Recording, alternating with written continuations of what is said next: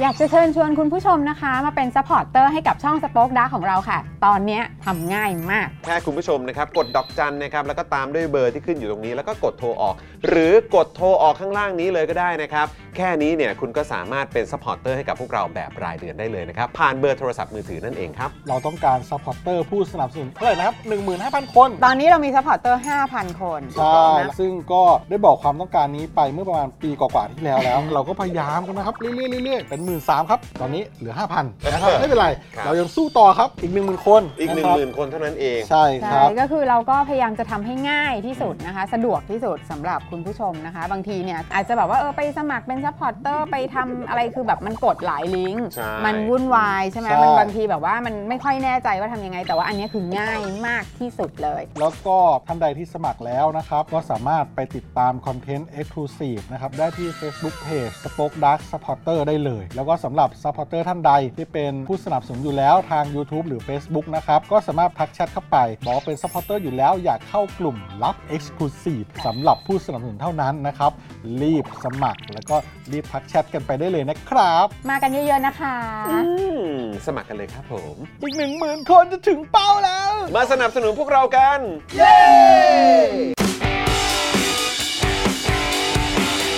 Daily t o p i c กกับจอห์นวินยู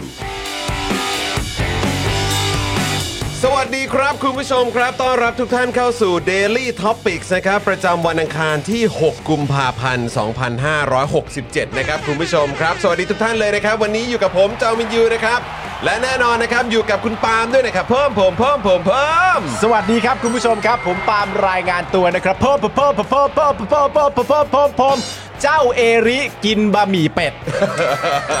เอ้พูดแล้วนะลูก โอ้ยชื่นชมมากเลยลูกนะ เพราะว่าบ้านนี้เด็กผู้ชายกินแต่ไข่เจียว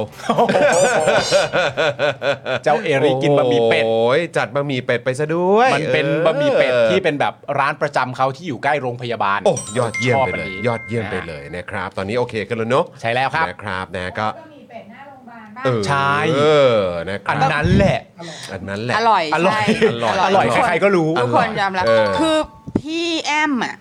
พ่อหมอเนี่ยค่ะ ฮะ นอนพยาไทยสอง อ่า เคยหนีหมอเดินลงมาทั้งชุดคนไข้อ่ะ เอาไหม มากินบะหมี่เป็ดร้านเนี่ย ใช่อย่างแรกเลยก็คือไม่ควร นะไม่ควรก่อนเลย สู้ตายมาก สู้ตายมากโอ้โหแต่มันอร่อยจริงคุณผู้ชมร้านนี้ ก็จะให้ โโ ทำอย่าง สุด ไรแล้ว อ่า เออจะให้ทำยังไงล่ะครับ อร่อยมันอร่อย เห็นใจกันหน่อยของอร่อยมันก็ต้องแบบว่าเขามีมีไว้พุ่งชน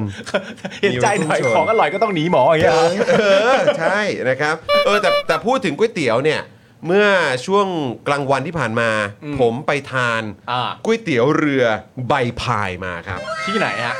อยู่ข้างๆลาดจ่าจ่อยครับ อ๋อเหรอ ใช่ครับผม เอออร่อยไหมอ่ะ อร่อยมาก และต้องบอกว่าที่คือก๋วยเตี๋ยวว่าอร่อยแล้ว เออ ว่าอร่อยแล้วนะ เออ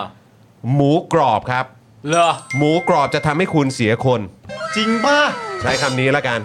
ห นะ มู ครับ กรอบที่ร้านนี้ทำให้คุณเสียคนเลยเหรอ คือกลางวันเนี่ยคุณไปทานก๋วยเตี๋ยวเรือใบพาย เออ พอตอนเย็นเนี่ยนะ เออ อ อ ย่างผมเนี่ยผมก็ไปเดทกับคุณแก้ว ที่โทนี่หมูกระทะ ไม่ใช่ครับ เออ ที่อันนั้นอันนั้นเคยแล้ว เออ แต่อันนี้ผมเดินไปจากบ้านเนี่ย เออ เดินไปใช่ไหม เออ แล้วก็ไปทานลาบจ่าจ่อย ใกล้ด้วย ใกล้ด้วย โอเค เพราะฉะนั้นก็คือจะบอกว่าคือมันอยู่ในเวิร์กเดียวกัน ใช่ ทานก๋วยเตี๋ยวเรือใบพายช่วงกลางวันพอ เออ ตอนเย็นก็ไปลาบจ่าจ่อยต่อ เฮ้ยแต่จริงๆ ผมเล็ง ได้เว้ย ร้านนี้มาหลายทีแล้วนะก๋วยเตี๋ยว เออ เรือใบพายเนี่ย ครับ อืม ซึ่งเนื้อใบพายเขาควรจะอร่อย อร่อยมา โอก เค อร่อยทุกอย่าง อ่า อร่อยทุกอย่างนะ เดี๋ย คว รับ ไปจัดกันผม มา เวลา มาอุ อุ ด ด ห ห นุนนุน กัน นี่ ได้ มา เราจะ เออ ชอบแวะแถวนั้น ครับผม ซื้อน้ำซื้ออะไรต่างๆนานาก่อนเข้ามาจัดรายการ แล้วก็เล็งร้านนี้อยู่หลายทีแล้ว พฤหัสสุกร์ใช่ไหม ใช่ พฤหัสสุกร์ก็เนี่ยช่วงกลางวันก็ไปทานเอ่อก่อนเข้ารายการก็ได้ ได้เล เอย อ นะครับ เฮ้ยหมูกรอบมันร้าย โอ้ยหมูกรอบมันร้ายจริงๆครับนะฮะ วันนี้คือตอนที่ทานข้าวกันอยู่อ่ะ พอกินหมูกรอบกันปุ๊บ ผมก็มองหน้าคุณแก้ว แล้วก็บอกว่าถ้าบอกทางพี่แอมเนี่ย พี่ซี่จะโกรธไหมเนี่ย ตอนนี้ไม่ทันแล้ว เออ ตอนนี้ไม่ทันแล้วตอนนี้อยู่ร้านแล้วนะ เขาเรียกว่าอ่ะถ้าเกิดว่าอยากจะสร้างสร้างรอยยิ้มแฮปปี้อีติ้งกัน อ่าน นะเออแฮปปี้มิลกันครับ ก็ไปอิ่มอร่อยกับหมูกรอบที่ก๋วยเตี๋ยวเรือใบพายได้นะครับ ก๋วยเตี๋ยวเรือใบพายคุณผู้ชม ถูกต้องค กั รั บบ ลาบจัดจ่อย เพราะว่าเพราะว่าเราอ่ะไปส่องตั้งแต่ร้านเขายังไม่เปิดไง ครับ อ๋อ เราก็เลยยังไม่ได้กลับไปอีก อ่า อ่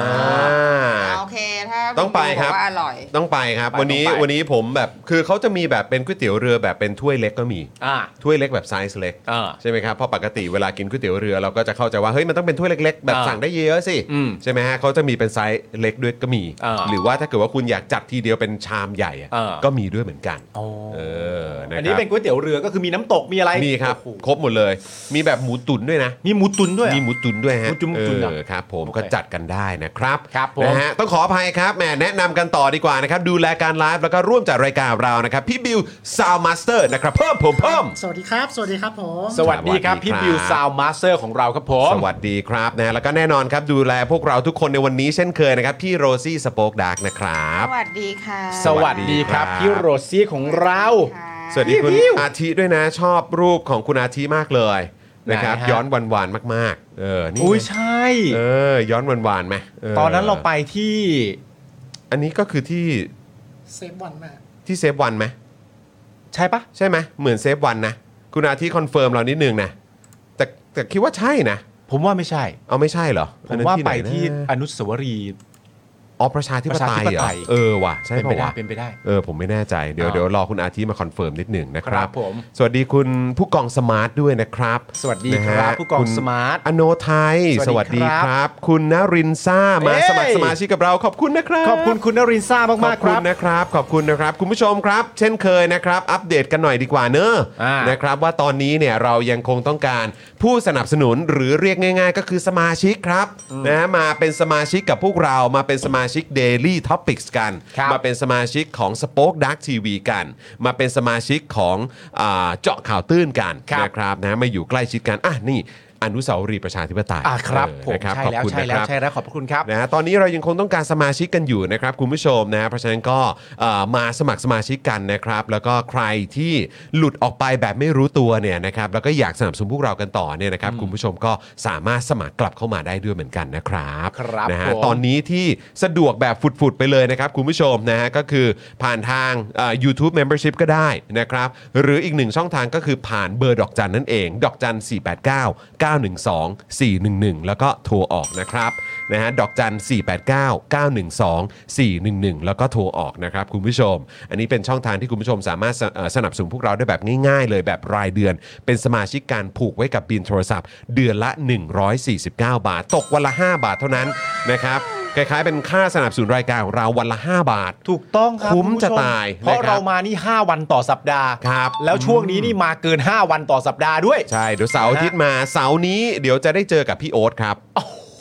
เสาร์นี้ผมจะไลฟ์กับพี่โอ๊ตนะครับ ส่วนวันอาทิตย์ก็เดี๋ยวจะไลฟ์กับคุณปาล์ม ครับผม นะครับเพราะฉะนั้นก็เดี๋ยวติดตามกันของพี่โอ๊ตเนี่ยจะเป็นช่วงช่วงดึก อ่า ดึกวันเสาร์คืนวันเสาร์ อ่า นะครับ ส่วนวันอาทิตย์เนี่ยก็จะเป็นช่วงเช้าวันเสาร์ สายๆหน่อย สายๆหน่อยนะค นี่ รับ นี่มีนางงามหรือเคป๊อปอีกแล้วเหรอหรืออะไร อ๋อก็คุยคิดว่าคิดว่า เหลืออะไร เดี๋ยวเดี๋ยวคงจะคุยกันเรื่องอ่อ ประเด็นไหนเนี่ย การเมืองสหรัฐด้วย อ๋อ นะครับ ดี เพ ดี ราะว่าตอนดีดีดี นี้ ดี หลายคนก็ยังมีความกังวลมาก อ่า ๆนะครับว่าเอ๊ะกรณีของโดนัลด์ทรัมป์นี่จะยังไง อ่าน นะครับแม้กระทั่งของฝั่งเดโมแครตเองก็แอบแอบแบบแอบคิดนิดนึง อ่า บางทีเราก็คิดนะ อ่า ว่าเอ่อประธานาธิบดีจะอายุน้อยลงมาหน่อยไหม อะไรแบบนี้นะครับนะฮะเอ๊ยยังต้องเป็นไบเดนอยู่หรือเปล่า อ่า เออนะครับ แล้วก็คือยังไงจะเป็นไบเดนกับโดนัลด์ทรัมป์อีกแล้วเหรอ จะแข่งกัน อะไร ชุด แบบนี้นี้อีกแล้วเหรอ นะครับเดี๋ยวเราก็จะมาคุยกันนะครับ ก็น่าจะค่อนข้างรอบด้านอยู่นะครับ ก็เดี๋ยววันเสาร์เจอกับผมกับพี่โอ๊ตได้ แล้วก็วันอาทิตย์เจอกับผมกับคุณปาล์มนะครับ มามอยกันคุณผู้ชม นะฮะเพราะฉะนั้นย้ำคุณผู้ชมอีกครั้ง 149 บาท ผ่านเบอร์ดอกจัน 489 912 411 แล้วก็โทรออกเนี่ยรับรองว่าคุ้มค่านะครับนะถ้าคิดเป็นรายวันเนี่ยเอาแค่ 5 วันก่อนก็ได้ ครั ห้า บ วัน ต่อสัปดาห์ก็ตกวันละ 5 บาทเท่านั้นเองนะครับ เพราะฉะนั้นคุ้มค่าแบบฝุดๆไปเลย คุณผู้ชมก็มาสนับสนุนพวกเรากันนะครับ ถ้าอยากให้พวกเราไปต่อช่องทางหรือว่าวิธีการที่ง่ายที่สุดก็คือมาสมัครสมาชิกกันเถอะครับ ครับ นะ ผ ฮะ ม แล้วก็ถ้าอยากจะเติมพลังให้กับพวกเราแบบรายวัน สนับสนุนรายการนะสนับสนุนคอนเทนต์ที่เรานำเสนอกันออกไป คุณผู้ชมสามารถสนับสนุนพวกเราในฐานะครีเอเตอร์กันได้ผ่านทาง s f e r m e นะครับ slash daily topics นั่นเองนะครับ ครับ คุณผู้ชมเห็นใช่ไหม ตรงแถบข้างบนช่องคอมเมนต์นะครับที่เขียนว่าสนับสนุนรายการ ฮะ นี่คุณผู้ชมกดลิงก์เข้าไปตรงนี้นะครับ มันก็จะเด้งหน้านี้ขึ้นมา นี่เลยสนับสนุน Daily Topics จำนวนเงินขั้นต่ำเนี่ยอยู่ที่ 30 บาท ครับ ณผู้ชมเลือกได้เลยนะครับ ว่าอยากสนับสนุนเนี่ยนะฮะคอนเทนต์ของเราผ่านทางพร้อมเพย์หรือว่าโมบายแบงกิ้งที่คุณผู้ชมใช้อยู่หรือเปล่า ครับ นะครับกรอกเสร็จปุ๊บนะครับก็เลือกช่องทางได้เลย ถ้าเป็นพร้อมเพย์เดี๋ยวขึ้น QR ให้ ฮะ ถ้าเป็นโมบายแบงกิ้งเดี๋ยวมันจะเด้งเข้าสู่หน้าโมบายแบงกิ้งในโทรศัพท์มือถือของคุณผู้ชม ครับ นะครับแล้วก็อย่าลืมอ่าคลิกตรงสี่เหลี่ยมด้านล่างที่เขียนว่าฉันได้อ่านและยอมรับข้อตกลงแล้ว แล้วก็กดปุ่มสีฟ้าชำระเงินนะครับ แค่นี้มันก็จะเด้งเข้าไปนะครับให้คุณผู้ชมสามารถสนับสนุนพวกเรานะครับได้โดยตรงเลยนะครับ ครับ นะฮะ ผม ก็ ยังไงฝากคุณผู้ชมด้วยนะครับ คุณผู้ชมสามารถสนับสนุนพวกเราได้ทุกช่องทางนะครับ ถ้าชอบคอนเทนต์พวกเราก็มาสนับสนุนกันนะครับ ครับ ผมใช้สเฟอร์คุณผู้ชมครับ ไม่มีอะไรง่ายกว่านี้อีกแล้วคุณผู้ชม คุณนายอาร์ม ง่ายจริง นายอาร์มแรงงานไทยในอิสราเอลบอกว่า easy กว่านี้ไม่มีอีกแล้ว ๆ จริงครับ โอ้ยคบ เรื่อง ผม จริงครับผม ขอบคุณครับ ขอบคุณนะครับ อืมนะครับผมนะฮะอ่ะวันนี้นะครับเดี๋ยวเราจะมีโอกาสได้พูดคุยนะครับกับพี่ด่างครับ อืม นะฮะขออนุญาตเรียกเรียกพี่ละกัน ครับ นะฮะ ผม เพราะว่าโอ้โหแหมพี่ด่างนี่เป็นเป็นผู้ใหญ่ใจดีที่พวกเราเคารพนะครับ ใช่แล้ว แล้วก็ชื่นชมนะครับแล้วก็อ่าแบบเขาเรียกว่าอะไร เวลาพี่ด่างมีคอมเมนต์ความเห็นอะไรทาง อ่า ด้านกฎหมายเนี่ย ครับ ต้องบอกเลยว่าน่าสนใจแล้วก็เป็นประโยชน์มากๆด้วย ใช่แล้ว นะครับวันนี้เนี่ยนะครับเดี๋ยวเราจะได้มาคุยกับพี่ด่างนะครับทนายด่างกฤษดางนุจรัตน์นะครับ เกี่ยวกับเรื่องความเห็นต่างในกระบวนการยุติธรรม และพรบนิรโทษกรรมฉบับประชาชนด้วย ใช่ครับ นะครับก็เอ่อต่อเนื่องมาจากการที่พี่ด่างเนี่ยให้สัมภาษณ์ในรายการของคุณจอมเพชรประดับ ใช่ครับ นะครับเกี่ยวกับเรื่องของคำวินิจฉัยของสารรัฐธรรมนูญนะครับก็ถือว่าเป็นประเด็นที่ตอนนี้เริ่มแล้วครับนะฮะมีนักวิชาการทางด้านกฎหมายก็ออกมาแสดงความคิดเห็นกัน ใช่ นะครับนะแต่ว่าอ่าก็อยากจะฟังความเห็นของทนายนะฮะที่ต่อสู้ทางด้านสิทธิมนุษยชน ครับ นะครับอ่าอ่าเกี่ยวกับเรื่องของรัฐธรรมนูญกฎหมายนะครับนะการต่อสู้ทางการเมืองนะครับอย่างพี่ด่างด้วยว่าพี่ด่างเห็นว่ายังไงอะคำวินิจฉัยของสารรัฐธรรมนูญออกมาแบบนี้ พี่ว่าไงบ้าง เออ ช่วยแนะนำหน่อย อ่า แสดงความเห็นหน่อยเผื่อพวกเราจะมีช่องทางช่วยกันในฐานะประชาชนด้วย ในเชิงกฎหมายนะ ในเชิงกฎหมาถูยกต้อง นะคครัรับคุ บ ณผู้ชมครับ นะก็เดี๋ยวสักประมาณเอ่อหกโมงกว่าๆนะครับ เดี๋ยวเราก็คงจะได้คุยกับพี่ด่างกันนะครับ ครับผมคุณกุลกุลธิดาหรือกันธิดาไม่ คุณ แน่ใจ กุลธิดามั้งอยากได้เสื้อและ อ่า ผ้าพันคอต้องทำยังไงคะ ตอนนี้อยู่ไทยค่ะอ่ะโอเค เดี๋ยวคุณกุลธิดาครับ เดี๋ยวคุณคุณคุณธิดาดูในช่องคอมเมนต์นะ เดี๋ยวทาง Daily Topics นะครับแอดมินของเราจะแปะลิงก์ไว้ให้นะครับว่าเอ่อเข้าไปดู นี่ไง เอ่อผลิตภัณฑ์ของเราได้ทางไหนนี่นะครับแปะเวแลาสินสเอ่อสั่งซื้อสินค้าของ Spoke Dark ได้แล้วที่ Spoke Dark Store ลิงก์อยู่ด้านล่างนี้ ครับ คุณกุลธิดาแล้วก็คุณผู้ชมที่อยากสนับสนุนพวกเราก็สามารถกดสั่งผ่านลิงก์นี้ได้เลยนะครับ ครับผม นะฮะอ่ะโอเคนะครับ ฮะ โอ้วันนี้ก็ก่อนที่พี่ด่างจะมาก็มีประเด็นที่จะคุยกันมีเรื่องอะไรบ้างคุณปาล์ม ประเด็นที่เราจะคุยกันวันนี้นะครับ อันแรกสุดเลยที่เป็นประเด็นฮอตมาก ๆสำหรับวันนี้นะครับ ผมก็คือประเด็นเรื่องสำนักงานอายการสูงสุดนะครับแถลงปมอายัดตัวคุณทักษิณครับนะฮะกับประเด็นในคดีมาตรา1นึนะครับ ครับ เดี๋ยวเราก็จะรวบรวมมาให้ว่าทางสำนักงานอัยการสูงสุดเนี่ยแถลงถึงเรื่องนี้ว่าอย่างไรกันบ้างนะครับ ครับ ผมรวมถึงความเห็นต่างๆ ที่เกี่ยวข้องกับประเด็นนี้ด้วยนะครับ ใช่ ผม ครับผม เพราะว่าล่าสุดถ้าเราติดตามดูเนี่ยก็มีคุณพิชิตชื่นบานใช่ไหมฮะ ที่ออกมาบอกว่า โอ้โหประเด็นนี้นี่ไม่น่าจะมีปัญหาล้านเปอร์เซ็นต์ เออเออ ล้านเปอร์เซ็นต์ อา เล ร ย มณ์ ที ว่า เดี เหมืยอวนแบบเรียบร้อยแล้วห เรียบร้อยแล้ว เ ทุกอย่างมันเรียบร้อยแล้ว ทุ ล้าก น อย่าง เปอ มัน ร์เซ็นต์ จบแล้ว เออ เออครับ แต่ว่า ผม โดยหลักนี่น่าจะเป็นความผิด เพราะว่าการกระทำนี้มันเกิดขึ้นในการสัมภาษณ์รู้สึกว่าจะเป็นประเทศเอ่อเกาหลีใต้ถูกไหมใช่ไหมฮะเพราะฉะนั้นนี่มันก็อาจจะเข้าข่ายในประเด็นเป็นความผิดนอกราชอาณาจักร ครับ มันจะนับรวมได้ยังไงใช่ไหมฮะก็มั่นใจนะครับคุณพิชิตชื่นบานก็บอกมั่นใจ ครับ เดี๋ยวก็ ผม มาลองดูกันนะครับ นะครับ ว่าเป็นยังไงกันบ้าง ก็เดี๋ยวคอยติดตามกันนะครับนะฮะว่ามีรายละเอียดอะไรเพิ่มเติมมาบ้างเดี๋ยวจะมาอัปเดตให้นะครับ ครับ แล้วก็นอกจาก ผม นี้ยังมีประเด็นครับที่เมื่อช่วงเช้าวันนี้เนี่ยนะครับโอ้โหสดสดๆร้อนๆครับเจาะลึกทั่วไทย Inside Thailand นะครับโอ้โหต้องยกเครดิตให้กับทีมงานแล้วก็อ่าอ่าพี่ดนัย ใช่ นะครับแล้วก็อ่าพี่แมวสาวด้วยนะครับนะฮะที่เอาเรื่องราวนะครับที่ตอนนี้เป็นประเด็นครับคงต้องตรวจสอบกันต่อว่าจริงเท็จอย่างไร ฮะ นะครับมีมูลไหมนะครับแต่มันมาเป็นเอกสารแบบเนี้ยสงสัยต้องไปตามต่อแล้วแหละ ครับ นะครับนะก็คือประเด็นเปิดค่าดูแลเจ้าหน้าที่จากขบวนการหมูเถื่อนครับ ครับผม เอาละเว้ยนะครับ เปิดค่าดูแล ค เจ้า รั หน้า ผม ที่เลยเหรอ นะฮะ ดีว่ะ โอ้ยนะครับเพิ่งมีประเด็นไฟไหม้กระทรวงเกษตรไป ใช่ นะครับแล้วก็มีดราม่า เอ่อแบบเขาเรียกว่าอะไรเรื่องตบซงตบซับอะไรพวกนี้ อ่าที่บดีกรมการข้าว นะฮะอะไรแบบนี้นะครับก็เอ่อช่วงนี้นะค ตี รับ นไก่เถื่อน มรสุมแบบหนักจริง อ่า หนักจริง ๆ ครับ กระทรวง ค เก รับผม ษตรครับกรมปศุสัตว์ก็เอ่ยนะครับ จริง ๆ แล้วก็มีถ้าเกิดว่าในข่าวนี้จริง ๆ ข้ามไปถึงศุลกากรก็มีนะครับ ครับผม นะฮะก็เดี๋ยวมาดูรายละเอียดกันนะครับ ฮะ แล้วก็ติดตามกันนะครับว่าท้ายที่สุดแล้ว เรื่องนี้มันจะไปจบกันที่ตรงไหนนะครับ ใช่ครับผม แต่ไม่ต้องห่วงครับ ถ้าประเด็นที่เกิด ครับ ขึ้นกับกระทรวงเกษตรนี่ให้ตีความโดยคร่าวๆเลยว่าทุกอย่างมันเริ่มต้นขึ้นจากการล้างแอร์ครับ เออครับไม่มีปัญหา ผม หรอกครับ มันก็ นะครั แค่ บ การล้างแอร์ จริง ๆ ก็สบายใจได้นะค ครัรับบ ผม เพราะว่าร้อยเอกธรรมนัฐเขาดูแลอยู่ ถูกต้อง นะ นะครับ ครับ ชัดเจนโอ้โห นะ ช่วงนี้เราทำร้ายออกสื่อบ่อย เดี๋ยวก็เคลียร์ ออกสื่อบ่อย เดี๋ยวก็เคลียร์นะค ครั รับบ ผม นะฮะเป็นคนตรงไปตรงมา ตรงไปตรงมานะครับ นะครับ คุณตรงไปตรงมานี่ก็ต้องติดเบ็ดไว้รอบกระทรวงด้วยนะครับผมชอบเนอะ ครับ ช ผ อ ม ชอบชอบชอบ สรุปเป็นใช้คำว่าติดเบ็ดใช่ไหม ก็ติดเบ็ดติดเบ็ดดิติดเบ็ดไว้รอบกระทรวง อารมณ์แบบใครจะเข้ามาเนี่ยถ้ามีจุด วันนั้นใช้คำว่าติดเบ็ดนะ ติดเบ็ดถ้ามีจุดมุ่งหวังในการจะเข้ามาแล้ว เออ ทำอะไรที่มันไม่ดีก็ติดเบ็ดกัน ค ทุก รับ คน ผมนะ ครั ฮะ บผม อ่าอ่าโอเคโอเคเดี๋ยวคอยติดตามแล้วกันนะครับ คุณผู้ชมครับ ประเด็นติดเบ็ด อะไรอฮะ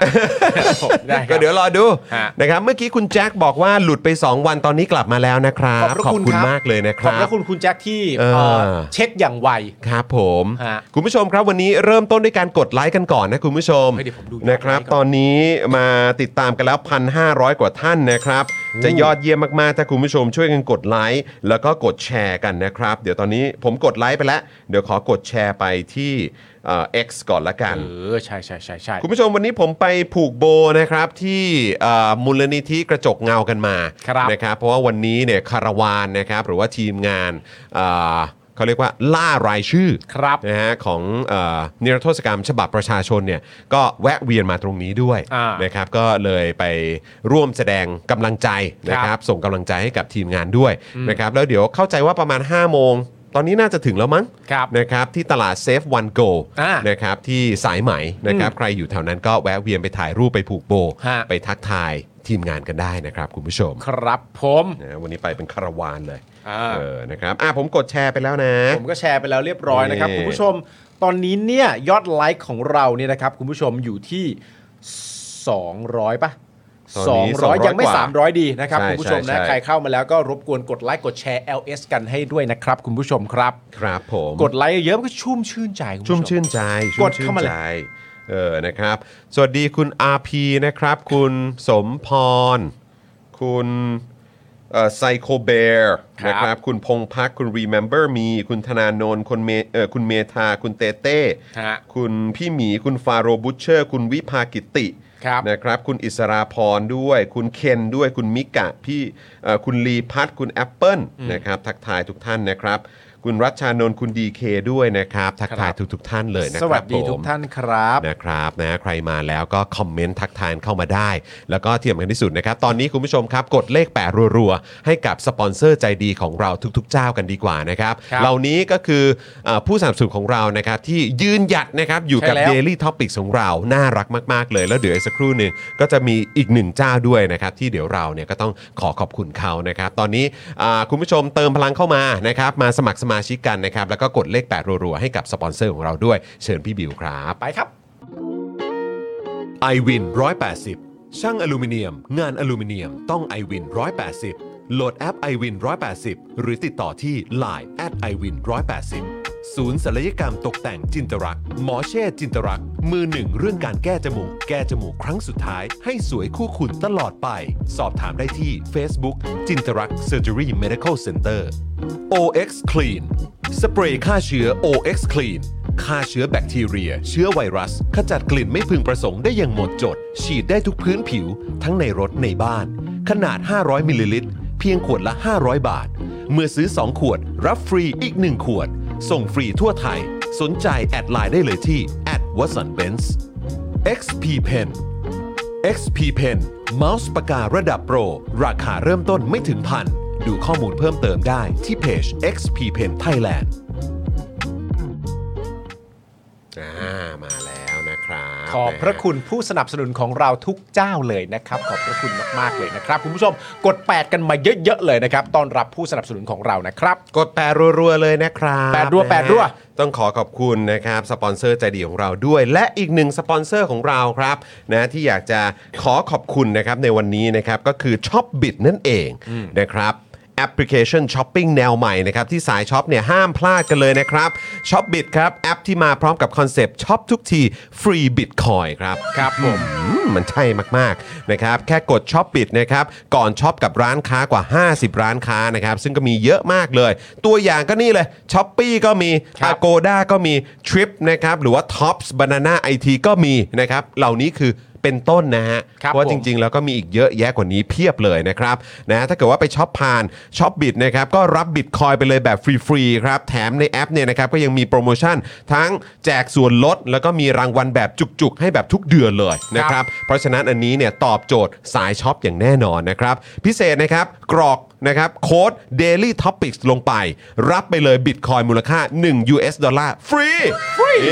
ติดตามช็อปบิตได้เลยนะครับที่ Facebook หรือว่า Twitter ก็ได้นะครับผม สุดยอดไปเลย นี่นะรับ คุณผู้ชมฮะ ไปดาวน์โหลดเลยนะนี่นะครับ QR code เนี่ยอยู่ด้านบนนี้นั่นเองเนี่ยถูกไหมถูกไหมนี่ ถูกครับผม เออนะครับมา ช็อป แล้ว ปิด นะครับ ช็อปปิดคุณผู้ชม นะนะนะนี่ถ้าเกิดช็อปแล้วเนี่ยช็อปปุ๊บได้บิตคอยด้วยนะ อ่าน นะครับเพราะฉะนั้นอย่าลืมกรอกโค้ดตรงนี้ด้วย ครับ นะครับที่เขียนว่า daily topics นะครับนี่พอโหลดปุ๊บไปกรอกโค้ดเนี่ยเบื้องต้นเลยรับไปก่อนบิตคอย1 US ดอลลาร์ค ครับ รับผม จัดไปครับ แจ๋วแจ๋วแจ่มแจ่มคุณผู้ช จั ม ดไปเลยนะครับ แล้วก็อีกอันหนึ่งคุณผู้ชมครับนี่ คุณปาล์มจัดสิ นี่คุณผู้ชมครับผมตอนนี้นี่ก็เข้าเดือนแห่งความรักแล้วใช่ไหมครับคุณผู้ชมครับ ครับ เพราะฉะนั้นนะครับ จัดไปครับ จัดไปครับ เรื่องเสน่ห์เป็นเรื่องใหญ่ครับคุณผู้ชมครับผม กินน้ำอร่อยอร่อยนะครับผมไม่ว่าจะเป็นน้ำเย็นหรือน้ำอุ่นก็ตามนะครับผมในกระบอกน้ำนะครับผมที่ติดยันมหาเสน่ห์เอาไว้ให้คุณผู้ชมเป็นที่เรียบร้อยแล้ว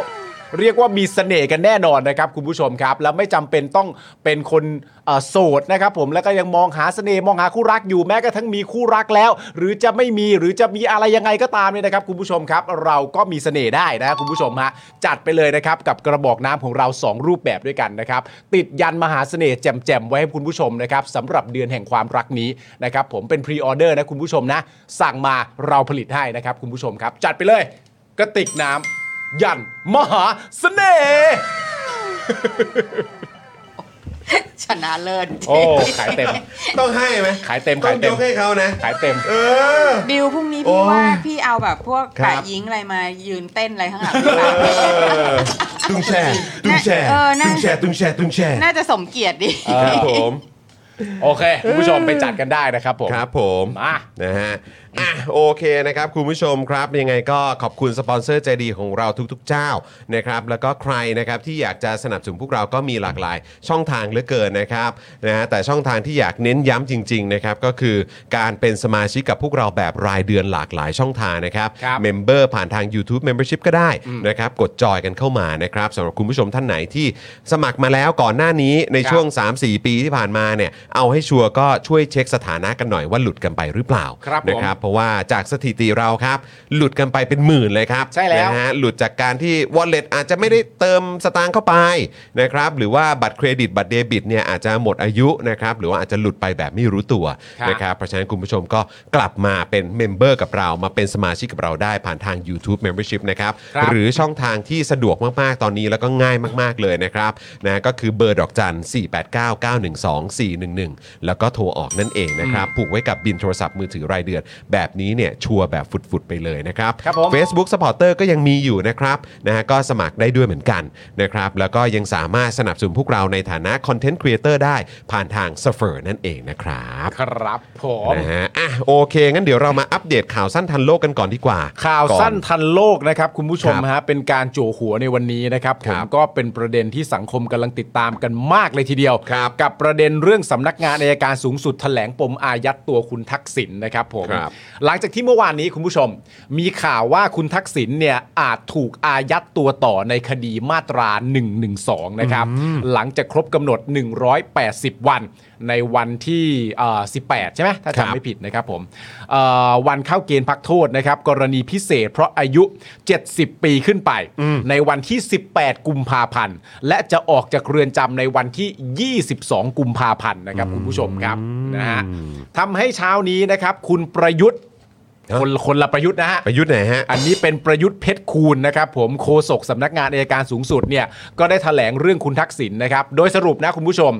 ก็คือมีการขออายัดตัวคุณทักษิณในคดีมาตรา1นึเนี่ยไว้เป็นที่เรียบร้อยแล้ว เพราะฉะนั้นก็คือเกิดขึ้นจริง ใช่ โอเค เกิดขึ้นเป็นที่เรียบร้อยแล้ว เรียบร้อยไปแล้วด้วย ใช่ โอเค แล้วก็ราชทันเนี่ยก็รับอายัดไปตั้งแต่วันที่ 28 สิงหาคมปี 66 อ๋อ ก็คือ 28 สิงหาคมของปีที่แล้วอ่ะคุณผู้ชมนะครับผม ครับ เพราะฉะนั้นในประเด็นนี้เนี่ยไม่ไอไอประเด็นเรื่องวันที่ 18 กุมภาพันธ์ที่จะถึงเนี่ย อืม คุณทักษิณเนี่ยจะได้รับการพักโทษไหมเนี่ย อืม นเนี้ยทางกรมราชทัณฑ์และกระทรวงยุติธรรมเนี่ยยังไม่ได้บอก อ่า ยังไม่ได้บอก โอเค แต่ว่าเรื่องว่ามีการยื่นอายัดและกรมราชทัณฑ์รับเรื่องไปแล้วหรือยังเนี่ยมีแล้วแน่นอน โอเค แล้วมีไปแล้วตั้งแต่วันที่ 28 สิงหาคมปี 66 นะครับ ครับ โดยตัวคุณทักษิณเองเนี่ยก็ได้ปฏิเสธข้อกล่าวหานะครับ และก็ได้ยื่นขอความเป็นธรรมต่ออายการสูงสุดเอาไว้เรียบร้อยแล้วด้วยนะครับ คุณผู้ชมน่าจะเคยได้ยินนะครับ เกี่ยวกับเรื่องของการยื่นหนังสือขอความเป็นธรรม อืม นะครับ เพราะอันนี้เนี่ยก็ทำให้เอ่อหลาย ๆ คนเนี่ยนะครับ นึกถึงกรณีของบอสอยู่วิทยาด้วยเหมือนกัน อ่าน นะครับนะเพราะว่าก็มีคนตั้งคำถามว่าเฮ้ยแบบนี้เนี่ยมันจะเหมือนเป็นการแบบทำให้คดีมันยืดเยื้อเหมือนกับกรณีของคุณบอสหรือเปล่า อ่า เออ มีการยื่นหนังสือแบบคล้าย ๆ กันเลยอะ่ะ อืม นะครับนะฮะซึ่งคุณประยุทธ์เพชรคูณโฆษกสำนักงานอายการสูงสุดเนี่ยก็ตอบว่าจะไม่เกิดเหตุการณ์แบบนั้นแน่นอน เพราะอะไร เพราะว่าได้ถอดบทเรียนครับ เขาถอดบทเรียนแล้วนะครับ จากประเด็นของคุณบอสเหรอ ถูกต้องครับผม อ๋อ นะฮะ ความ แปลว่า ล่าช้า แปลว่า นะ เขาเขาเรียนรู้กันแหละเขาเรียนรู้แหละ เรียนรู้ถึงแบบ เอ้ย กรณีแบบนี้มันเกิดขึ้น อ่า เออ แบบเนี้ยมันจะมีปัญหา ครับ นะครับ เพราะฉะนั้นมันจะไม่เกิดขึ้นอีกเพราะเราได้เรียนรู้แล้วด้วย เราถอดบทเรียนแล้วนี่ เออนะครับ แล้วก็พร้อมนะครับปรับแก้ระเบียบของสำนักงานอายการสูงสุดในกรณีของการร้องขอความเป็นธรรม อืม โดยผู้ถูกกล่าวหาเนี่ยจะต้องเป็นผู้มายื่นคำร้องด้วยตัวเอง อ่า ไม่สามารถให้ทนายความหรือบุคคลอื่นที่รับมอบอำนาจมายื่นให้โดยเด็ดขาดนะครับ เออ และหากเห็นว่าเป็นการยื่นเพื่อประวิงเวลาอายการสูงสุดก็มีอำนาจยุติการร้องขอความเป็นธรรมได้ เช่นกันครับ ก็ฟังดูเฉียบขาดดี แต่ว่าถ้าในขณะเดียวกันก็คือถ้าบอกว่าคุณทักษิณได้ปฏิเสธข้อกล่าวหา และได้ยื่นหนังสือขอความเป็นธรรมต่ออายการสูงสุดแล้วด้วย ถ้าตามนี้จากการถอดบทเรียนที่คุณประยุทธ์เพชรคูณพูดเนี่ย ครับ นั่นแปลว่าอันนี้ก็คุณทักษิณมายื่นเองเหรอ เออว่ะ คุณทักษิณอยู่โรงพยาบาลชั้น 14 ไม่ใช่เหรออเขาบอกทนายยื่นไม่ได้นี่ และได้ บุคคลอื่น ยื่นหนังสือขอขอขอความเป็นธรรมต่ออายการสูงสุดด้วย เออ หรือว่าได้ยื่นตอนที่อายการ ยังไม่ได้ออก ยังไม่ได้ถอดบทเรียน เออว่ะ เขายื่น เออใช่ เขา ป่ะ ยื่นตอนยังไม่ได้ถอดบทเรียนเหรอ เออว่ะ อ๋อเรื่องมีแค่นี้เหรอโอ้โหยื่นก่อนถอดบทเรียนเหรอ เออว่ะ เขายื่นยังไงอ่ะ เออว่ะ เขายื่นไปแล้วเหรอถอดอ๋อ เออว่ะ อ๋อเขายื่นตอนถอดบทเรียนไม่ทัน อย่างเงี้ยเหรอ เออว่ะ คุณทักษิณอยู่ชั้น 14 ใครๆก็รู้เนอะพี่ซี่เนอะ อุ้ย ใช่ค่ะ ใครๆก็รู้ ใช่ ใช่ คุณทักษิณอยู่ที่โรงพยาบาลตำรวจชั้น 14 ใครๆเขาก็รู้กันทั้งประเทศเนอะ ใช่ แล้วใครจะมาทำเป็นแบบว่าอีอะอีอะอะไรอย่างเงี้ย ให้มันเข้าใจด้วยว่าอยู่ชั้น 14 หรือว่าคุณจักรพงศ์นี่ให้ความเห็นน่าสนใจว่า มันเป็นไปได้ไหมที่จะเป็นประเด็นแยกเงาพันร่าง นารุโตะเหรอ อันนี้นารูโตะหรือเปล่า นรุโตะเหรอ อั อั นนี้นารุโตะเปล่า หรือว่ายังไงในฐานะโฮคางิ วิคุณทักษิณเป็นโฮคา เงะเหรอ คุณทักษิณเป็นโฮคาเงะ เป็น เหรอ โฮคางิเหรอฮะ โอ้โหครับ ยอด ผ สุ ม ดยอดสุดยอด โอ้ตายแล้วเออครับ อันนี้ผมตั้งคำถามนะ แต่ถ้าใครมีข้อมูลเพิ่มเติมเนี่ยก็มาถามกันได้ เพราะว่ามันเดินเป็น 2 พารากราฟต่อกันพอดี อันหนึงได้รายงานไว้ตามข่าวว่าคุณทักษิณก็ได้ยื่นหนังสือขอความเป็นธรรมเป็นที่เรียบร้อย อันต่อมาคุณประยุทธ์เพชรคูณโฆษกสำนักอายการสูงสุดได้บอกกับเราไว้ว่า ถอดบทเรียนจากประเด็นเรื่องคุณบอสอยู่วิทยามาแล้วเพราะคดีมันล่าช้า แล้วก็เป็นข้อคอรหาในสังคมเยอะแยะมากมาย จะไม่ทำแบบนั้นวิธีการที่เปลี่ยนไปคือปรับแก้ระเบียบสำนักงาน อายการสูงสุดนะครับผมแล้วก็ขอความเป็นธรรม ผู้ถูกกล่าวหาต้องมาร้องด้วยตัวเอง เฮ้ยแต่แต่อันนี้อันนี้อันนี้ผมก็งงจริง ๆ แหละ เพราะว่าผมก็ลืมไปตรงกรณีที่คุณปาล์มพูดนั่นแหละ อืม เออว่าถ้าเกิดจะยื่นเนี่ยต้องยื่นด้วยตัวเองนี่ อืมไอ้แม่อันนี้ผม แล้ว ไม่ได้ ไปยื่นตอนไหนวะ ใช่อันนี้อันนี้ไม่ได้ ใช่ เกี่ยว ใช่ตอนที่คุณ ผม ทัก ไม่ได้ ไง ด่านะ คือข้อความมันเป็นข้อความที่เขาเป็นคนพูดเอง คือคุณ ใช่ ประยุทธ์เพชรคูณเนี่ยเป็นคนพูดเอง เออ บอกว่าเออ ตอนนี้อายการสูงสุดอะถอดบทเรียนเรื่องนี้มาแล้ว อืม ปรับแก้ระเบียบมาเรียบร้อยแล้ว เออ ถ้าเกิดว่าการร้องขอความเป็นธรรมเนี่ย คือจะมอบอำนาจให้ใครเนี่ยมาร้องขอความเป็นธรรมไม่ได้ ไม่ได้เลย เจ้าตัวต้องมาด้วยตัวเอง เออ แต่ในช่วงที่ผ่านมาเนี่ยหนึ่งก็คือคุณทักษิณเนี่ยก็คือป่วยแบบป่วยหนักมากอะ อยู่ที่ชั้น 14 เนอะ อยู่ชั้น 14 ก็คือไปไหนไม่ได้จริง ๆ คือป่วยหนักขนาดที่ว่าต้องอยู่ในความดูแลของโรงพยาบาลตำรวจตลอดแบบตลอดเวลา ใช่เพราะ ว่ามันมีความเสี่ยงแก่ชีวิต ใช่ เพราะประเด็นคุณทักษิณน่ะไม่มีดิวลับ โอ้ยไม่มีอยู่แล้วอะค ไม่ รับ มีดิวลับ นั่น จะ แปล มีได้ ว่า ไงครับ นั่นแปลว่าเท่ากับว่าถ้าคุณทักษิณเอ่อสบายดีขึ้นมาแล้วอ่ะ ครับ ยังไงก็กลับเรือนจำเพราะมันไม่มีประเด็นเรื่องดิวลับ อ๋อโอ้ยครับผม ใช่ปะ ไม่ ล่ะ มีหรอครับ มัน จะ ไม่ มี มี ได้ อยู่ ไง แล้ว ครับ เพราะฉะนั้น ฮ ก็ มากันแบบตรงไปตรงมา ใช่ เพราะฉะนั้น ออ ก็อยู่ที่ป่วยหนักเท่านั้นแหละนะครับผ เอ ม อ และไอ้ครั้นว่าป่วยหนัก เออ ขนาดนั้นเราจะไปยื่น หรือแม้กระทั่งจะตีความว่า คือจะออกไปยื่นน่ะ เออ ก็ยังออกไม่ได้ปะวะ หรือถ้าจะตีความว่าอุ้ยสำนักงานอายการสูงสุดเดินทางไปรับ ไปหาถึงที่ อันนี้ก็ไม่ใช่แน่นอน เพราะว่าอันนั้นมันพิเวเลตแล้ว อันนั้นมัน เออ มันเป็นอภิสิทธิ์ที่เหนือกว่าคนอื่นแล้วมันก็ไม่เกิดขึ้น เออ ใช่ไหมล่ะล่ะ อีกเรื่องหนึ่ง ที่อีกเรื่องหนึ่งที่ที่ทำให้เราฮึขึ้นมาคือว่าอ๋อโดนหนึ่งหนึ่งสองก็ไปยื่นขอความเป็นธรรมได้เหรอ เออคดีมาตราหนึ่งสอง เฮ้ยทำไมไม่เห็นที่เคยมีใครบอกเลยว่าได้ ยื่นได้ใครบ้าง ขอวามเป็นธมได้นะ ใช่ไง ยื่นขอความเป็นธรรมไหม เออ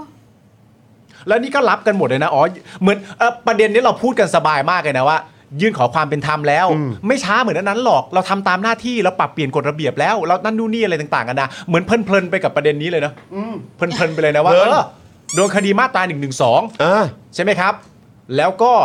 อ่าโดนไว้อ่าที่ไปยื่นเนี่ยยื่นไปตั้งแต่ 28 สิงหาคม 66 เออ แล้วเราก็เพิ่งรู้นะว่าตัวคุณทักษิณนี่ก็ปฏิเสธทุกข้อกล่าวหาไปเป็นที่เรียบร้อยแล้วด้วยนะ แล้วในขณะเดียวกันก็ได้คุณทักษิณก็ได้ยื่นหนังสือขอความเป็นธรรมไปแล้วด้วย เออว่ะจริงด้วย เฮ้ย ประเด็นนี้ อันนี้ผมว่าเราต้องติดตามข้อมูลกันนิดนึงนะ อย่าง เรา แร เอา งเลยครับ เราเอาข้อมูลหน่อยไหมเราเอาข้อมูลกันหน่อยไหมว่า มีผู้โดนฟ้องในคดีมาตรา1นึเนี่ย ท่านใดบ้าง ที่ไปร้องขอความเป็นธรรม ที่ได้ยื่นหนังสือร้องขอความเป็นธรรมลักษณะเดียวกันแบบนี้ ด้วยตัวเองด้วยไหม ต้องด้วยตัวเองสิ เพราะ เออ คำมันเขียนชัดเจนนี่ครับว่าโดยเด็ดขาด เออ ใช่ไหมฮะ อันนี้เดี๋ยวเราช่วยกันหาข้อมูลนะคุณผู้ชมผมอยากรู้เหมือนกัน จริง นะครับผมจะได้เป็นข้อมูลที่แฟร์สำหรับ จริง ประชาชนทุกคนด้วย จริง เพราะ จริง ประเทศเรามันไม่มี privilege ต่อใครอยู่แล้วถูกไหมฮะ ถูกต้องครับผม ทุกทุกอย่างมันตรงไปตรงมา ทุกอย่างตรงไปตรงมาครับประเทศไทยครับนะฮะใช่ไหมครับ คุณดันเต้ นี่คุณดันเต้เพิ่งมาสมัครสมาชิกกับเรา ขอบพระคุณคุณ ขอบ จังเต้ คุณ ครับ เต้ด้วยนะครับนะ คุณ อ่ะ ชาชาก็ถามไว้ว่า เอ้ย อันนี้ลูกสาวรู้ยัง คุณอุ้งอิงรู้หรือยังเออประเด็นนี้นะครับ เออก็อยากทราบเหมือนกันนะครับเนี่ย ครับผม นะครับอ่ะด้านเอ่อโฆษกสำนักงานอายการสูงสุดก็ยังยืนยันนะครับ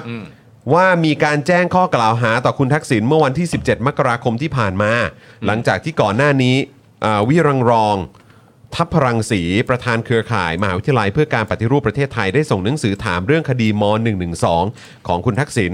ต่อบกปอท และอายการสูงสุด โดยทั้งสองหน่วยงานตอบกลับ มามีใจความคล้ายกันครับ ก็คือเรือนจำพิเศษกรุงเทพมหานคร ยังไม่ตอบรับให้เข้าไปแจ้งข้อกล่าวหากับคุณทักษิณครับ เอ้า แบบนี้ก็ได้ด้วยเหรอ เอ้า ยังไม่จบนะทำให้พนักงานสอบสวนและพนักงานอายการ ยังไม่อาจจะแจ้งข้อหาแก่ผู้ต้องหาได้ โดยหนังสือตอบกลับของอายการสูงสุดเนี่ยลงวันที่ไว้ก็คือวันที่ 18 มกราคม วันถัดมานะฮะเอ่อจากการที่คุณเอ่อเข้าใจว่าก็คือคุณคุณประยุทธ์นั่นแหละนะครับ บอกว่ามีการแจ้งข้อกล่าวหากับคุณทักษิณเมื่อวันที่ 17 มกราคม อืมเอ้า เฮ้ย เดี๋ยวก่อนโทษที 17 มกราคมคือที่ผ่านมานี่ เออใช่ แต่หนังสือตอบ อ๋อ ก็ถูกแล้ว 67 เออครับผม ใช่ไง อันนี้คือ ถูก ไป แล้ว ไป ถูกแล้ว ไปไปไป เออ ยื่นติดตามไง ใช่ใช่ ว่าถึง ใช่ ไหนแล้ว ใช่ เอออื มนะครับ ได้ส่งหนังสือถาม เอาละ เรื่อง สิ คดีมาตรา1นึของคุณทักษิณต่อบ ยั ก งไง ปอ สิ ทและอายการสูงสุด โดยทั้งสองหน่วยงานตอบกลับมีใจความคล้ายกันก็คือเรือนจำพิเศษกรุงเทพมหานคร ยังไม่ตอบรับให้เข้าไปแจ้งข้อกล่าวหากับคุณทักษิณทำให้พนักงานสอบสวนและพนักงานอายการยังไม่อาจแจ้งข้อกล่าวหา แก่ผู้ต้องหาได้ แต่ประเด็นเรื่องอายัดเนี่ยได้ อืม แต่แจ้งข้อกล่าวหาเนี่ย พนักงานสอบสวนและพนักงานอายการเข้าไปไม่ได้ ยังไงวะ แต่ไปเรื่องอายัดได้ อายัดได้ แต่แจ้งข้อข้อกล่าวหาไม่ได้ เออ อายัดเพราะต้องคดีมาตรา1นึอ่ะ แต่อายัดไว้เมื่อปีที่แล้ว ใช่ตั้งแต่ปีที่แล้ว ราชทันรับอายัดไว้ 28 สิงหาคม ปีที่แล้ว ปีที่แล้ว แต่ว่า 17 มกราคม ได้มี เนี่ย การติดตาม เอ่อ ว่าถึงไหนแล้ว ยืนยันว่ามีการแจ้งข้อกล่าวหากับคุณทักษิณเมื่อวันที่ 17 มกราคมที่ผ่านมา เออ ใช่ไหมครับ แล้วก็มีการส่งหนังสือถามเรื่อง อันนี้เนี่ยคดีนี้เนี่ยว่าไปถึงไหนแล้ว อืม แต่ว่าก็มีคำตอบกลับมาจากบกปอท อืม แล้วก็อายการสูงสุด บอกว่าเรือนจำพิเศษกรุงเทพยังไม่ตอบรับให้เข้าไปเอ่ออ่าแจ้งข้อกล่าวหากับคุณทักษิณทำให้พนักงานสอบสวนและพนักงานอายการไม่สามารถแจ้งข้อกล่าวหาแก่ผู้ต้องหาได้ นี่จริงๆมันมีหลายคำถามมากเลยนะ ไฮโซอะ เดี๋ยวเดี๋ยวนะ คือ แล้วทำไมเรือนจำพิเศษกรุงเทพ ถึงยังไม่ตอบรับอ่ะ คือคือคุณผู้ชม จำกรณีแบบ ตอนนั้นได้ปะตอนแบบเหมือนที่เราติดตามไลฟ์กันอะ เออ ว่าแบบเพนกวินกำลังจะออกมา เออ จะมีเจ้าหน้าที่ไปอายัดอะไรไหม ใช่จำ หรื ได้ อแบบคุณรุ้งอะไรอย่างเงี้ยใช่ไหม จำได้ หรือว่าแบบเข้าใจว่าแบบมีแบบคุณเอ่อธนาอานนท์ตอนนั้นด้วยอะไรอย่างเงี้ย เออ คือหลาย ๆ คนน่ะคุณผู้ชม เออ ในในในพาร์ทของเอ่อนักกิจกรรม นักเคลื่อนไหวทางการเมืองเพื่อประชาธิปไตยเนี่ย อืม เออนะครับก็จะเป็นอะไรที่ค่อนข้างแบบชัดเจนมากอะว่าเจ้าหน้าที่ก็ก็จะเหมือนแบบในวันที่เขาจะได้รับการปล่อยตัวกันออกมา อืม ก็คือก็เจ้าหน้าที่ก็จะสวนเข้าไปเลยอะ่ะ เออ ใช่ คือเราจะเห็นความดุดัน เออ ของเจ้าหน้าที่ในการที่จะลุยเข้าไปแบบเนี่ย จะเอาต่อ ต้ ทั อง นที จัด อ่ะ การเกี่ยวกับข้อหานี้มันเรียบร้อย อ่า เออต้องทำให้สำเร็จทำให้ได้อะไรอย่างเงี้ย อืม แต่คือ เอออ ม พอกลายเป็นแบบนี้เรือนจำพิเศษกรุงเทพ ไม่ตอบรับให้เข้าไปแจ้งข้อกล่าวหากับคุณทักษิณครับ แล้วพอเป็นแบบนี้คือทำให้พนักงานสอบสวน และพนักงานอายการ ก็เลยไปไม่ได้ เออ เข้าไปแจ้งข้อกล่าวหากับผู้ต้องหาเนี่ยไม่ได้ เราก็เคยเข้าใจว่าพวกเขาทำอะไรก็ ได้ เราเพิ่งมารู้ว่าอ๋อเขาทำไม่ได้ก็มี อ้าว ทำไม่ได้ด้วยปกติเห็นแบบพังงาบพังงาบแล้วก็ยังไปไปแจ้งอะไรได้นะ เออขนาดว่าแบบคือจำได้เลยอ่ะกรณีของแบบของนักเคลื่อนไหวเพื่อประชาธิปไตยอ่ะ เออ ภาคประชาชนน่ะ อืม เออคืออยู่ในในอาการที่แบบไม่สู้ดีอ่ะ ใช่ ก็ไปแจ้งได้ ก็ไปได้นะ แต่แต่อันนั้นอาจจะไม่ได้เข้าไปแจ้งในกรมราชทัณฑ์ปะอันนี้มันเป็นมีประเด็นเรื่องกรมราชทัณฑ์เข้ามามีส่วนเกี่ยวข้อง เพื่อกรมราชทัณฑ์เนี่ย ก็ ยัง เรือนจำพิเศษไง ก็เออว่ะ แล้วถ้าตอนนี้อยู่ในโรงพยาบาลอ่ะก็คือเข้าไปไม่ได้เหรอ หรือยังไงเพ ไม่ ราะเพราะตอนนั้นน่ะ 17 มกราคมเนี่ยคุณทักษิณก็ยังไม่ได้อยู่ที่เรือนจำ ใช่ แต่ว่าคุณทักษิณก็อยู่ภายใต้การเขาเรียกว่าควบคุมใช่ไหมคุมตัว ใช่ โดยกรมราชทัณฑ์อยู่แล้วอ่ะ ใช่ เรือนจำพิเศษกรุงเทพก็เป็นก็เป็นเอ่อเป็นผู้ดูแลแบบเอ่อในกร เรื่อง ณี นี้ คุณทักษิณไม่ใช่เหรอ ใช่ เออทำไมถึงตอบรับไม่ได้อะครับ สงสัยคุณผู้ชม สงสัยเฉยๆ อยากรู้ เราก็จะติดตามประเด็นนี้กันอย่างใกล้ชิดต่อไปนะครับผม ซึ่งในประเด็นเนี้ยโฆษกสำนักงานอายการสูงสุดนะครับผมก็บอกว่าในคดีนี้เนี่ยอายการสูงสุดสามารถสั่งได้ทั้งหมดเนี่ยสามแนวทางด้วยกัน ซึ่ง 3 แนวทางนี้ก็ก็ตรงไปตรงมานะคุณผู้ชมนะ แนวทางทีหนึ่1 ก็คือ สั่งสอบเพิ่มนะครับผม สั่งสอบเพิ่มก็แปลว่าหากมีประเด็นอะไรต่างๆ นานาที่มันไม่อ่ายังไม่ชัดเจน ยังไม่แจ่มแจ้ง ยังไม่สามารถที่จะสิ้นสงสัยได้ ก็สั่งสอบเพิ่มเพื่อหาข้อมูลเพิ่มเติม อันนั้นคือประเด็นที่หนึ่งประเด็นที่สองก็คือสั่งฟ้องครับ สั่งฟ้องก็หมายความว่าถ้ามีความรู้สึกว่าอ่านเสร็จเรียบร้อยแล้วข้อมูลมันครบถ้วนแล้ว แล้วก็มีความเห็นไปตรงกันว่าเออมันเป็นการกระทำที่เป็นความผิดก็สั่งฟ้องไปเลย อันแรกคือสั่งสอบเพิ่ม อันที่สองคือสั่งฟ้องนะครับผม อันที่สามก็คือหากว่าไปหาหลักฐานแล้วก็พบว่าผู้กล่าวหาไม่ได้กระทำผิด ก็มาจบที่สั่งไม่ฟ้อง ก็มีสามอย่างนี้ สั่งสอบเพิ่ม สั่งฟ้อง สั่งไม่ฟ้อง มี 3 อย่างนี้ ซึ่งประเด็นเรื่องจะทำอะไรเนี่ย มันก็ต้องการเห็นว่าที่ให้สัมภาษณ์ในวันนี้ที่พูดแถลงในวันนี้ก็คือว่า การจะไป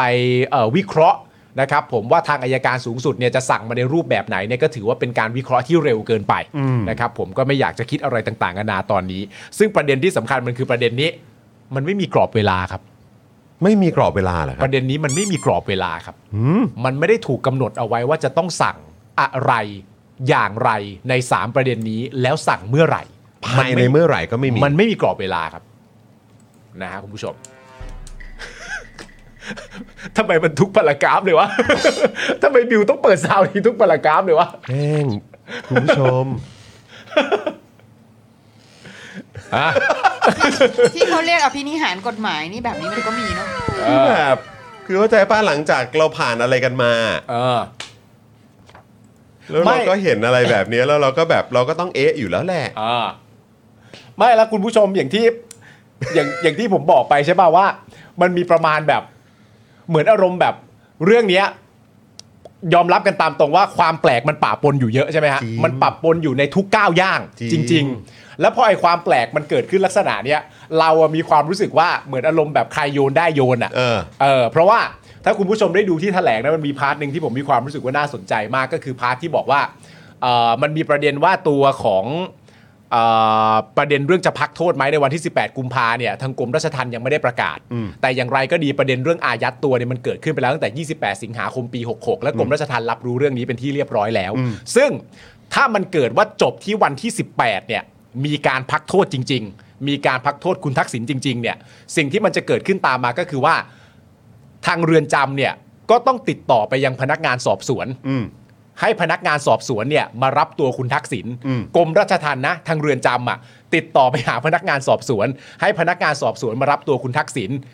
เหมือนกับว่า ฉันพูดแล้วว่าฉันจะให้พักโทษ อืม แต่คุณคุณก็คือพนักงานสอบสวน คุณจะอายัดตัวเขาในคดีมาตรา1นึใช่ไหม คุณก็มารับตัวไป หลังจากคุณรับตัวไปเสร็จเรียบร้อยแล้วเนี่ย การที่จะปล่อยตัวชั่วคราว หรือการจะขออำนาจให้จับกลุ่มต่อเนี่ย เป็นดุลพินิษของพนักงานสอบสวน ไปขึ้นอยู่กับดุลพินิษของพนักงานสอบสวนด้วยนะ ว่าจะกระทำอย่างไรหลังจากทางเรือนจำเนี่ยติดต่อมาเป็นที่เรียบร้อยแล้ว คุณจะตัดสินทำเรื่องนี้ว่าอย่างไร หลังจากนั้น พอคุณตัดสินใจจะทำแบบไหนแบบนั้นเป็นที่เรียบร้อยแล้วเนี่ย พนักงานสอบสวนก็จะติดต่อไปทางสำนักงานอายการสูงสุด หรือไปทางอายการสูงสุด แล้วก็บอกอายการสูงสุดว่า นี่คือสิ่งที่เราจะทำเราจะทำแบบนี้ เข้าใจไหมแต่ในพาร์ทนี้ทั้งหมดอะมันเหมือนโยนอะ จริง คือมันเหมือนทำให้แบบอ่ามันเป็นอย่างนี้นะ แล้วพอถึงเวลาจริง ๆ มันจะออกมาหน้าไหนอะ่ะ มันเหมือนจะวนกลับมาว่า เอ้าก็ตอนที่เราเคยพูดไว้เราเคยพูดไว้ประมาณอย่างนี้ไง ใช่ปะเพื่อให้มันมีแบบ อะไรบางอย่างที่สามารถที่จะอธิบายต่อได้ว่าไม่ตอนนั้นที่พูดเอ่ออย่างนี้ เข้าใจปะ แต่แบบ มันมันเขาเรียกอะไรมันพิศวงปนเปกันไปหมดเลยอ่ะ อ่า ใช่ ใช่เราทำแบบนี้ไปเพื่ออะไร เออ เออ แล้วก็ถามอีกแหละ อืม คือเราจะอยู่กันอย่างนี้จริงๆเหรอวะ อ่า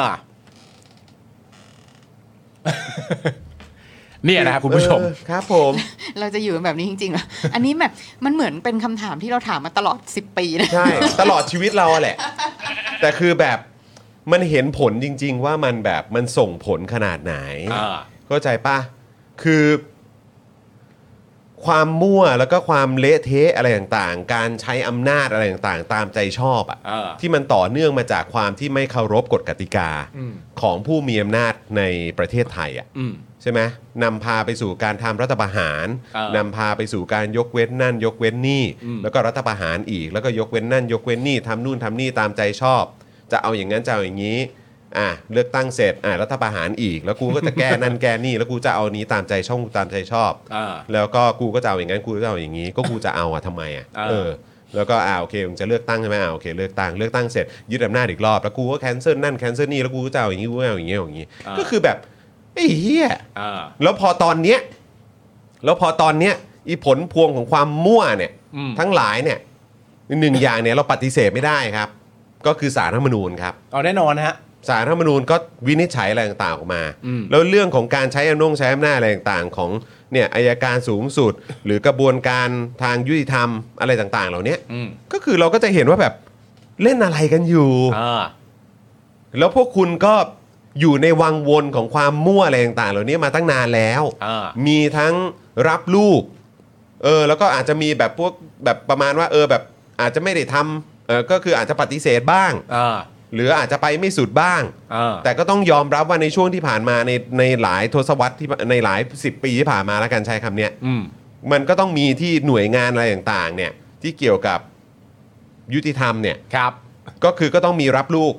จากผู้มีอำนาจอยู่แล้วแหละ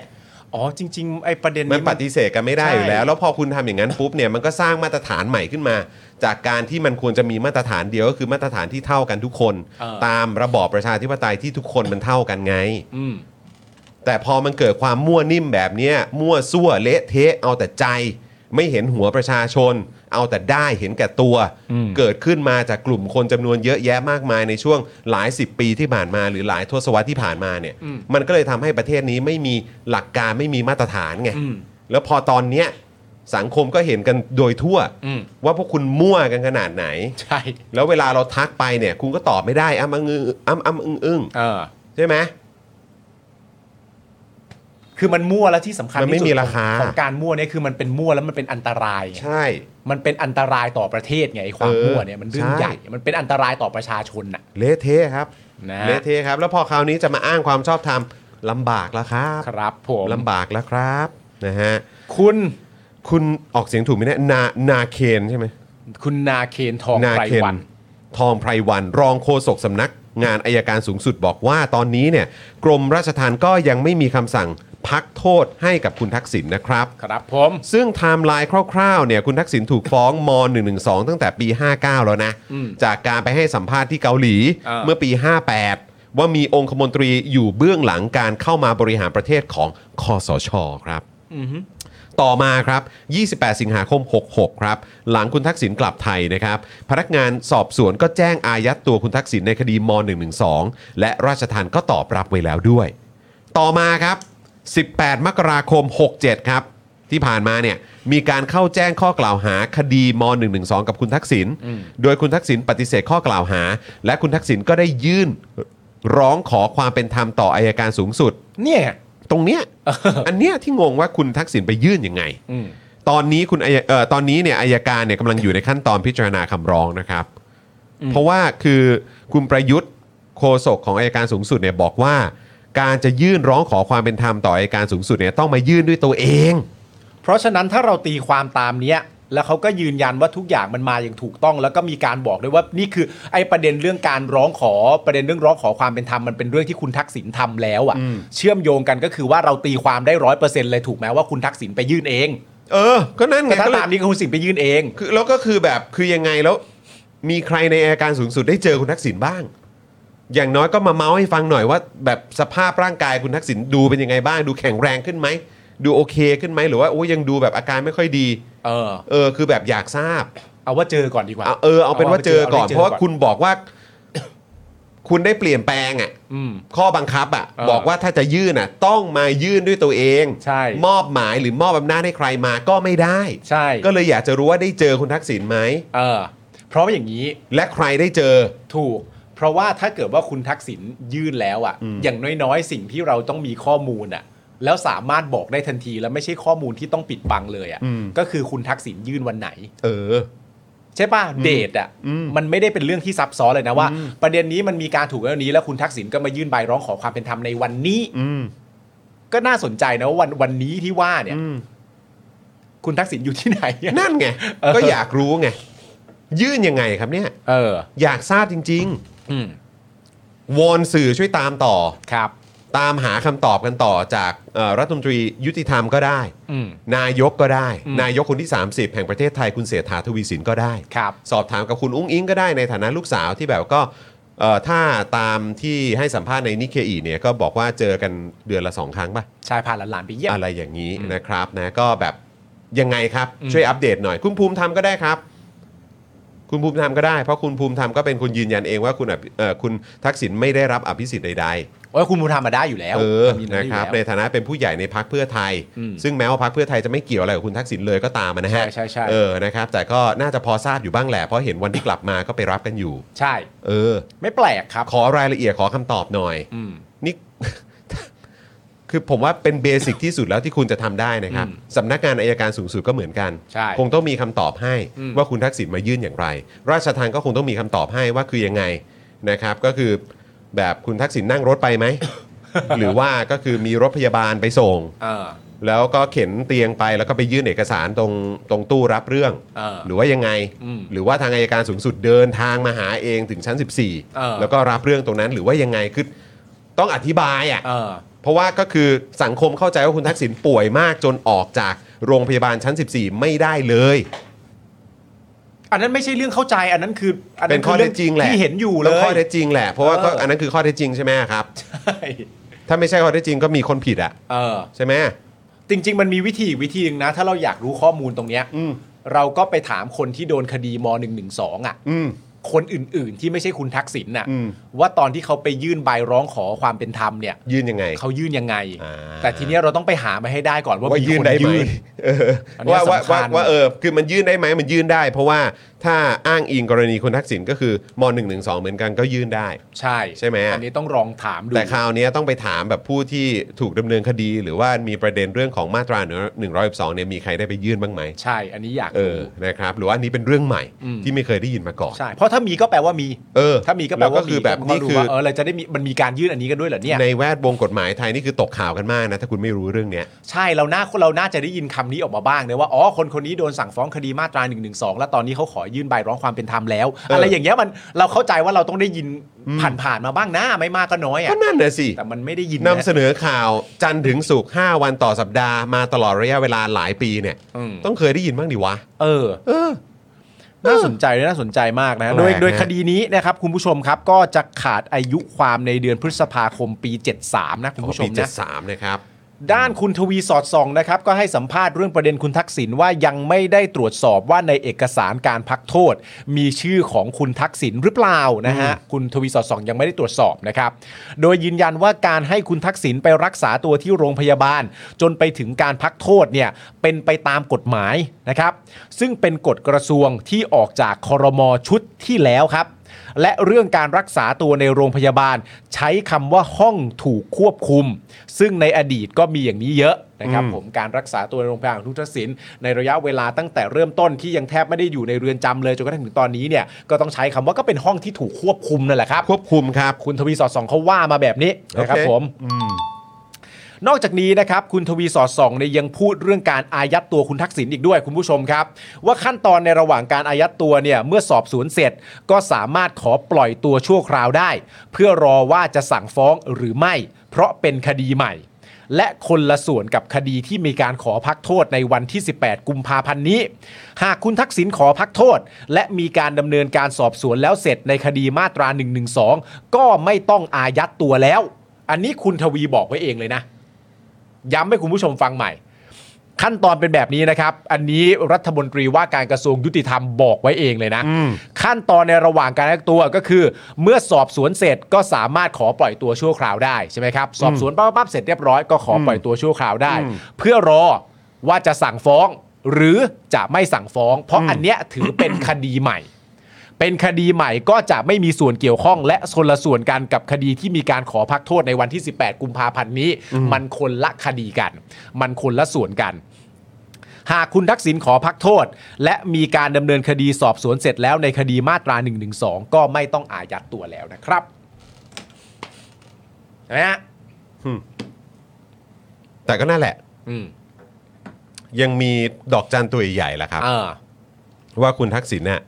ได้ไปยื่นขอความเป็นธรรมอะอย่างไร ใช่ แต่อย่างไรก็ดีตามที่คุณพิชิตพูดนะ อันนี้ก็เป็นประเด็นที่ผมเห็นด้วยอย่างมากเลยนะ ที่ถ้าจะว่ากันด้วยเรื่องคดีนี้ตอนเจ็บตอนจุดเริ่มต้นน่ะ อืม มันก็เป็นคดีที่เกิดขึ้นนอกราชอาณาจักรจริง ๆอะ่ะ อืม และคุณก็จะเอามาฟ้องแล้วก็รับเรื่องฟ้องกันอย่างเงี้ยเหรอ ในคดีมาตรา1นึเนี่ย ในคดีมาตรา1นึเนี่ย เนี่ยถึงบอกไงครับว่ามันมั่วแล้วก็เละเทะไปหมดแล้ว เกิดขึ้นแน่ๆ เพราะมันถ่ายไว้อ่ะ มันมันแบบมันมันมั่วแล้วก็เละเทะมากจากความเอาแต่ใจแล้วก็ก็คือกูจะเล่นคนนั้น กูจะเล่นคนนี้นั่นนู่นนี่ อืม มาเป็นระยะเวลาหลายสิบปีเนี่ยกระบวนการยุติธรรม หลักการความน่าเชื่อถือทุกอย่างไปหมดครับ ใช่ แล้วประ เละเทะฮะ และประเด็นที่มันสำคัญในประเด็นเนี้ยที่เราต้องหยิบยกมาพูดถึงอ่ะ เพราะว่าตอนเนี้ยในความเข้าใจของสังคมอ่ะ อืม ผมเชื่อว่ามันไปในทางเดียวกันเยอะก็คือว่ามันมาจบที่ประเด็นก็คือว่า ในคดีเดียวกันเนี่ย อืม จะรอด หรือจะไม่รอดเนี่ย อืม มันเริ่มต้นที่พื้นฐานที่ไม่เท่ากัน ใช่ อันเนี้ยแหละมันจึงเป็นประเด็นที่เราต้องหยิบยก ประเด็นนี้มาพูดอย่างสม่ำเสมอ มันไม่ใช่ประเด็นว่าอยากเห็นคนติดคุกไหมไหนมึงพูดกันตลอดเวลาประเด็นเรื่องคดีมาตรา1นึว่ามันอย่างนั้นอย่างงู้นอย่างนี้เลย เราก็ยังคงยึดมั่นเหมือนเดิมครับ ว่าความรู้สึกเราในลักษณะต่างๆนานาเหล่านี้นี่เป็นอย่างไร แต่ประเด็นที่เราพูดถึงก็คือว่า สุดท้ายเราไปกันต่อแบบนี้ไม่ได้ฮะ อืม ไปกันต่อแบบนี้ในฐานะว่าในพื้นฐานคดีเดียวกัน แต่จุดเริ่มต้นพื้นฐานว่าจะรอดไม่รอด มันไม่ได้เริ่มที่เดียวกันน่ะ มันไม่ใช่สังคมแบบนี้ ที่จะไปกัน เละฮะคุณผู้ชม ฮะ นะครับนะฮะอ่ะคุณผู้ชมครับเอ่อเมื่อสักครู่นี้ขอบคุณคุณกนกวันนะครับนะมาต่อสมาชิกกับเรานะครับ คุณเอ่อภาคสีสียันยงนะครับนะฮะก็ซูเปอร์แชทมาด้วยนะครับ ขอบพระคุณนะครับนะฮะแล้วก็ยังมีท่านอื่น ๆ อีกนะครับ เมื่อเมื่อสักครู่นี้เห็นมีบอกด้วยคุณสุรีพรขอบคุณนะครับ ขอบพระคุณครับ เมื่อกี้ใครนะ เดี๋ยวก่อนนะ ขอดูนิดนึงบอกว่า อ่ะ นี่คุณ Z Canza นะครับ บอกว่าลองสเฟอร์ไปแล้วง่ายมากค โอ้ รับ โหขอบพระคุณมากๆมากๆเลยครับ คุณผู้ชมครับนะฮะก็อย่าลืมนะครับ ตอนนี้เรายังคงต้องการสมาชิกนะครับนะฮะอ่าที่ตอนนี้รีครู t กันเพิ่มเติมนะครับ10,000 ท่าน ฮะ นะครับ ซึ่งก็ 10,000 ท่านก็คือตัวเลขของอาจำนวนเมมเบอร์นะครับที่อาจจะหลุดกันออกไปแบบไม่รู้ตัวนะครับ เพราะฉะนั้นก็มาสนับสนุนพวกเรากันได้เลยนะครับ คุณผู้ชมครับ ครับ เอาละครับดูจากเวลาผมคิดว่าน่าจะเหมาะเอ่อแล้วก็สมควร ครับ กับการอยู่ใกล้ชิดนะครับกับเกสของเราในวันนี้ดีกว่านะครับ ครับ ครับ นะฮะ ผม เดี๋ยวต้อนรับกันเลยดีกว่าครับ ต้อนรับเลยไหมฮะอ่าโอเคเรียนเชิญเลยดีกว่านะครับ พี่ด่างครับอ่าสวัสดีครับ สวัสดีครับพี่ด่างครับ เชิญครับพี่ด่างค โอ้ รับ โห โอ้โห อยากเชิญนั่งเชิญนั่งเชิญนั่งโอ้โหเป็นเกียรติมาก สวัสดีนะครับสวัส ได้กลับมาเจอพี่ด่างอีกรอบหนึ่ง โอ้โห คือคุณจอนี่ได้เจอเรื่อยๆแต่ผมไม่ได้เจอพี่ด่าง เจอเรื่อยๆครั โอ้ บ โห อย่าเจอเลยครับ แต่ว่าครับผม ไม่ไม่เวลาเจอผมหมายถึงว่าได้ได้มาสัมภาษณ์พูดคุยในรายการ อ่า และเชิงเชิงนี้ครับพี่ด่างครับ ใช่ เชิง ใช่ นี้ ใช่ใช่ใช่ครับใช่ครับ ต้องขอโทษก่อนเพราะว่า ครับ มาช้านิดหนึ่ง อุ้ยไม่ ไม่เป็นไรเลยค ปัญ รับ ห พี่ด่างครับ เออ ไป ครับผม เยี่ยมคุณบุ้งนิติพรมา อ๋อเออ ตอนนี้คุณบุ้งเป็นไงบ้าง ส ครับ ภาพร่างกา11ยวันแล้วนะค ต รั อบ นนี้เข้าโรงพยาบาลราชทันเพราะว่าแกค่อนข้างอาการหนัก ครับ เดี๋ยวเราค่อยคุยกันเรื่องนี้ว่า อาจจะมีคนเห็นยังไงจะได้เล่ารายละเอียดให้ฟัง ได้ค เอา รับ ประเด็นที่อยากถามก่อน โอเค ได้รับได้ ได้ ค ค รั รั บบ งั้นเราไปกันที่ ได้ครับ ประเด็นที่วันนี้ต้องขอรบกวนทางพี่ด่างหน่อยนะครับ อืม คือพวกเราก็มีโอกาสได้ติดตามนะค ครั รั บบ แล้วก็โอ้โหต้องบอกว่าเป็นกระแสมากๆเลยนะครับ ครับ จากที่พี่ด่างเนี่ยได้ไปคุยกับเอ่อทางคุณจอมา ครับ นะครับมีการสัมภาษณ์พูดคุยกันแล้วก็โอ้โหยมีคนเอาไปตัดเป็นคลิปนะฮะออนใน Tik t o อกนะครับแล้วก็คนก็ดูกันเยอะแล้วก็ตั้งคำถามนะครับแล้วก็มีข้อสังเกตกันเยอะเลย ครับ นะครับก็เลยอยากจะอาสอบถามเพิ่มเติมนะครับอยากจะให้พี่ด่างเนี่ยได้มาขยายความในประเด็นที่พูดคุยกันในวันนั้นในรายการของเรากันด้วย ได้ นะค ครั รับบ ได้ครับ วันนี้ก็ต้องขอรบกวนกันหน่อยนะครับ ยินดีครับ นะฮะอ่ะคุณผู้ชมนะครับนี่คอมเมนต์กันเข้ามามากันแล้วครับนะต้อนรับนะครับพี่ด่างกันเลยดีกว่านะครับ ครับ คุณวรัตยาว่าต้อนรับทนายสายยุติธรรม อ่า นะครั เดี๋ บ ยวคนหนึ่งเขาจะหมั่นไส้ เอ้ยไม่โอ้ครับผมนะฮะอ่ะโอเคเราเริ่มกันเลยดีกว่าเนาะ ครับ เออ ผม คุณคุณปาล์มเราเราไปกันทีละคำถามดีกว่าเนาะ ใช่ มันมีประเด็นนี้ครับ พี่ด่างครับที่มีคนตั้งข้อสงสัยกันเยอะแยะมาก แล้วก็เหมือนประเด็นที่ประชาชนก็พูดกันค่อนข้างติดปาก ครับ ก็คือคำวินิจฉัยหรือว่าคำสั่งของสาลรฐธรรมนูญเนี่ยมีผลผูกพันกับทุกองค์กร เหมือนท่องกันติดปากว่าแบบนี้เลย แต่ว่าที่ทนายด่างเอ่อพี่ด่างไปให้ความเห็นมาเนี่ย จริง ๆ มันเป็นแบบเถนตรงอย่างนั้นเลยไหมว่าคำวินิจฉัยของสาลรฐธรรมนูญผูกพันกับทุกองค์กรจริง ๆ ปฏิเสธไม่ได้เลย ลักษณะที่แท้จริงของมันเป็นยังไงอะ ได้ได้ครับ คืออย่างนี้ฮะที่จริงๆแล้วก็มีความรู้สึกอย่างนี้มานานแล้ว ครับ ตั้งแต่สมัยคำวินิจฉัยเรื่องการล้มล้างการปกครองของคุณอนนท์หรือเพนกวิน ครับ คือผมก็ให้ความเห็นกับน้องๆ ไปอย่างนี้ว่า ถ้าตามรัฐธรรมนูญเขาเขียนว่าคำวินิจฉัยหรือคำสั่งของสารรัฐธรรมนูญเนี่ย ครับ ผูกพันทุกองค์กร ไม่ว่าจะเป็นชาวบ้านร้านตลาด หรือว่าศาลยุติธรรม อืม แต่มันมีปัญหาอย่างนี้ว่า มันต้องเป็นคำวินิจฉัยที่ถูกต้องด้วยกฎหมาย อืม ต้องชอบด้วยรัฐธรรมนูญเท่านั้นเอง อืมคือไม่ขัดกับรัฐธรรมนูญ คือถ้ามันไม่ชอบ อืม ไอ้ผมยกตัวอย่างง่ายๆให้ทุกคนฟังซึ่งคนอาจจะหัวเราะ เช่น รัฐธรรมนูญเขาบอกว่าเอ่อพระราชบัญญัติว่าด้วยวิธีพิจารณาความเนี่ย ครับ ของสารรัฐธรรมนูญเนี่ย ต้องมีเสียงข้างมาก องค์ประกอบ เวลาประชุมต้องเกินครึ่งเกิดสมมติมาแค่ 3 คนแล้วมันลงมติ มันก็ไม่ชอบ มันก็บังคับใครไม่ได้ อ๋อ หรือ หรือหากคำวินิจฉัยของสารรัฐธรรมนูญเนี่ยไม่เป็นไปตามที่รัฐธรรมนูญให้อำนาจไว้ก็ไปบังคับใครได้เลย อืม มันก็มีคำถามที่คนถามมาว่า เอาถ้าเขาสั่งมาแล้วเนี่ย ใครจะเป็นคนชี้ขาด เพราะสารรัฐธรรมนูญเนี่ย ถ้าตาม ตามความรู้สึกของประชาชนก็ยิ่งใหญ่ที่สุดแล้ว ฮะ สั่งสี่เหลี่ยมให้เป็นสามเหลี่ยมก็ได้ ใช่ไหมฮะ แต่ความจริงไม่ใช่ อืม เพราะว่ามันยังมีกฎหมายอื่นที่ควบคุมอยู่ เพราะสารรัฐธรรมนูญเนี่ย ถูกควบคุมโดยรัฐธรรมนูญ อืม ครับ และถูกควบคุมโดยพระราชบัญญัติว่าด้วยประกอบรัฐธรรมนูญว่าด้วยวิธีพิจารณาความของสารรัฐธรรมนูญ ครับ ซึ่งเขากำหนดเลยว่า ตุลาการสารรัฐธรรมนูญเนี่ย เป็นเจ้าพนักงานในการยุติธรรม อืม ตามประมวลกฎหมายอาญา อืม ซึ่งมันก็ถูกควบคุมว่า ถ้าเจ้าพนักงานในการยุติธรรม เช่นศาลหรืออายการหรือพนักงานสอบสวนเนี่ยทำผิดก็ถูกลงโทษได้หมดอะ อ่าหรือไม่ได้ปฏิบัติอยู่ในอำนาจของตัวเอง ใช่ เพราะฉะนั้น อ่ามั มันก็เป็นเรื่องปกติ ฮะ ผมก็เลยให้ความเห็นว่าถ้าสารรัฐธรรมนูญท่านสั่งโดยไม่มีอำนาจ อืม หรือสั่งโดยทุจริต ครับ หรือสั่งโดยผิดกฎหมาย อืม ท่านก็เป็นเจ้าพนักงานในการยุติธรรมที่ต้องขึ้นศาลยุติธรรม ฮะ ก็คือศาลถ้าปัจจุบันก็ต้องถือว่าขึ้นศาลศาลอาญาทุจริต ครับผม เราก็ โอเค มาดูว่าคำสั่งของสารรัฐธรรมนูญหรือการปฏิบัติตนของตุลาการสารรัฐธรรมนูญเนี่ย ฮะ ถูกหรือผิด เท่านั้นเอง อ๋อ และไม่บังคับใครเลย อืม ยิ่งไปกว่านั้นตามมาตราค49รับ ที่มีปัญหากันอยู่เนี่ยที่ ฮะ คนไปร้องกันว่าให้ยุตินู่นนี่เนี่ย อืมครับ วรรคสุดท้ายเขียนไว้ว่าคำสั่งคำวินิจฉัยของสารรัฐธรรมนูญเนี่ย ไม่ผูกพันสารยุติธรรม ในการพิจารณาคดีอาญา เขียนไว้เลยฮะ เขียนไว้ชัดเจนลองไปเปิดดูครับ อ๋อ มาตรา 49 รัฐธรรมนูญ ฮะ เลยวรรคสุดท้าย ฮะ เพราะฉะนั้นสมมุติว่าสารรัฐธรรมนูญเนี่ยเขาสั่งว่าเออองค์กรเครือข่ายใครที่ยกเลิกร้อยสิบสองก็ผิดเนี่ย ฮะ มันก็ไม่ได้แปลว่า ไอ้คนองค์กรเครือข่ายจะผิดละร้อยสิบสอง เอออ ม ครับผม ไม่ใช่ว่า ยกเอาคำวินิจฉัยของสารรัฐธรรมนูญมา ฮะ ลงโทษคนทางคดีอาญาได้ อืม เพราะว่า มีระบุไว้ มาตรามีเราเขียนไว้ชัดเจนครับ อืม ไป ครับ อยาก ผม ให้ทุกคนคือผมเนี่ย ไม่ต้องเอากฎหมายมาวางก็ได้ ฮะ เพราะว่าอันนี้เป็นเรื่องข้อเท็จจริง ครับ มาตรา 49 วรรคสุดท้ายเขียนไว้ว่าคำวินิจฉัยคำสั่งสารรัฐธรรมนูญเนี่ยไม่ผูกพันคดีอาญาในการพิจารณาคดีของศาลยุติธรรม อย่างวันเนี้ยทนายกิษดางนุจจลัดประกาศ ร่วมกับคุณจร ครับ จะได้ร่วมกัน ครับ ครับ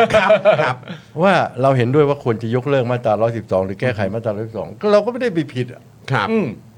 ครับ ไม่ได้ผิดในคดีอาญาไม่ใช่ว่าโดยอัตโนมัติที่ต้องไปติด ไม่ คุก ไม่ เล ใช่ ย ไม่ผิดแน่ๆ เพราะฉะนั้น เพราะว่ามันมีเรื่องเสรีภาพสิทธิในการแสดงความคิดเห็นของประชาชน ครับ ครับ เพราะฉะนั้นคำวินิจฉัยเนี่ยมันไม่ผูกพันเราอยู่แล้ว อืมโอเค เขาเขียนไม่ชัดเจน เพราะงั้น อ่า ผมเลยก็ให้ความเห็นไว้กับคุณจอมเพชรประดับว่าคุณจอมถามผมว่า อย่างนี้ใครเป็นคนตีความ แล้วถ้าสารรัฐธรรมนูญท่านตุลาการท่านผิดเนี่ย จะลงโทษยังไง ผมบอกมันมีช่องทางก็คือ ใช้วิธีพิจารณาของสารรัฐธรรมนูญเองนี่แหละ ฮะ พระราชบัญญัติประกอบรัฐธรรมนูญว่าด้วยสารรัฐธรรมนูญ ซึ่งเขาเขียนไว้เลยว่า คุณเป็นเจ้าหน้าที่ในการยุติธรรมเป็นเจ้า ฮะ พนักงาน เป็นเจ้าพนักงาน เมื่อคุณผิด ก็ลงโทษไปตามประมวลกฎหมายอาญาถ้าคุณไม่ผิด คุณก็จะไป ก็ ฟ้อ โอง เค ก็โอเค ครับผม อ่าแต่มันไม่ได้หมายถึงแบบ เขาเรียกว่าอะไรในในความเข้าใจของสังคมก็คือว่าสุดแล้วแต่ว่าสารรัฐธรรมนูญตัดสินมาเป็นเช่นไรแล้วก็จบแค่นั้น ใช่ไม่ ไม่มี เป็น ขั้นตอน มัน ต่อไปใด มัน ๆ ไม่ได้ อีกต่อไป สิ้นสุด ทั้งสิ้น แค่นั้น มันไม่สิ้นสุดแค่นั้น อ่า คือเนื่องจากไอ้รัฐธรรมนูญฉบับปัจจุบันเนี่ยซึ่งก็เขียนโดยคณะรัฐประหารเนี่ยนะครับ ว่ายังไงก็ตามเขียนโดยคุณอุดมรัตน์อมฤตซึ่งเป็นตุลาการสารรัฐธรรมนูญเนี่ยซึ่งเป็นผู้มีส่วนได้เสียเนี่ยใช่ไหม ครับผม ซึ่งความจริงไม่ไม่สมควรที่ผมพูดได้เพราะแกเป็นรุ่นน้องผม อ่าครับครับผมครับ เป็น ผม เป็นเพื่อนกัน ครับ คงไม่มาแจ้งความดำเนินคดีกับผมนะผมว่า เออ อุดมเอ้ยคือคุณเนี่ยไม่ควรจะรับมาเป็นตุลาการสารรัฐธรรมนูญ อืม ครับ เพราะคุณมีส่วนเกี่ยวพันในการร่างรัฐธรรมนูญด้วย และรัฐธรรมนูญฉบับเนี้ยโอเค ชาวบ้านร้านตลาด เขาก็ว่าว่าแล้วเราต้องยอมรับกฎหมายเขียนมาแล้วความจริงมันไม่ใช่นะในฐานะนักกฎหมาย ในฐานะหลักนิติปัญญา อะไรที่มันผิดมันไม่ใช่กฎหมาย อืม มันเป็นกฎหมู่ด้วยซ้ำไป อืม ใช่ไหม ครับ สมมุติว่าผมเป็นคณะรัฐประหารมา ผมถามว่าไอ้รัฐธรรมนูญฉบับนี้แก้ไขได้ไหม ดูตามไอ้ร่างมันแก้ไขยากมาก อืม นะต้องตายแล้วอีกสิบชาติถึงจะไปแก้ไขได้ แต่เอาความเป็นจริงอะลากรถถังมาคันเดียวมันก็จบแล้ว เออ ก็แก้ได้แล้ว ก็ผมไม่เห็นมีนักวิชาการที่อย่าไปเอ่ยชื่อ อืม มันพูดแล้วมันมันไม่ให้กลัวเขาฟ้องนะ มันลำบากปากเรา ครับ คือ ไม่เห็นไปเคยเถียงเลยว่า ไอ้ไอ้ล่ารถถังมาทำแล้วมันเป็นการล้มล้างรัฐธรรมนูญ อืม ไอ้มาตรา49 เนี่ย เขียนเพื่อมากำลาบประชาชน อืม ไม่ได้เขียนเพื่อมากำลาบคนก่อการรัฐประหารล้มรัฐธรรมนูญ อืม ผมถามว่าสมมติว่ามันมีการตระเตรียมกัน ผมไปสืบทราบรู้มา ฮะ ว่า มีการเตรียมการก่อการรัฐประหารในค่ายทหารค่ายหนึ่ง ครับ ผมไปร้องอายการสูงสุด ฮะ ครับ ท่านจะทำไหมอ่ะสมมติว่าท่านท อ่ะ ำอ่ะผม สมมุ ถาม ติ ว่า ว่าทำอ่ะ ไอ้ไอ้ ครับ ไอ้ไม่ใช่ชุดนี้หรอก ครับ ตุลาการสาลรฐธรรมนูญที่โปรดมาเอ่อมาจากฟ้าคนไหนก็ได้ ฮะ จะกล้าสั่งว่าให้ทหารปลดอาวุธมาแล้วก็ห้ามทำ อืม แล้วสั่งแล้วมันสั่งได้ไหมถามถาม ถามจริง คือมันเป็นเรื่องโกหกหลอกลวงประชาชนทั้งนั้นน่ะเพราะว่า ครับ เขียนมาเพื่อที่จะเอาเรื่องเอาราวกับคนอย่างอานนท์เพนกวิน คนอย่างไอ้ลุงตะวันอะไรพวกนี้ อืม แค่นั้นแหละ อืม เอาเรื่องกับประชาชนนะครับ คือ ประชาช คือผมยืนยันว่า ไ มันเป็นสิ่งที่แต่เดี๋ยวเราจะคุยกันในหลักว่า ครับ ถึงเอาตามข้อกฎหมายของเขาเองที่เขียนเนี่ย มา เขาก็เอาผิดคนพวกนี้ไม่ได้ อืม โอ้โอเค โอ้โห มาตรา49 อ่ะ ค่ะเข มาครับ หให้แล้วค่ะ เอา นี่ มา ค ต รับ รา 49 นะครับ ที่เอ่อเมื่อกี้พี่ด่างบอกว่าอยากให้ทุกคนไปหานี้มานะผมอ่านให้ฟังเลยก็แล้วกันนะฮะ มาตรา 49 นะครับ บุคคลจะใช้สิทธิ์หรือเสรีภาพเพื่อล้มล้าง การปกครองระบอบประชาธิปไตยอันมีพระมหากษัตริย์ทรงเป็นประมุขมิได้ ผู้ใดทราบว่ามีการกระทำตามวรรคหนึ่งย่อมมีสิทธิ์ร้องต่ออายการสูงสุด เพื่อร้องขอให้ศาลรัฐธรรมนูญ วินิจฉัยสั่งการให้เลิกการกระทำดังกล่าวได้ ในกรณีที่อายการสูงสุดมีคำสั่งไม่รับดำเนินการตามที่ร้องขอ หรือไม่ดำเนินการภายใน 15 วัน นับแต่วันที่ได้รับคำร้องขอ ผู้ร้องขอจะยื่นคำร้องโดยตรงต่อศาลรรัฐธรรมนูญก็ได้ การดำเนินการตามมาตรานี้ไม่กระทบต่อการดำเนินคดีอาญาต่อผู้กระทำการตามวรรคหนึ่งครับ ชัดเจนฮะ ชัดเจนนะก็ผม เขียนไว้ชัดเจนนะ บอกแล้ว่าสุดท้ายก็เขียนชัดเจนว่า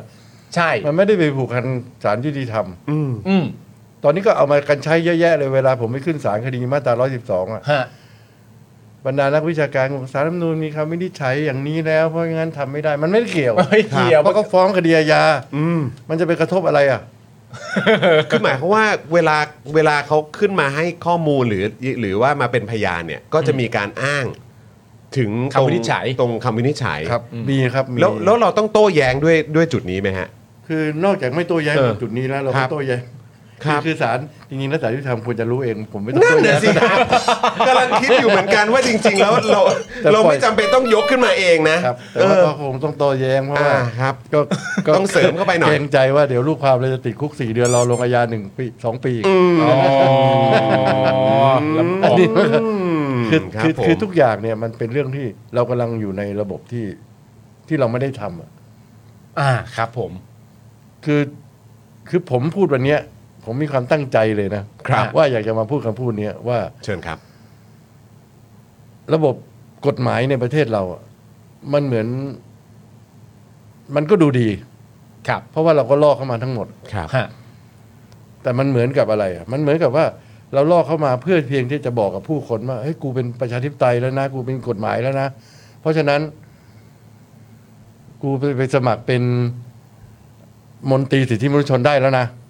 เพราะถ้าเกิดว่าตราบใดที่เรายังยังมีทาสมีอะไรอยู่ ยังไม่มีการปกครองเขาคงจะไม่ให้ ก็ทำแค่นั้นเอง จริง ๆ แล้ว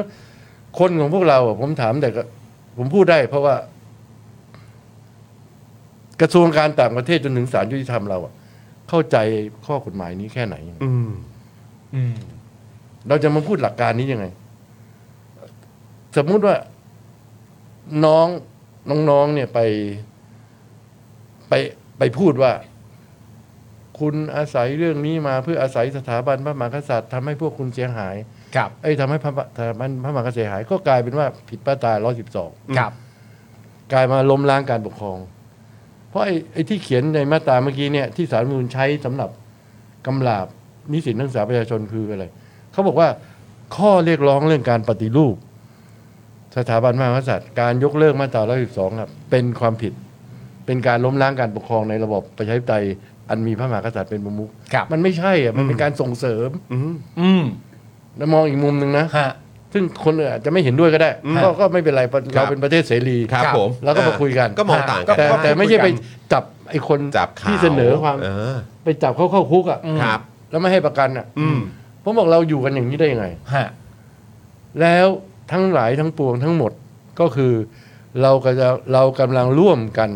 ถ้าหากว่าเรายอมรับสิ่งที่ทำ อืม เราก็ยังไปล้มล้างการปกครองในระบอบประชาธิปไตยที่มีพระมหากษัตริย์เป็นประมุขด้วยซ้ำ อืม อืม ในหลวงท่านไม่ได้รู้เรื่องอะไรเลยกับ อืม สิ่งเหล่านี้ ครับ เรากำลังทำกันเองอยู่ เรากำลังทำกันเอง เออ เพื่อที่จะเพียงแต่ว่าอยากจะกำจัดฝ่ายตรงกันข้ามอะ อืม ใช่ไหมฮะเห ครั มื บ อนกับสมัยก่อนอะที่เขาลงกันมาเยอะแยะว่าไอ้คนนี้มันเห็นว่าโลกกลมกูเห็นว่าโลกแบนกูก็จับมึงมาเผาทิ้งอะไร อืม มันเป็นเรื่องที่ อืม น่าเสียดาย อืม เราไม่ใช่ประเทศเราน่าเสียดายไม่ไม่เหมาะสมที่ เราไม่ควรจะเป็นอย่างนั้น ฮะ ฮะ อืม แล้วผมไม่ควรจะเกิดมาในช่วงนี้ แล้วไม่บางไม่ไม่ไม่ไม่บางควรจะมาเป็นนักกฎหมายด้วยซ้ำไม่ควรจะเป็นผมควรจะเป็นพ่อค้าขายเบียร์ขายเหล้าอะ เออ รวยกว่า ครับผม เออ เขาเขาเห็นเขาจะเอาโอ้โหแบบเห็นนักวิชาการใครต่อใครหรือนักกฎหมายที่ร่ำเรียนมาแต่ละคนช่วงที่ไปออกรายการ ไม่ว่าจะเป็นออกรายการประเด็นเรื่องหุ้นสื่อ ไม่ว่าจะเป็นการออกรายการประเด็นเรื่องตัวเอ่อการหาเสียงด้วยนโยบาย1นึเนี่ยก็ล้วนแล้วแต่พูดไปในทางเดียวกันว่าสอนสอนลูกศิษย์ยากแล้ว หลังจากนี้ไปไม่รู้จะสอนยังไงแล้วพอคำวินิจฉัยออกมาลักษณะแบบนี้ อั ท นนี้ นายทางคิด อัน ยัง นี้ ไง ผมก็มีความเห็นด้วยเพราะว่าผมก็ไม่รู้จะไปสอนไอ้น้องๆที่เป็นทนายความในออฟฟิศยังไง เพราะว่า คือเวลาเราสอนหนังสือเรื่องกฎหมายเนี่ย ฮะ เรามันความสำคัญที่สุดคือหนึ่งคุณต้องมีความกล้าหาญทางจริยธรรม ครับ เพราะกฎหมายมันก็แค่เขียนแค่เนี้ยว่า ฮะ ผู้ใดฆ่าผู้อื่นตายโดยเจตนาประหารชีวิต อืม ใช่ไหม ครับ เหมือนก็ดีน้องพออะไรที่ดังเนี่ย ครับผ แต่ ม มันมันจะต้องมันมีกลไกที่ไปสู่ว่าผู้ใด อืม เขาฆ่าจริงไหม กระบวนการสอบสวน กระบวนการตัดสิน กระบวนการพิจารณาของอายการ ครับ มันจะต้องบริสุทธิ์ยุติธรรม ฮะ ใช้หลักสันนิษฐานไว้ก่อนว่าเขาเป็นผู้บริสุทธิ์ ครับ ผมฟังคำวินิจฉัยของศาลรัฐธรรมนูญฉบับที่ล่าสุดที่เป็นปัญหากันอยู่และยังห้ามคัดกันอยู่ในทุกวันนี้ ผมยังตกใจว่า ไปอ้างว่า คือผม จริง ๆอ่ะผมไม่ควรพูดเพราะผมเป็นผู้มีส่วนได้เสีย ครับ ผมเป็นทนายในคดีที่สสพักก้าวไกลหลายคน รวมทั้งคุณพิธามาเป็นนายประกันให้กับเด็ก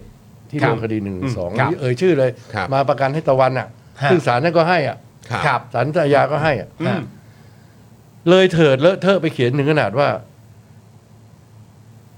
อันนี้ก็กลัวติดคุกอยู่เหมือนกันนะเพราะขู่ขู่อยู่ทุกวันว่า ถ้าวินิจฉัยผิด แต่ผมบอกเลยว่าถ้าขึ้นศาลก็คงต้องไปว่ากัน ไปบอกว่าการไปความเห็นที่บอกว่าไปประกันตัว อืม ผู้ ค ต้อ รั ง บ หาในคดี 112 เนี่ย ฮะ แสดงให้เห็นถึงเจตนาที่อย่างนี้อย่างนี้ ไปดูคำวินิจฉัย อืม เขียนอยู่แน่นอน ครับ ครับ นอกจากจะไปลบหลังจากผมพูดนะ ผมตลกใจมาก ตลกเลยก็ไม่รู้คือคือขำจะไม่รู้จะขำหรือจะร้องไห้ดีอะผมรู้สึกว่า เฮ้ยไอ้อุดมรัตน์อมรินทร์มันก็เป็นคณะบดีคณะนิติศาสตร์ธรรมศาสตร์เป็นมาก่อนนะ ครับ ใช่ไหมไอคนนู้นคนนี้ก็เป็นผู้รักษาสารดีกาเป็นประธานเป็นอะไรกันมาเยอะแยะ เป็นทูตเป็นอะไรมา การไปประกันตัวเนี่ย อย่างนี้ผมถามว่าถ้าลูกชายท่านอะไปถูกข่มข้อหาข่มขืนเด็ก อายุแปดขวบอะแล้ว ครับ ลูกชายท่านก็ไม่ได้ผิดอะแต่ถูกกล่าวหาในระบบกล่าวหาของประเทศไทยอะ ครับ ท่านไปประกันตัวแสดงว่าท่านสนับสนุนการข่มขืนเด็กเหรอเฮ้ย คือมันไม่ใช่แน่ มันจะบ้ากันไปใหญ่ไม่ใช่นะผมแน่ๆว่าประเทศเนี้ยมันจะอยู่กันไม่ได้นะเพราะอะไรวะที่สำคัญคือถ้ามันเป็นคำวินิจฉัยของทนายกฤษดาง ซึ่งไม่ได้มีอะไรบ้าบอ เพราะเป็นคนเล็ก ๆ ไม่มีชื่อเสียงในสังคม แต่เกิดนี่ท่านเป็นที่ประชุม9ต่อศูนย์น่ะ ๆอ่า อุดมมันจะต้องอย่างน้อยมันต้องแปดต่อหนึ่งบอกคุณเขียนแบบนี้ไม่ได้ แต่นี่คือ 9 ต่อ 0 90 เลย ซึ่งผม เอกฉันท์ ผมเศร้าใจแล้วผมบอกเลยว่า สิ่งเหล่านี้ ทำไมเนี่ยผมอายุ 67 แล้วทำไม ครั ผ บ มต้องมายืนหยัดสู้เรื่องพวกนี้ เพราะว่าผมจะรักษา ความเป็นนักกฎหมาย ได้ยังไง ความบริสุทธิ์ยุติธรรมไว้ไง ฮะ คือท่านจะดำเนินคดีกับผมก็ดำเนิน ผมวิจารณ์ว่า ผมขอวินิจฉัยโดยเจตนาสุจริตว่าคำวินิจฉัยของสารรัฐธรรมนูญล่าสุดเนี่ย ไม่ชอบ ครับ ไม่ถูกต้อง ไม่ถูกต้องตามหลักกฎหมาย ผมไม่ได้เย้ยหยันไม่ได้เสียดสี แต่ ในคำวินิจฉัยอันเนี้ย ครับ เสียดสีประชาชนเยอะแยะเลย ผมยังไม่ฟ้องเลย ครับ คือผมยืนยันนะว่าผิด และผมจะหาทางที่จะแก้ไข ให้คำวินิจฉัยเนี่ย ไม่สามารถบังคับได้ เพราะความจริงมันก็บังคับไม่ได้อยู่แล้ว มาตราสี่ไอ้วักสี่ที่เราดู ครับ เมื่อกี้ ครับ ก็มันก็ไม่ได้ผูกพันกับคดีอาญา อาญา เลย ครับ เพราะฉะนั้นจริง ๆ แล้วสารยุติธรรมที่มีวิจารณญาณท่านก็คงไม่ฟังอยู่แล้วล่ะ ฮะ เพียงแต่ว่าเราจะไปสอนหนังสือคนยังไงอะเราจะไปสอนรัฐธรรมนูญ เราจะไปสอนหลักการนี้ยังไงอะให้คนเขาเข้าใจว่า เฮ้ยไม่ใช่สักแต่ว่าพูดนะ ครับ แล้วไม่ได้คือผมเห็นว่าสิ่งที่ท่านวินิจฉัยเนี่ยมันผิดต่อหลักการทางกฎหมายเอาว่าอย่างนี้ดีกว่า อืม หลักวินิจฉัย หลักข้อเท็จจริง หลัก ครับ เหตุผลมันมันใช้ไม่ได้อะ อืม ไม่ใช่ว่าผมสนับสนุนพรรคก้าวไกลเพราะว่าเขาเป็นลูกความผมที่ผ ค ม รับ ไปช่วยเหลือเขานะ ครับ ถ้าเขาผิดก็ลงโทษไป อืม เพราะทนายความเนี่ย อาจารย์จิตติติงสพัฒน์สอนตั้งแต่ผมเรียนธรรมศาสตร์เรื่องหลักวิชาชีพและกฎหมายอยู่แล้วว่า คนมาขอให้เราว่าความ เราก็ว่าความให้ ครับ ไม่ว่าเขาจะเป็นโจรเป็นผู้ร้ายอะไรก็ตาม เพราะทุกคนก็ต้องการความยุติธรรม ครับ ใช่ไหมฮะ ฮะ เพราะฉะนั้นเป็นเรื่องธรรมดา ถ้าอย่างนั้นนะผมไอ้นายประกันเนี่ยยังเบา ผมเป็นทนายคดีหนึ่งหนึ่งสองประมาณสักเกือบร้อยคดีแล้วผมไม่ไม่ไม่มีความผิดด้วยเหรอผมเป็นองค์กรเครือข่ายเลย อืมอืม คือจริงๆคำวินิจฉัยท่านกระทบผมนะ ครับอือฮึ คือจริง ๆ ก็ประประเด็นนี้เป็นประเด็นที่หลังจากมีคำตัดสินออกมาเนี่ยคุณชัยธวัฒน์ก็พูดหลังจากนั้นเช่นเดียวกันว่า มันมันก็อาจจะเป็นเรื่องที่ไม่ได้กระทบแค่พักก้าวไกลอย่างเดียว แต่มันกระทบกับระบอบประชาธิปไตยที่จะดำเนินไปในภายภาคหน้า เนื่องจาก กระ ป ทบ เด็น กับประชาชนแน่ๆ กระทบกับประชาชนแน่ๆ เนื่องจากว่าตอนที่ไปทำอ่ะในแง่ของการแบบไปประกันตัวให้เนี่ยมันเป็นสิทธิ์โดยชอบในกฎหมายประเทศไทยอยู่แล้วอ่ะ ครับ แต่อยู่ดีๆณตอนคำวินิจฉัยเนี่ยก็กลับกลายเป็นว่าอันเนี้ยเป็นส่วนหนึ่งของกรรมของการใช้ดูในพฤติการของการกระทำ ครับ ก็ก็งงกันมากเลยนะครับ คือถ้าคนธรรมดาก็คงงงอ่ะแต่ถ้าเป็นนักกฎหมายก็รู้สึกก็คงไปร้องไห้มั้งผมว่า อันนี้ผมว่าคณะนิติศาสตร์ธรรมศาสตร์เนี่ยนะ จะต้องหรือจุฬาหรือรามคำแหงหรือที่อื่นทั่วโลก ทั่วประเทศไทยเนี่ย ต้องเอาเรื่องหลักหลักอันเนี้ยไปไปไปไปพูดคุยกันในเวลาสอนเรื่องวิชารัฐธรรมนูญเพราะเป็นวิชาบังคับ ครับ ว่าตกลงไงมันจะเอายังไงอ่ะ โอ้ต้องตีกันให้ขาดไปเลย เออถ้าถ้าถ้าถ้าสารรัฐธรรมนูญฉบับไอ้ถ้าเขาคิดถูกก็มันจะได้จบไป ฮะ ใช่ไหมผมก็จะได้เลิกอาชีพนี้ เพราะว่าผมรู้สึกว่าเฮ้ยนตกง ไม่ได้แล้ว ตกลงมันจะ มันจะเอายังไงกันน่ะ ฮะ ต่อไปผมชาวบ้านเขาเกิดสมมติว่าคดีฆ่าคนตาย ผมไม่ขอให้อบตมาช่วยกันใช่ไหมชาวบ้านเขาบอกเออมา ฉันไม่ได้ฆ่าเขานะอบตนายกช่วยมา ประกันตัวหน่อย นายกอบตบอกว่าไม่ได้ เดี๋ยวตามแนววิจิคำวินิจฉัยก็จะหาว่าฉันร่วม สนับสนุน การฆ่าคน อืมไปกันใหญ่ฮะ มันคือคุณจรพูดพูดเบานะ ครับ อันนี้ที่ที่ทนายความเขาคุยกันเขาบอกชิบหายแล้ว ก็ตามนั้นจริง ๆ ครับ ใช่ครับ ตามนั้นจริง ๆ ครับ คือตกลงว่าใครเผาบ้านเผาเมืองใครเผาตำรา อืม คือผมเนี่ย คือที่ต้องมางาน ที่คุณชชวนเนี่ยนะเพราะว่าผมรู้สึกว่า ผมได้ได้ได้ปลดปล่อยบ้างมั้งนั้น ดีดี ต้อง ครับ ต้องต้องมีพื้นที่ครับ คือต้องมีพื้นที่ค ภ รับ รรยาบอกว่าเธอเป็นอะไรไปสามสี่วันเนี่ย คือต้องบอกจริงว่าเอ่อพี่ด่างเนี่ยใช้ใช้รายการเราได้ถูกจุดประสงค์แล้ว นะครับผมเพราะรายการเรานี้ก็เป็นรายการที่เป็นที่ระบาย ใช่ครับ ของ ใช่ ใคร ครับ ต่อใครหลายคนอยู่อย่างสม่ำเสมอเดียว ใช่ครับ เพราะฉะนั้นก็แล้วแต่พี่ด่างเลย ใช่ ต้องขอโทษด้วยครับ โอ้พี่ด่างครับ โอ้ยไม่ พี่ด่าง เดี๋ยวคุณจะลำบาก ไม่ ครับ ไม่ ครับ ไม่ไม่ไม่ ไม่มีปัญหาครับ ไม่ไม่ อันนี้ก็เป็นประเด็นที่คุณผู้ชมก็ เออครับ ก็ ผม อยากจะฟังและก็รคอรับ ที่จะฟัง เพราะว่าในแง่ของการเอ่อวิเคราะห์หรือการพูดคุยของตัวพี่ด่างเนี่ยมันก็เป็นประเด็นการวิเคราะห์พูดคุยเชิงกฎหมาย ใช่ ว่าด้วยเรื่องการเอากฎหมายเป็นที่ตั้งนะครับผมผมเชื่อว่าทุกคนก็น่าจะเห็นไปในทางเดียวกันลักษณะแบบนี้อยู่แล้ว ทีนี้มีประเด็นที่อยากถามพี่ด่างเพิ่มเติมก็คือว่า ถึงแม้ว่า เอ่อการตัดสินในประเด็นเรื่องการเอ่อนำเสนอนโยบายมาตรเอ่อเกี่ยวกับมาตรา1นึเนี่ยสารรัฐธรรมนูญจะมีสิทธิ์ในการวินิจฉัยแค่ประเด็นของการยกเลิกการกระทำหรือว่าให้หยุดการกระทำแต่ยังไงก็แล้วแต่เนี่ยพี่ด่างในสังคมไทยที่มันเกิดขึ้นเนี่ยหลังจากคำวินิจฉัยออกมาปุ๊บเนี่ยประเด็นเรื่องการร้องในการยุบพักเนี่ย มันมีมาแล้วไม่ต่ำกว่า4-5ถึงเคสในการร้องที่เกิดขึ้นณตอนนี้ ในแง่ของเชิงกฎหมายนี่ตัวพี่ด่างมองว่าคือคือ มันได้ไหม มันได้ไหมหรือความยากลำบากที่จะเกิดขึ้นใน มันได้เหรอครับ โอเค แน่นอนอย่างที่บอกทุกคนก็ชอบที่จะย้ำกันเหลือเกินว่าเฮ้ย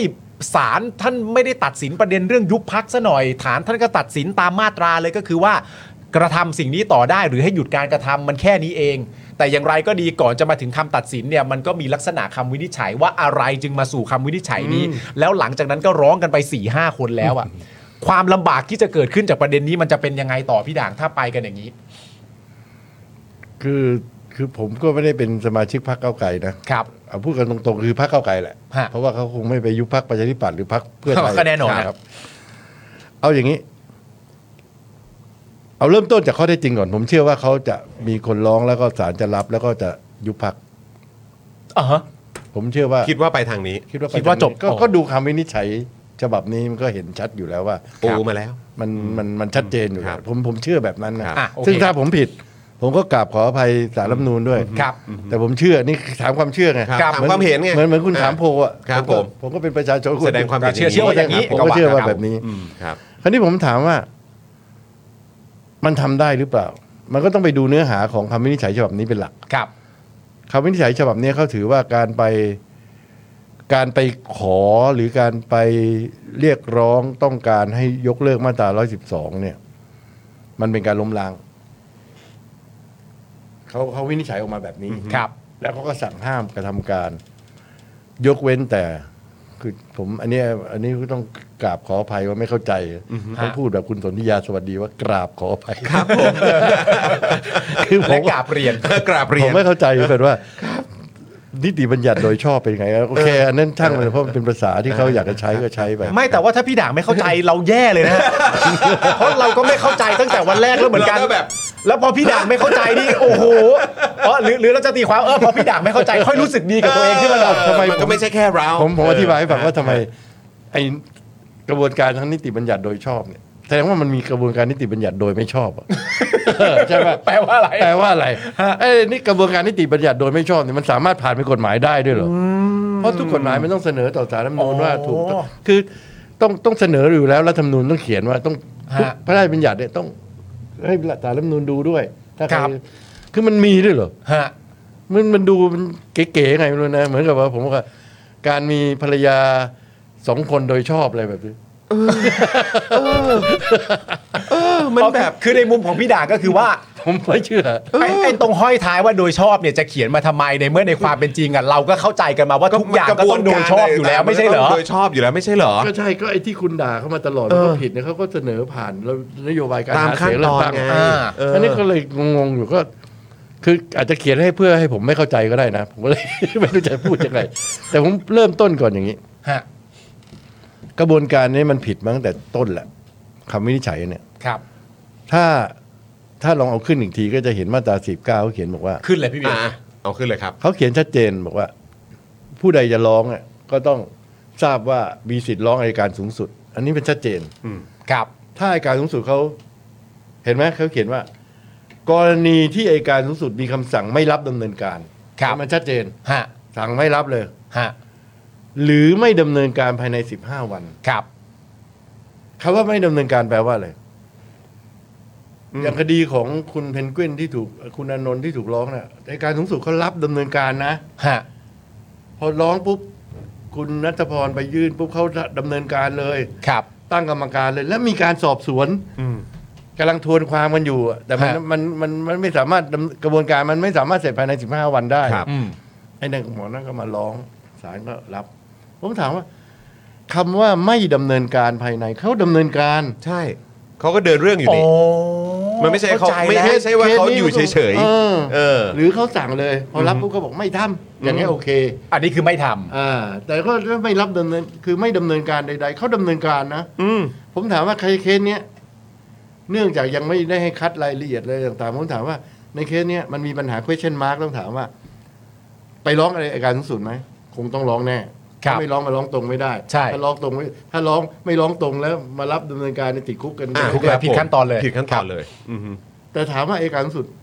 ดำเนินการไหมต้องไปดูนะ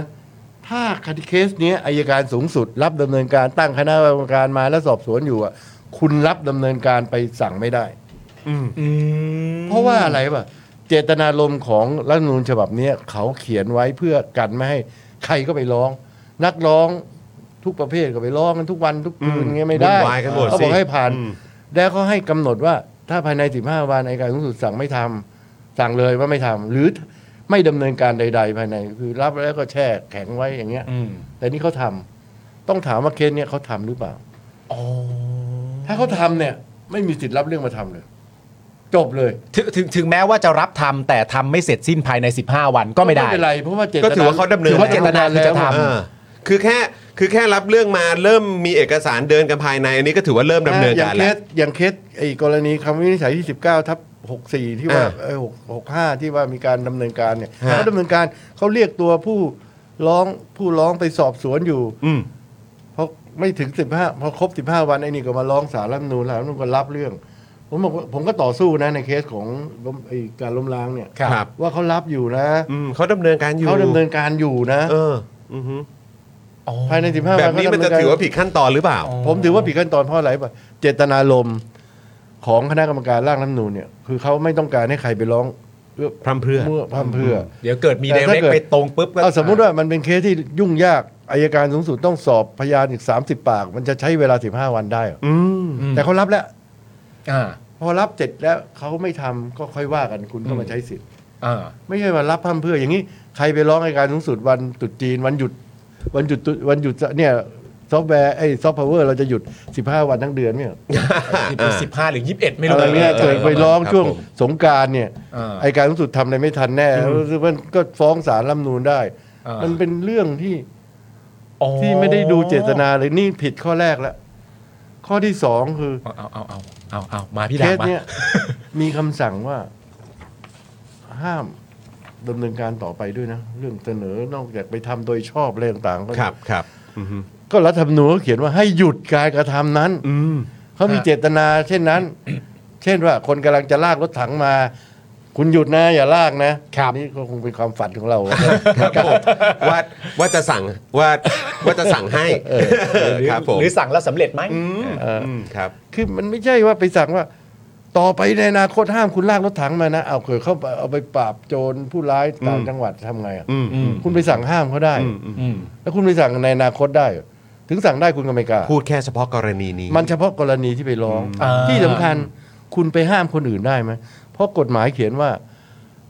ห้ามผู้ถูกร้องดำเนินการ ให้ยุติการดำเนินการ ผมไม่ได้ถูกร้องเนี่ย องค์กรเครือข่ายหรือคนอื่นอะอ่ะสมมุติว่าในเคสของชัดๆเลยเรื่องเนี้ย ครับ ไอ้สสสี่สิบคนมันไปเกี่ยวอะไรด้วยอะ อืม เขาไม่ได้ถูกร้องอ่ะ อืมมันไม่ใช่กรณีเดียวกัน เออเขาไม่ได้มีสิทธิ์เข้าไปในกระบวนการของศาลรัฐธรรมนูญ เพื่อจะไปยื่นเอกสารต่อสู้ให้ความเห็นหรืออะไร ครับ เฮ้ยมันเป็นระบบยุติธรรมแบบไหนที่ไม่ให้เขาโอกาสต่อสู้ อืม ผมว่ามัน นี่มันมั่วไปหมดแล้วฮะ มันก็สมควร ครับ เพราะมันล่างโดยใครอ่ะ เห็นเห็นกันอยู่ฮะเห็นกันอยู่ ใช่ไหม เห็นกันอยู่ คือคือคือระบบเนี่ย ระบบมันจะดีหรือไม่ดี ไม่รู้แต่ระบบมันเริ่มไม่ดีแล้ว ตั้งแต่ใครเขียน แล้วก็อยู่ว่า ใครมาเป็นคนทำใครเลือกมาใช่ไหม ครับ เพราะฉะนั้นในในอาณาอาอานานาอารยประเทศอะเขาถึงมีการคัดกรองคนที่จะมาเป็นผู้รักษา ครับ อย่างมาก ครับ คนที่จะมาเป็นตุลาการสารรัฐธรรมนูญเขากำหนดอำนาจอย่างในเยอรมันเขาก็กำหนดอำนาจของศาลสูงศาลที่จะมาสั่งเรื่องนี้ไว้โดยจำกัดขอบเขต อืม แล้วจะต้องมีใครเป็นและอยู่ได้แค่ไหนอย่างไรเขาก็จะมี ต้องระวังมาก ครับ อืม เป็นเป็นเรื่องที่ละเอียดอ่อนคเพรั ราะ บ มันมันละเมิดสิทธิประชาชนนะ อืม ห้ามองค์กรเครือข่ายใช่ไหมคุณคือจำได้ไหมที่เขาเขียนน่ะหรืออันเนี้ยก็ห้ามไปเป็นดำเนินการ ตกลงว่าต่อไปเนี้ยผม ผมเสนอว่าเนี่ย วันเนี้ยวันมามาเจอคุณคุณจรแล้วก็คุณปาล์มแล้วประกาศว่า ผมเห็นด้วยกับยกเลิกร้อยสิบสองแต่ผมผิดไหม อืม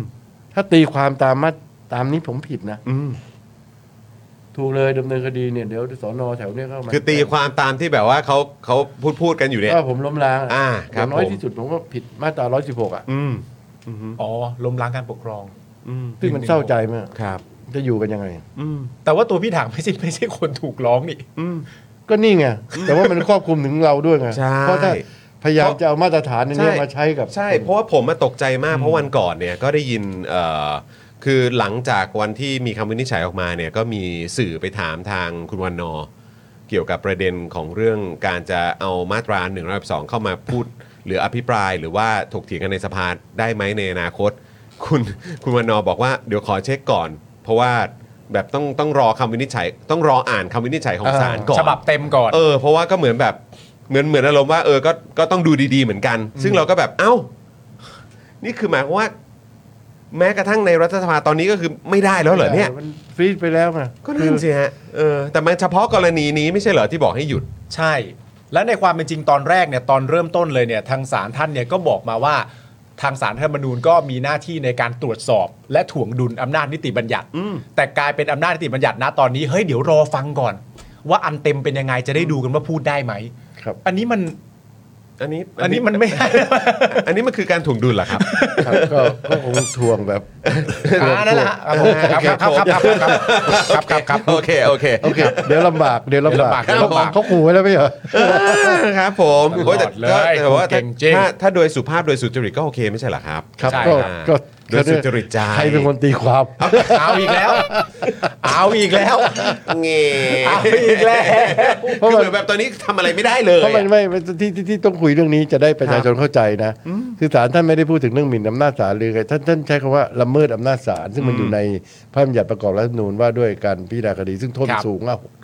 สูงมากด้วยนะ ครับ คือใครใช้โดยทุจริตโดยไม่โดยไม่ชอบอะไรแบบเนี้ยวิจารณ์อ่ะซึ่งสุจริตวิชาการหรือไม่มันก็ขึ้นอยู่กับศาลรัฐธรรมนูญเป็นคนวินิจฉัยอ่ะ ครับ ใช่ไหม ดู หรือสาร พิ ยุ นิจ ติ ฐาน ธรรมซึ่งมัน ไม่รู้จะพูดยังไง ก็เราก็ก็กินกินนอนนอนกันอยู่ก็อยู่บ้านก็ดีกว่าทั้งนั้น เหมือนแบบทำอะไรไม่ได้เลย มันจะง่าย เอ มันจะ อ ง่ายกว่า แบบนี้ มันจะ ต้องอยู่ ง่ายกว่า เฉยๆหรือเปล่า ครับง่ายกว่า เออครับ ผม พี่ด่างคือ โอ้โห ทั้งหมดเนี้ยที่มันเกิดขึ้นเนี่ยนะครับผมมันก็ที่เรากำลังคิดและตีความอะไรต่างๆนานาเนี่ยมันก็มีที่มาจากรัฐธรรมนูญปี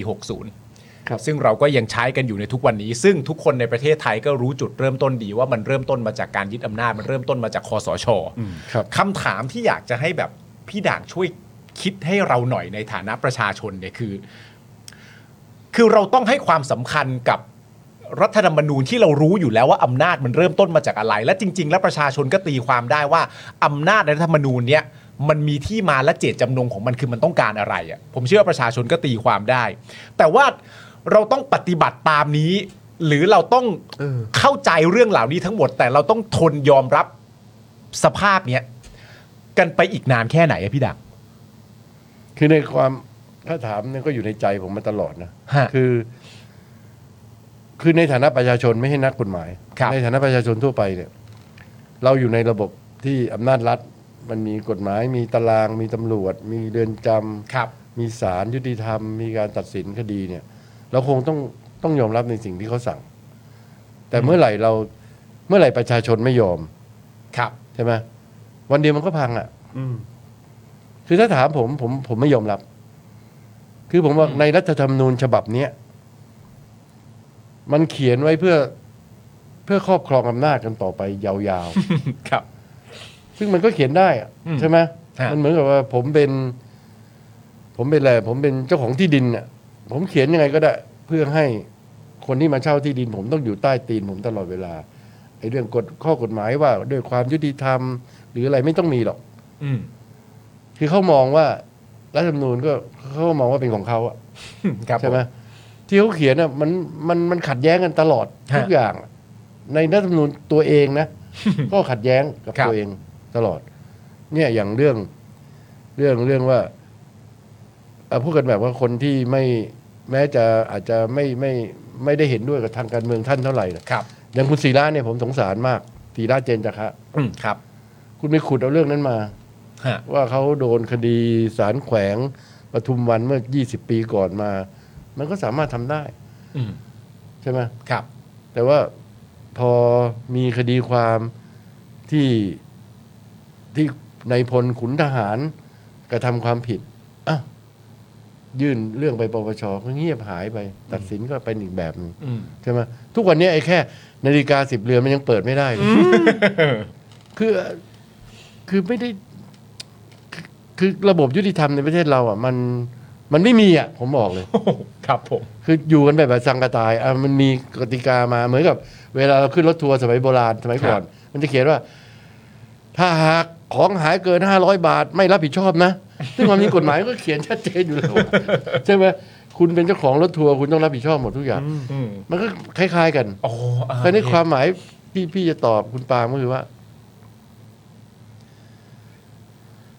มีทางเดียว ครับ คือคนลุกขึ้นมาแล้วเปลี่ยนแปลงรัฐธรรมนูญ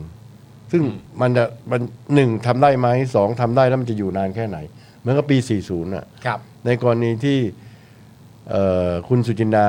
แกร่างรัฐธรรมนูญแกมา หลังจากก่อเหตุการณ์รัฐประหารมา วันนั้นก็ชูธงเขียวกันอะไรต่างๆ ก็มีมารัฐธรรมนูญปี 40 ถูกผิดเราไม่รู้ แต่ก็มาจากการเลือกตั้ง ครับ สสรมีการร่างกันมา คือถ้าทนอยู่ไปมันก็จะค่อยๆ เปลี่ยนแปลงไปเพราะรัฐธรรมนูญฉบับมันแก้ง่าย อืม มันก็อาจจะคงอยู่กันไปเรื่อย ครับ แต่ที่สำคัญที่สุด ผมอยากจะยืนยันว่า กฎหมายไม่ใช่เรื่องสำคัญ อืม ความจริงอยู่ที่ระบบการศึกษา การเปิดโอกาสให้เด็กคนรุ่นใหม่ที่เป็นอนาคตของประเทศชาติเนี่ย เข้าใจความว่าสิทธิเสรีภาพ ครับ เข้าใจหลัก คือคือเวลาพูดถึงสิทธิเสรีภาพขอขอแนขอเหน็บเขาคนนิดนึงนะครับ คนรุ่นผมก็จะพูดว่า คุณมีเสรีภาพจริง แต่ก็อย่าไปกระเทือนเสรีภาพคนอื่น ผมไม่เคยเห็น ชาวบ้านชาวช่องเนี่ยเขาไปกระเทือนเสรีภาพของนายพลเลยคุณเคยเห็นทหารเกณฑ์ที่โดนนายพลเตะต่อยไหม อืม อันนี้กระเทือนแน่ ใช่ไหม อืม มันมันไม่ใช่อะเวลาก็อ้างนู่นอ้างนี่ แต่เวลาคุณอยากจะอยู่บ้านหลวงคุณก็อยู่ได้ อืม ใช่ไหมคุณอยากจะไปคืออย่าไปพูดพูดเดี๋ยวติดคุก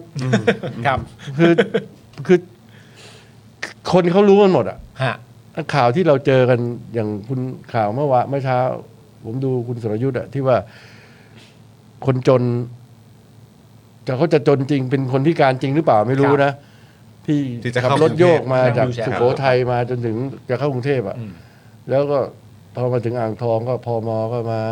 ดูแลเอาอาหารเราน้ำไปบอกอยู่ที่นี่เขาไม่ยอม ฮะ เขาจะมา อืมเขาก็ยังไงเข้าใจมากูกูกูอุตส่าห์มาจาก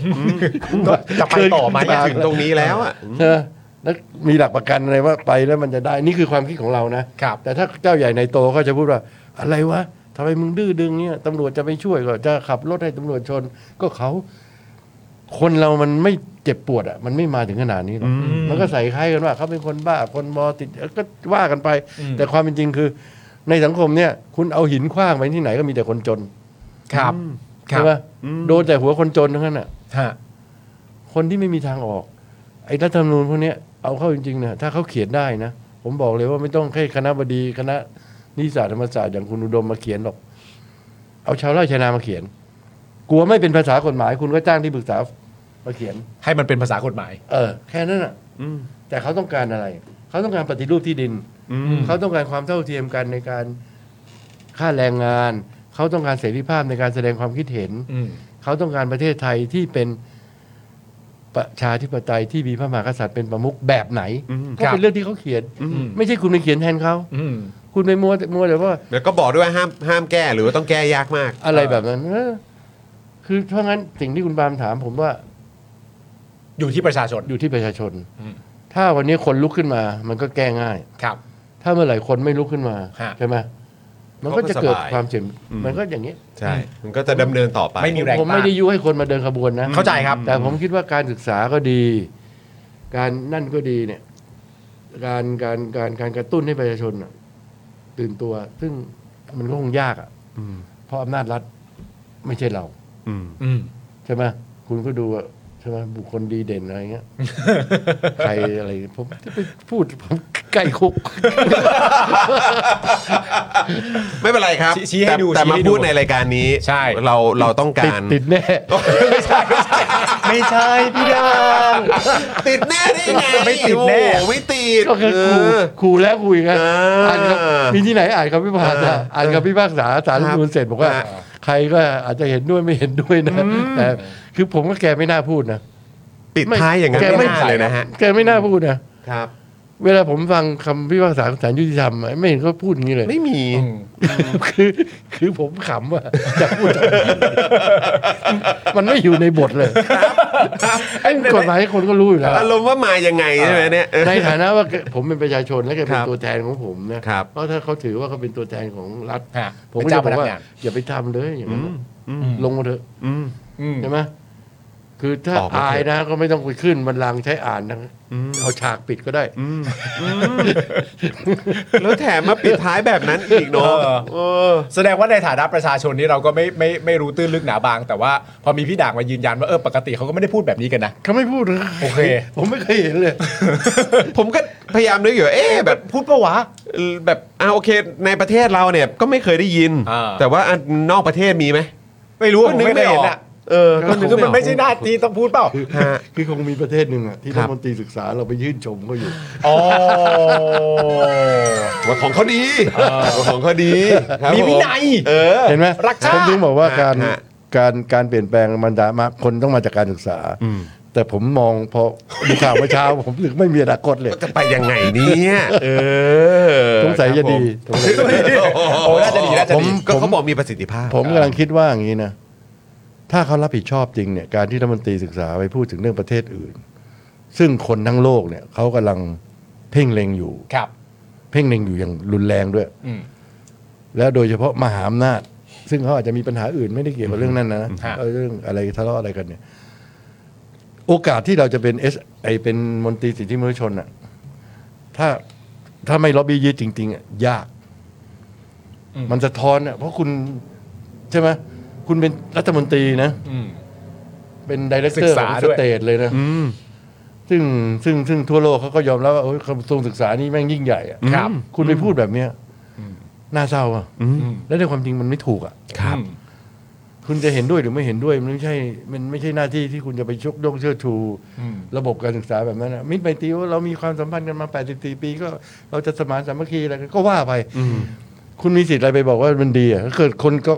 เกาหลีเหนี่ยเอ้ยไม่ได้ไปพูดชื่อเขาคนประเทศนั้นเขายังหนีออกนอกประเทศเขาเลย มันจะเกิดอะไรขึ้นแล้วเรากำลังจะเปิดสัมพันธไมตรีกับอีกประเทศหนึ่งซึ่งเป็นคู่แข่งของเขาในทะเลจีนใต้สามประเทศเนี่ย ครับ ที่เขามีเรื่องกันมีราวกันอยู่ ครับ แล้วเสีย คำนึง หายหม ถึ ด งไหมเนี่ย ได้คำนึงบ้างไหม ก็ก็ก็เราก็อยู่กันไปแบบ ก็ย้อนกลับมาเรื่องเดิม ก็ไปเราก็อยู่กันไปแบบนี้นะครับ ถ้าไม่มีการแก้ไขอะไรเกิดขึ้นนะครับผมเราก็ต้องอยู่กันไปแบบนี้คำถามคือเราอยู่กันไปแบบนี้ไม่ได้หรอก ฟัง นะครับ ฟังผมพูดแล้วเลยเศร้าเลยนะ เอา ไม่ทราบไม่ทราบ ค อั รั นนี้ ไม่ ชอบ คือคือมันต้องต้องต้อง ไม่งั้นมันไม่เห็นภาพพี่ด่าง ใช่ ต้องให้ มัน พี่ด่าง ภาพ ให้ น พี่ด่างมา ชั ชี้ให้ดูว่า เห็นอันนี้ไหมเห็นอันนี้ไหมแล้วเราก็โอ้ อืม มันยิ่งทำให้เราเห็นภาพที่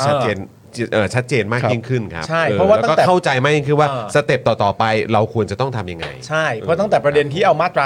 49 ขึ้นมาแล้วก็มีคุณผู้ชมหลายคนส่งเข้ามาผมตามอ่านดูก็คือเออมุมนี้ไม่เคยเห็นเหมือนกันเนอะ ใช่ มุมนี้ไม่เคยคิดเหมือนกัน ใช่ ประเด็นเรื่องแบบว่าเอ้ยมันไม่ได้ยึดโยงกับคดีอาญานี่นา เพราะเหมือนเพราะเหมือนตอนนี้คือเขาไปขยาย เออ ในเรื่อง ครับ อื่นกันหมดที่มัน เออ ไม่ได้เกี่ยวข้อง อืม แล้วก็เหมือนไม่ได้คำนึงถึงถึงประโยคสุดท้าย เออ นั้นด้วย ครับ อืม แล้วมันมันถึงสำคัญมากที่วันนี้พี่ด่างมาช่วยเน้นย้ำอีกทีนึง ครับ ว่า เฮ้ย เออ มันมีตรงนี้อยู่ ใช่ครับ เออ แล้วก็แบบ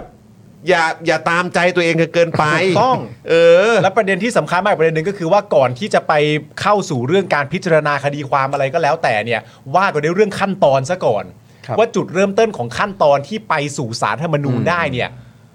มันไปสู่โดยชอบหรือเปล่า เออ อันนี้ยังไม่รู้กันเลย แล้วนี่คือ ยังไม่รวมครั้งครั้งก่อนด้วยนะ ใช่แต่พอพี่ด่างพูดอย่างเงี้ยทีเนี้ยเดลี่ท็อปิกจะตามหนักแล้วนะ เออ ราะเราอยากรู้จริง ใช่ ๆ ว่าทางฝั่งอายการอ่ะ เออ รับไว้หรือเปล่า เออ เออ ใช่ แล้วรับไว้แล้วพิจารณายังไง เออ มันเกิน 15 วันไปเป็น 17 วันครึ่ง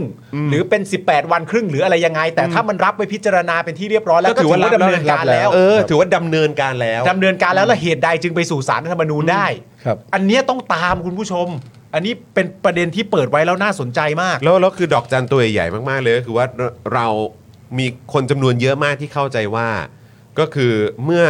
ศาลได้มีคำวินิจฉัยออกมาแล้วก็คือจบคือเราไม่สามารถทำอะไรได้เลย เออ ได้เลยครับ แล้วก็คือใครจะหยิบยกเอาคำวินิจฉัยไปใช้อะไรตรงไหนได้ มันก็จะดูสะดวกเพราะคนมันทำอะไรไม่ได้ตามความเข้าใจ ครับครับ เพราะฉะนั้นวันนี้ก็เลยสำคัญมากๆที่เราจะต้องมา ถ้าเป็นประโยชน์ ม ก็ขอบคุณ โอ้โหเป็น เป็นประโยชน์แน่นอนคสำรับคัญมากครับพี่ด่างครับ คุณผู้ชมกด เออ 8 เข้ามา คุณผู้ชมกดแปะเข้ามาก่อนกดแปะเข้ามาก่อนเออ แปดเป็คือนเสียงปรบมือนะพี่ดัง ปรบมือฮะปรบมือฮะเออครับผมนะต้องส่งแรงใจด้วยนะครับ วันนี้สำคัญมากๆครับ ฮะ ข้อมูลเหล่านี้นี่คือแบบผมว่าเราต้องเราต้องขยายแล้วก็กระจายออกไปด้วยนะครับ เออนะครับไปเสริมตรงตรงเอ่อสัมบทสัมภาษณ์อันก่อนของพี่ด่างด้วย ครับ ที่ได้ที่ได้เหมือนแบบเปิดเรื่องนี้ไว้ ใช่ เราต้องมาขยายเรื่องนี้กันต่อ ใช่ครับ ในขณะเดียวกันก็มีองค์การนิสิต9มหาวิทยาลัยนะครับ ก็ออกแถลงการสิ้นหวังเช่นเดียวกัน อืม นะครับคุณผู้ชมครับกับประเด็นการตัดสินคดีที่เป็นเอ่อล้มล้างการปกครองในครั้งนี้นะครั ซึ่ง ผม ก็ถ้าเกิดว่าเอ่อพี่ด่างบอกว่าเฮ้ยวันนี้พี่มาพูดเนี่ยแล้วแบบยิ่งหมดหวังกันหรือเปล่าเนี่ยแต่จริง ๆ แล้วพอพอเห็นตรงเนี้ยองค์การนิสิตของมหาวิทยาลัยเนี่ยก็ออกมาแถลงการณ์ก็แปลว่า ผมได้อ่าน พวกเขาก็ได้เขาพวกเขาก็ตื่น ดี ตัว ใจ เขาก็คิด ใช่ ดีใจว่า ะครับ น้องๆมันก้าวหน้า ใช่ เกินกว่าเกินกว่าผม โอ้ยเขาแบบ คือน้องคือเอาเป็นว่าน้องๆก็สู้ สู้ นะครับเขาไม่ได้อยู่นิ่งเฉยแล้วเขาก็เห็นถึงความ ฝาก ผิดปกตินี้ ฝากขอบคุณเขาด้วย ครับ ว่า ผม จริง ๆ แล้วอ่ะเยาวชนคนรุ่นใหม่เนี่ยเป็นความหวังเขาควร ครับ จะลุกขึ้นมา ครับ นะครับบางคนก็เสียสละชีวิต เสียสละอิสระภาพไป ก็ฝากความหวังไว้ว่า ถ้าสังคมมันดีขึ้น คนพวกเนี้ยก็จะเป็นคนที่ไปช่วยกันสร้างประเทศ ครับ คือเราก็คงอยากได้ประเทศที่ คือถ้าพูดกันแบบสบายๆก็อยากได้เราอยากเป็นแบบญี่ปุ่น เป็นอย่างเดนมาร์กเป็นอย่างสวีเดน ซึ่งมันสบายๆผู้คนมีชีวิตเป็นอิสระเสรี ครับ ใช่ไหมถึงเวลาสี่ปีก็เปลี่ยนรัฐบาล ไม่ต้องกลัวว่าใครจะมาจับไปติดคุกโดยข้อหาที่ไม่มีเหตุไม่มีผล ครับผม อย่าเราช่วยกันสร้าง ครับ อืม นะฮะเอิ่มขอสอบถามหน่อยนะครับเอิ่มเป็นคำถามจากทางบ้านครับ ครับ ครับ เป็นคำถามจาก SMS ใกล้ ๆ นี้นะครับ ถามว่าเอ่อพี่ด่างครับ จะฟ้องศาลทุจริตเหมือนอย่างที่คุยในรายการของคุณจอมไหมครับ อันนี้ก็ต้องปรึกษาคนที่เป็นผู้เสียหาย อืมครับผม เฉพาะเคสใหม่เนี่ยมันก็ ลูก คือ ความนะฮะ พักเก้าวไกล ครับผม กับ ครับ กับคนอื่นๆที่คุณพิธา ฮะ ถ้าเขาคิดว่ามันเหมาะสม เฉพาะสารคดีทุจริตเนี่ย คนที่ฟ้องได้ก็คือ คือถ้าฟ้องเองก็ต้องเป็นผู้เสียหาย ครับ แต่ถ้าไปร้องทุกข์กล่าวโทษแบบศรีสุวรรณเนี่ยมันก็ ฮะ ไปสู่กระบวนการสอบสวนใช่ไหมนักร้องก็ไปร้อง ครับ แล้วเขาก็ไปทำอายการก็จะเป็นคนพิจารณาคดี แต่ถ้าฟ้องเองมีการไต่สวนฟ้องเนี่ย มันจะต้องใช้ผู้เสียหายคือจริงๆแล้วทั้งผมทั้งคุณเปิ้ลเอ้ยทั้งคุณปาล์มทั้งคุณจอมก็คุณจอนก็ถือเป็นผู้เสียหายแหละ นั่นน่ะสิ การพิพากษาแบบเนี้ยนะ ใช่ เพียงแต่ว่ามันก็ต้องไปไปมันก็ยุ่งยากขึ้นอ่ะ ครับ ต้องไป ผม พิสูจน์ว่า เพราะฉะนั้นเอา เสียหายยังไง คือเอาโดยตรงดีกว่า โดยตรง เอาโดยตรง กับกรณีนี้เลย ใช่ ที่บอกให้หยุดกรณีนี้เนี่ย คจริงพักพักเก้าวไกลเนี่ยคนเป็นสมาชิกพักเก้าวไกลก็สามารถฟ้องได้นะ อืม ถ้าใครเป็นสมาชิกพักนะ เพราะว่าจำเล อ่าย เป็นผู้เสียหา ผู้ ย ผู้ อืม ผู้ถูกร้องที่สองคือพักเก้าวไกล อืม อ๋อใช่ ถ้าคุณไปสั่งให้พักเก้าวไกลเขาไม่อย่างเงี้ยสมมติว่าผมสมมติว่าผมผมไม่ได้เป็นนะครับ แต่สมมติว่าคนที่เป็นก็สามารถฟ้องได้ อืม ใครจะฟ้องก็ผมภาวนาตัวเป็นที่ปรึกษาให้ก็แล้วกัน ครับผม แต่ว่าโดยสุจริตและ ครับ ไม่ ผม ไม่เสียดสี อ่าครับผม แน่นอนฮะแน่นอนฮะ เอาแบบเคลียร์ๆ และไม่ แน่นอนนะ ไม่หยาบคาย อ่าครับผมตรงไปตรงมาครับ เคลียร์เคแต่ลียร์ แต่ ครับ แต่ในขั้นตอนแรกของของอันอันล่าสุดที่พี่ด่างเพิ่งเพิ่งเอ่อพูดคุยกับนักข่าวไป อันนี้ก็น่าจะอุทธรณ์แน่นอนไหม คดี อันเนี้ยฮะอันอัน ล่าสุด ล่าสุดเนี่ เรื่ ย องเรื่องสารคุยกับคุณวิทาแล้ว คดีที่แกโดนเรื่องไอ้ชุมชุมนุม ใช่ครับ Skywalk แก 150 แกแกแกจะจะอุทธรณ์แน่นอน โอเค แกให้สัมภาษณ์วันนั้นแหละ ครับ ครับผม คือจริงๆก็อย่างที่ผมบอกอะถ้าโดยส่วนตัวของแกก็คงต้องรักษาสิทธิ์ของแก ครับ แกปรึกษาผมผมในฐานะทนายความ ผมเห็นว่าคำพิพากษาก็ผมไม่เห็นด้วย ครับ ซึ่งเคารพคำพิพากษาแหละ ฮะ เอ่อคาดเคลื่อนยังไงก็เดี๋ยวไปว่ากันในสารอุทธรณ์ ครับ แต่ผมเคารพความเป็นจริงมากกว่า ผมว่าความเป็นจริงมันไม่ได้เป็นอย่างที่เขียน อืม ครับ ครับผมนะฮะก็เดี๋ยว ก็ว่ากันไป ขั้นตอนต่อไปก็คงจะไปที่ศาลอุทธรณ์ ครับ ครับ ครับผมนะฮะ โอเค อ่ะโอเคนะครับก็ ในส่วนของสารทุจริตที่ที่คุยกับคุณจอมอะคะ ครับ อันอันนี้คืออันนี้คือทางทางทางก้าวไกลเขายังไม่ได้ตัดสินใจว่าเขา คือ จะ ยังไม่ได้ อ เคาะใช่ไหมฮะ เท่าเขาก็เขาก็ยังไม่ได้ปรึกษาหารืออะไรเรื่องนี้ อืม นี่เป็นแค่ความเห็นของผม ครับผมเข้าใจครับ อืม โอเค คุณมีคนไปตัดต่อว่าผมขู่จะฟ้องไม่ใช่ อ๋อ นะ ครับ ไม่ ผ ใช่ ม ผมก็แค่แสดง ความเห็น ผมไม่มีสิท ไม่ ธิ์ ใช่ จะไปขู่เลยใคร ครับผม น ครับผม ทนายความเล็ก ๆ แบบนี้ แม่ ต้องครับ ครับผม คือในเชิงกฎหมายนี่ก็ให้ความรู้เชิงกฎหมายว่าอะไรทำได้ เขา บ้างมีขั้นตอน ใช่ อย่างไรบ้างนะครับประเด็ คุ น ณจอม สำ ไป คัญ ถามว่า แล้วถ้าเกิดผิดสารรัฐธรรมนูญวินิจฉัยผิดใครจะตัดสินอะไรเงี้ยนะ ะ คือมันเหมือนทางตัน ผมก็เลย ครั อบ ธิบายเขาว่ามันทำได้ มันไม่ได้ตัน อ่ามันมีทางออก ครั ส บ อง ผม ทางคือว่า องค์กรอื่นก็ไม่ต้องรับ ไม่ต้องไปรับผิดชอบ เพราะเป็นคำวินิจฉัยที่ไม่ชอบด้วยกฎหมาย อืม ครับ ส่วนการวินิจฉัยที่ผิดกฎหมายเหล่านี้เนี่ย ก็ถูกดำเนินคดีอาญาไป ในฐานะเป็นเจ้าพนักงานในการยุติธรรมซึ่งถ้าผิดนะครับ ถ้าเขาถูกก็โอเค ครับ อืม ครับ อืม โอเคครับผม นะฮะอ่ะโอเค เมื่อสักครู่นี้ก็คือประเด็นของคำวินิจฉัยนะครับ ครับ แล้วก็ต่อเนื่องจากการสัมภาษณ์กับอ่าคุณจอมด้วยนะครับ ครับ นะคราวนี้เมื่อสักครู่นี้เอ่อพี่ด่างก็พูดถึงคุณบุ้งด้วยเหมือนกัน ครับ นะครับ แล้วก็ตอนนี้เนี่ยก็มีประเด็นในเรื่องของร่างพรบนิรโทษกรรม ฉบับ ครับ ประชาชนด้วย ครับผม เออนะครับ เราเราควรจะไปกันที่ประเด็นของเออทางคุณบุ้งก่อนไหมหรือว่าเราจะคุยกันในเรื่องของ บุ้งก่อนค่ะ เออคุณบุ้งก่อนไหมครับเอออยาก อ่า จะ ได้ครับ สอบถามเอ่อกับพี่ด่างหน่อยครับ ในกรณีของคุณบุ้งแล้วก็จริง ๆ ก็มีท่านอื่น ๆด้วยครับผมแต่ตอนนี้ขอ เาเฉ โฟ พาะ กัสที่คุณ เยะ บุ้งก่อนแล้วกัน คือ ครับ คือคือบุ้งในตีพรเสน่ห์สังคมเนี่ย แกก็เป็นนักเคลื่อนไหว แต่ว่าก็เป็นคนหนุ่มสาวแหละเพ่ออายุเพิ่งยี่สิบหก ครับ แล้วก็เป็นอาชีพก็เป็นครูสอนหนังสือ ครับ สอนพิเศษ สอนติวเนี่ยเป็นนักแปล ครับ แต่แกก็มีพื้นฐานทางครอบครัวที่ก็ไม่ได้ยากจนอะไรก็แกก็พูดอยู่แล้วเนี่ยคุณพ่อเป็นผู้ภาษาอะไรทุกคน ค ก็ รับ รู้อยู่แล้ว ครับ ปัญหามันอยู่ตรงที่ว่าแกก็โดนคดีร้อยสิบสองแล้วแกก็มาเคลื่อนไหว คนเขาเรียกแกว่าบุ้งทะลุวัง ซึ่งก็ก็ถูกผิดผมไม่ทราบ แกก็มาขอความช่วยเหลือในคดีที่แกถูกดำเนินคดีในคดีหนึ่งสองหลายคดี ครับ เช่นคดีทำโพลว่าขบวนเสด็จแรงต่างๆเนี่ย ครับ ทางศูนย์ทนายความเพื่อสิทธิมนุษยชนก็ให้ผมทำผมก็ดูแลครับเพราะตามสิทธิ์อ่ะ ครับ ไม่ได้ไม่ได้ผิดตามคำวินิจฉัยสารรัฐธรรมนูญนะครับ เพราะว่าถ้าเราไม่รับนี่เราผิด อืม หมายยาทนายความ ใช่ครับ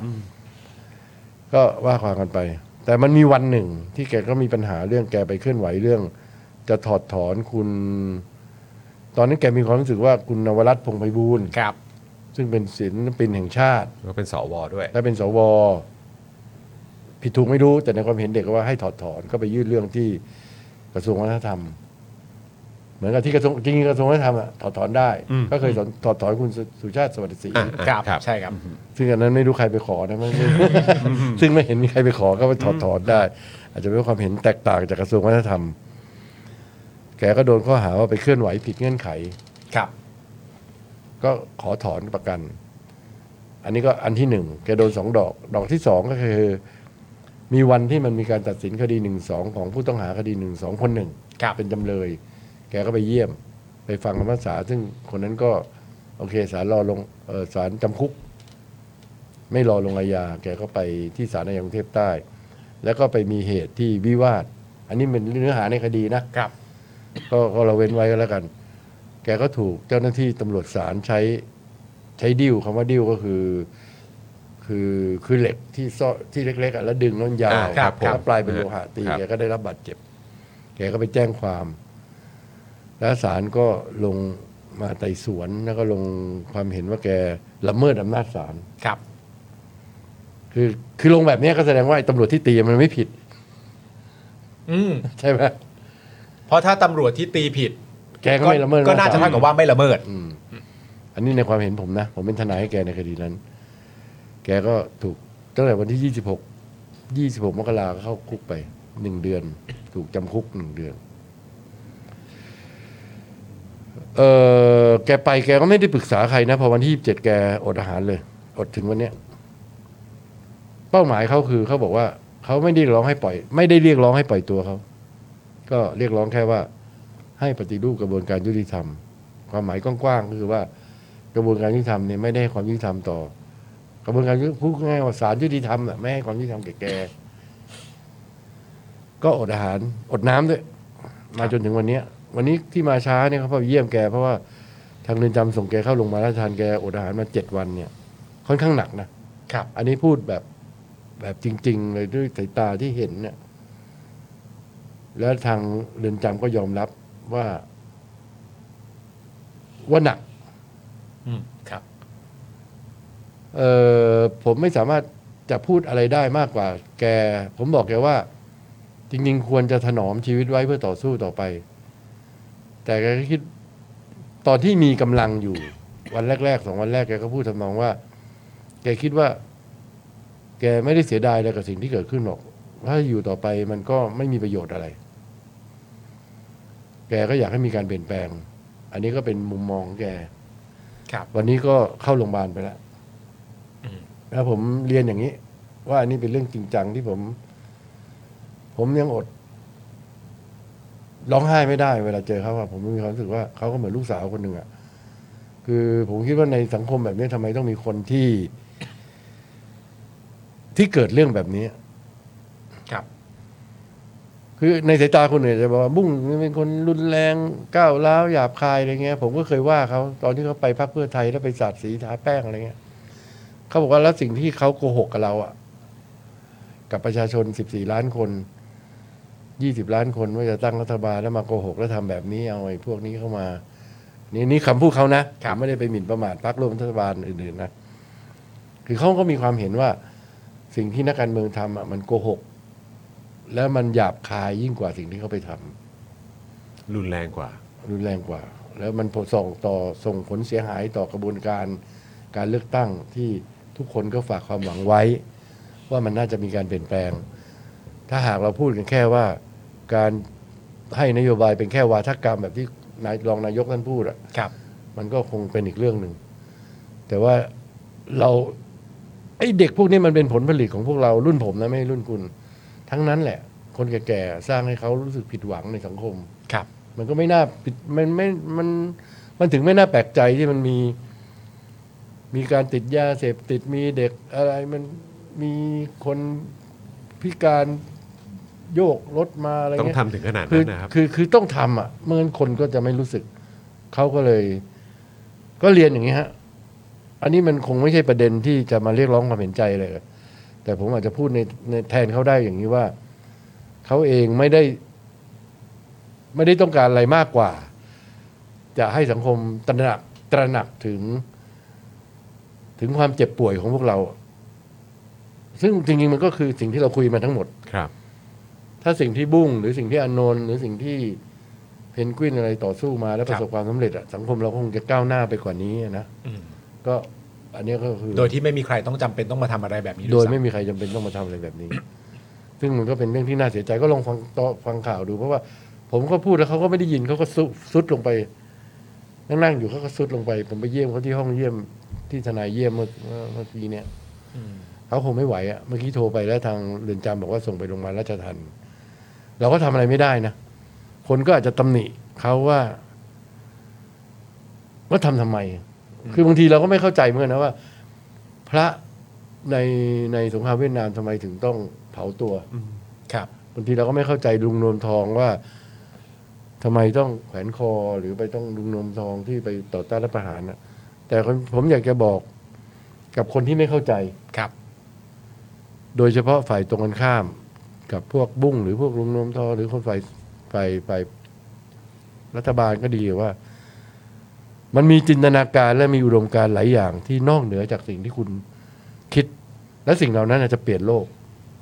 อืม คือใครจะเคยคิดว่ามันจะเกิดอาหรับสปริง หรือใครจะเคยคิดว่ามันจะมีเด็กผู้หญิง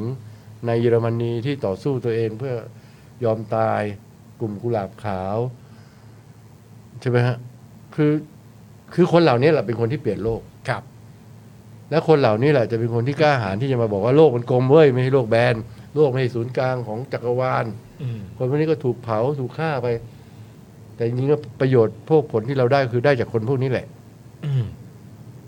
คือผมอยากให้มองอีกมุมหนึ่งคือไม่มีใครหรอก ที่เขามีอาชีพมีหน้าที่การงาน มีการศึกษาขนาดเนี้ย มีคนรักที่มีฐานะ แล้วเขาจะไปเอาตัวมาฆ่าตัวเองเพื่ออะไรเขาก็ไม่ได้สมัครสส อืม เขาก็ไม่ได้อยากจะเป็นเซเลบหรือเป็นอะไรคือถ้าเรามองในอีกมุมหนึ่งนะก็อยากให้ทุกคนดูวัตถุประสงค์ของเขาคือผมถือว่าวันเนี้ยขอบคุณที่ให้พูดเรื่องนี้ โอ้ยยินดีครับ ขอบคุณที่ให้พูดเรื่องนี้เพราะว่าผมรู้สึกว่า ผมเองก็เศร้าใจมากอะถ้า ครับ ถ้าเธอจะต้องเสียเธอไปอะ อืม วันนี้คือทางโรงพยาบาลราชทันนี่บอกว่าบุ้งอยู่ในแบบอาการตอนนี้ หกค่อนข้างหนัก คือเขาไม่ได้บอกผมโดยตรง เพราะว่าเขาก็เข้าเข้าออกออกอยู่ แล้วก็วันเนี้ยเท่าที่ทนายถามทางโรงพยาบาลราชทัณฑ์ไป แล้วผมเจอเขาผ่านการเยี่ยมในห้องทนายเนี่ยเขาก็อยู่ในสภาพที่โต้ตอบไม่ได้นั่นแหละเพียงแต่เขาต้องออกมาเพื่อให้ เพราะเราถามราชทัณฑ์ว่า ถ้าลูกความเราเป็นอะไรไปเนี่ยเราต้องรู้ ครับ เขาบอกว่าเธอไม่ยอมรับการรักษา ก็โอเค เธอไม่กินน้ำเธอไม่กินน้ำหวาน ที่โรงพยาบาลไม่ให้เจาะเอ่ออะไรต่างๆ เกี่ยวกับเรื่องเออน้ำเกลือ อาหารเหลว วิตามินไม่กิน ผมบอกว่าเขาบอกให้ทนายช่วยคุย ผมก็บอกว่าผมไม่รู้จะไปพูดยังไงนะ เพราะว่า คือพูดทุกครั้งผมก็จะพูดว่าบุ้งชีวิตคุณมีมีคุณค่ามีความหมายนะ แต่มันเหมือนเราคุยกับคนละภาษา เพราะเหมือนกับถ้าสมัยผมอะนะสมัยผมผมเทียบอย่างนี้ดีกว่า คนรุ่น 6 ตุลาเข้าป่าจับปืนอะอายุ 17 ไม่รุนแรงกว่านี้หรอเข้าไปก็ตายเป็น 10 20 คนแล้วก็ไปลบกับใครก็ไม่รู้ ไปลบกับรัฐบาลซึ่งคุณก็ไม่ได้เป็นศัตรูกัน แต่นั่นก็คือการตัดสินใจของคนเยาวชน ผิดถูกก็เดี๋ยวค่อยว่ากัน แต่ว่าต้องมองเขาเจตนา ค เจ รับ ตนาของเขาคือคือผมคิดว่าเรื่องเนี้ย เธออยู่ไม่เกินสองวันจากนี้ ถ้าถ้าเธอไม่ตัดสินใจ แต่ผมก็บอกโรงพยาบาลราชทานว่า ถ้าเขาช็อกไป มันก็เป็นหน้าที่ของตามประมวลกฎหมายอาญาคือผู้ใดที่ดูแลคนอยู่เขาคงต้องต้องรักษานะ ต้องทำให้เต็มที่ ต้องทำให้เต็มที่ เพราะมันเป็นกฎหมายมันเขียนอยู่อย่างนี้ไง ครับ ก็ ก็ก็ก็เป็นแค่เนี้ย ผมไม่พูดพูดไม่ออก ครับ ผมก็เศร้าเศร้าใจกับสิ่งที่มันเกิดขึ้น เพราะว่า จริง ๆ แล้วอะพูดก็พูดไหนๆพูดไอ้บุ้งมันพูดแล้ว ผมจะบอกว่าศาลไปตัดสินจำคุกมันหนึ่งปีได้ไงเอ้ยหนึ่งเดือนได้ไงเขาก็โดนตีทำไมไม่ตักเตือน เพราะก่อนก่อนเกิดเหตุคดีเดียวกันเนี่ย ในคดีเดียวกันเนี่ย ครับ มันมีตำรวจสันนิบาลไปถ่ายรูป ในศาลเดียวกันเนี้ยในคดีเดียวกันเนี้ยในห้องพิจารณาเนี่ยศาลก็เลยกตำรวจมาตักเตือนให้ออกจากศาลทำไมไม่ลงโทษจำคุกอ่ะ ถ้าบอกละ อ๋อ เมิด ถ้าบอกละเมิดแล้วทำไมเขาไม่ติดคุก แล้ว บ้าง จ ล่ะ ริงๆเลยมันเหตุเหตุของบุ้งมันก็เกิดคือในความเห็นผมอะมันไม่ใช่ละเมิดอำนาจศาลหรอก ถ้ามันจะผิดฐานไปทำร้ายร่างกายทะเลาะวิวาทก็ดำเนินคดีไป เพราะว่าเขาก็ได้ประกันตัวมีพนักงานสอบสวนอัยการส่งฟ้องสั่งไม่ฟ้องก็ว่ากันไป คุณใช้อำนาจเรื่องละเมิดอำนาจศาลแบบที่ศาลรัฐธรรมนูญพูดเนี่ยมันไม่ถูกอ่ะก็อันนี้เป็นเป็นรายละเอียดนะนะ เข้าใจครับ ไม่อยากไม่อยากจะลงไปในรายละเอียดเพียงแต่ผมก็ว่าเขาก็คงเขาก็รู้กฎหมายบุ้งอ่ะเขาก็คงเก็บช้ำน้ำใจกับเรื่องพวกนี้มาก และหนทางแห่งการตอบโต้ของคนที่ไม่มีอะไรเลยก็คือการใช้ชีวิตและร่างกายของตัวเอง อันนี้เป็นธรรมดาสามัญ ใช่ไหม อืม พี่ด่างครับ พี่ด่าง อยาก คือถ้าถ้าพี่ด่างสื่อสารได้ไปถึงคนในวงการกฎหมายหรือว่ากระบวนการยุติธรรม ที่สำหรับผมในฐานะประชาชนคนหนึ่งอ่ะผมคิดว่าคุณปาล์มน่าจะเห็นไปในทางเดียวกับผม แล้วก็คุณผู้ชมหลายท่านกำลังมองว่าตอนนี้กระบวนการยุติธรรม มันมีปัญหามาก ๆ โดยรวมเลยแหละนะครับ แล้วก็หรือบางคนก็ใช้คำว่าความยุติธรรมในประเทศนี้มันป่วยอะ่ะ อืม และต้องบอกว่ากฎหมายและความยุติธรรมเป็นสิ่งที่สำคัญมาก ๆ ที่สังคมและประเทศชาติมันจะเดินไปได้ หรือว่าสังคมมันจะอยู่ร่วมกันได้ มันก็อยู่ที่ที่ความไวเนื้อเชื่อใจ และระบบยุติธรรมที่ที่แข็งแรง ถ้าถ้าถ้าพี่ด่างอยากจะสื่อสารอะไรออกไปตอนเนี้ยเกี่ยวกับเรื่องของแบบกระบวนการยุติธรรมหรือว่าแวดวงกฎหมายในบ้านเราที่ ที่แม้กระทั่งเนี่ยเด็กรุ่นใหม่ที่กำลังจะเข้าก้าวเข้าสู่แบบวงการเอ่อกฎหมายจะไปเป็นทำงาน law firm ไปเอ่อเป็นอายการ อยากจะเป็นผู้พิพากษา อยากจะอะไรต่างๆ เหล่านี้ครับคือแบบถ้าพี่ด่างอยากจะสื่อสารอะไรออกไป พี่ด่างอยากจะพูดว่าอะไรครับพี่คือตอนนี้มันแบบ แม้กระทั่งประชาชนเองก็บางคนก็เหนื่อย บางคนก็ท้อแท้ บางคนก็สิ้นหวังเหลือเกินกับ กฎหมาย ครับ การบังคับใช้กฎหมาย กระบวนการยุติธรรมในยุคสมัยนี้ ถ้าอนาคตมันไม่เกิดกับความเปลี่ยนแปลง อะไรครับที่ที่มันอาจจะเกิดขึ้นได้ คือถ้าถ้าพี่จะพูดทั้งทั้งที่เขาอาจจะฟังหรือไม่ฟังก็ตามแต่นะ ในฐานะคือผมเรียนกฎหมายมา ในชีวิตก็คือจบจากมัธยมก็เรียนกฎหมาย ครับ แล้วก็ประกอบอาชีพกฎหมายมา 40 47 ปีแล้ว ครับ ผมอยากจะบอกน้องๆ คือเพื่อนผมก็เกษียณอายุราชการไปกันเกือบหมดแล้วล่ะ ครับ แต่อยากจะบอกน้องๆ ที่อยู่ในกระบวนการยุติธรรมตั้งแต่พนักงานสอบสวนตำรวจอะใช่ไหมอายการผู้พิพากษา บอกพวกคุณว่า เราเป็นนักกฎหมายนะ เราควรจะมีความกล้าหาญที่จะนำความยุติธรรม มาสู่คนที่เขาต้องการ และเราเนี่ยจะเป็นหลัก ถ้ากระบวนการพนักงานสอบสวน เห็นว่า ถูกต้องไม่พิสูจน์ความถูกผิดแล้วไม่เข้าข้างใครอายการพิสูจน์มีความกล้าหาญที่จะสั่งฟ้อง สั่งไม่ฟ้องใช่ไหมสั่งฟ้องคนที่มีอำนาจที่มันทำผิด หรือสั่งไม่ฟ้องประชาชนที่บริสุทธิ์ ครับ หรือผู้พิพากษาก็ดีเนี่ยตัดสินคดีไป ไม่ว่าคุณจะมีความเชื่อทางลัทธิการเมืองแบบไหน เราไม่มีสิทธิ์ ที่จะเอาความรู้สึกของเราไปใส่ เมื่อเราชั่งน้ำหนักพยานหลักฐาน เพื่อให้ผู้คนอยู่ได้ สังคมมันจะสงบสุข ครับ เศษสิ่งเหล่านี้ที่มันไม่เกิดทุกวันนี้เพราะเราขาดความกล้าหาญจริง ๆ นะ อืม ผมพูดแบบโดยประสบการณ์เลย ตำรวจดีที่เป็นพนักงานสอบสวนอ่ะ 99 90เปอร์เซ็นต์อ่ะ ดี ดี แต่มันไม่สามารถจะสั่งคดีได้ เพราะว่า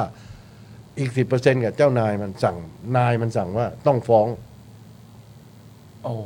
คดี 112 เนี่ยสำนักงานอัยการสูงสุดก็บอกแล้วว่า ฟ้องร้อยเปอร์เซ็นต์อันนี้ไม่ได้เป็นตัวอย่างว่าต้องเป็นคดี 1-2 นะ ทุกคดี ครั ข่าว บ ก็ดูเรื่องไอ้แป้งนาโหนดข่าวที่มันเกิดขึ้นอ่ะ ถ้าเรามีความกล้าหาญผู้สา ผมบอกเลย ผมพูดแบบตรงไปตรงมาเลยว่า ผู้สาไทยอ่ะไม่มีความเป็นอิสระ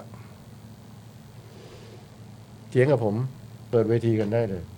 อืม คุณเป็นผู้ภาษาหนุ่มๆสาวๆมา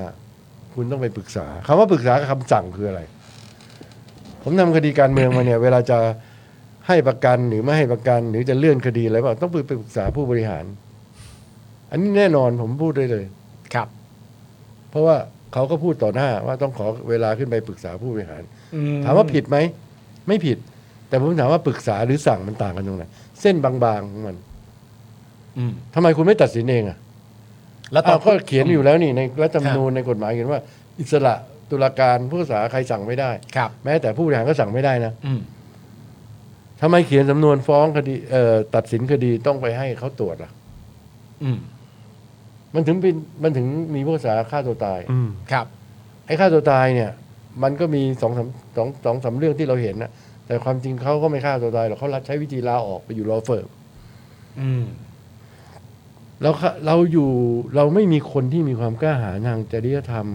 ในทางกฎหมาย ที่จะรักษาผลประโยชน์ของประชาชนในสี่สี่สี่ห้าหน่วยสามสี่หน่วยงานที่ผมพูดน่ะ ครับ ถ้าผมส่งเสียงทั้งที่คุณจรว่าได้เนี่ย ผมอยากจะบอกน้องๆว่า เฮ้ย ชีวิตเราอะรับราชการมันแค่อย่างมากก็สามสิบสี่สิบปี เราทำอะไรที่มันดีต่อสังคมดีกว่ามาก มันจะไม่เกิดเรื่องเหล่านี้ ใช้ความกล้าหาญตัดสินใจ เพราะคุณมีอิสระอยู่แล้วนี่ ก็พนักงานสอบสวนเนี่ย ตามกฎหมายเป็นมีอิสระนะ ครั ครับ พนักงานอัยการเป็นองค์กรอิสระนะ ใช่ครับ ศาลยุติธรรมเป็นองค์กรอิสระนะ ใช่ครับ คืออย่าให้คนเขาดูหมิ่นอะผมเคยพูดกับผู้สาหลายหลายหลายครั้งนะ โดยโดยโดยในในห้องพิจารณาเลยว่า ท่านกับผมเราลงเรือลำเดียวกัน คนเขากำลังมองพวกเราอยู่ เขากำลังมองพวกเราอยู่นะ เราเป็นกระบวนการยุติธรรมผมเป็นทนายความ ครับ ท่านเป็นผู้ภากษากระบวนการยุติธรรมเนี่ยถ้ามันไม่โปร่งใส มันเป็นข้อสงสัยอะคนเข้ามาศาลเขาอยากได้ความยุติธรรม ถ้าเขาไม่มามันจะเป็นเรื่องใหญ่เขาเผาบ้านเผาเมืองนะ อืม เพราะฉะนั้นน้องๆที่อยู่ในวงวงการเนี่ย ผมอยากจะบอกเลยว่า คุณตื่นเถอะ คุณเลิก การเชื่อฟัง คุณมีอิสระในการตัดสินอยู่แล้ว คุณมีอิสระในการสั่งคดีอัยการอยู่แล้ว คุณมีอิสระในการสอบสวนอยู่แล้ว ที่ผมพูดอย่างนี้ได้เพราะอะไร ผมทำงานกับตำรวจเนี่ย จริงเท็จผมไม่รู้แต่ว่าผมเชื่อว่าเป็นจริง ไอ้น้องน่ะสั่งไม่ฟ้อง นายสั่งให้ฟ้อง นายคือใครผมก็ไม่รู้ อืม เวลาผมไปยื่นประกันตัวผู้ต้องหา นายเขาไม่ให้ คือ ศรีสุวรรณทำไมสี่แสนมันได้อะแทบเดียวก็ในคืนนั้นได้เลย อืม แต่ทำไมลูกความผมอะโดนข้อหารักทรัพย์สอนอทองหล่ออะบอกลูกจะสั่งไม่ได้แปดโมงเช้า ผมโทรไปเล็งๆกลับมาคุณกลับมาห้าโมงเย็นคุณบอก ก็ประกันเงินแค่แปดหมื่นทำไมนะเขาผิดถูกเป็นอีกเรื่องหนึ่งนะครับ แต่สิทธิ์ในการประกันตัว เออมันใช่ไหมมันต้อง ครับ สันนิษฐานไว้ก่อนว่าเขาเป็นผู้บริสุทธิ์ ครับ อะ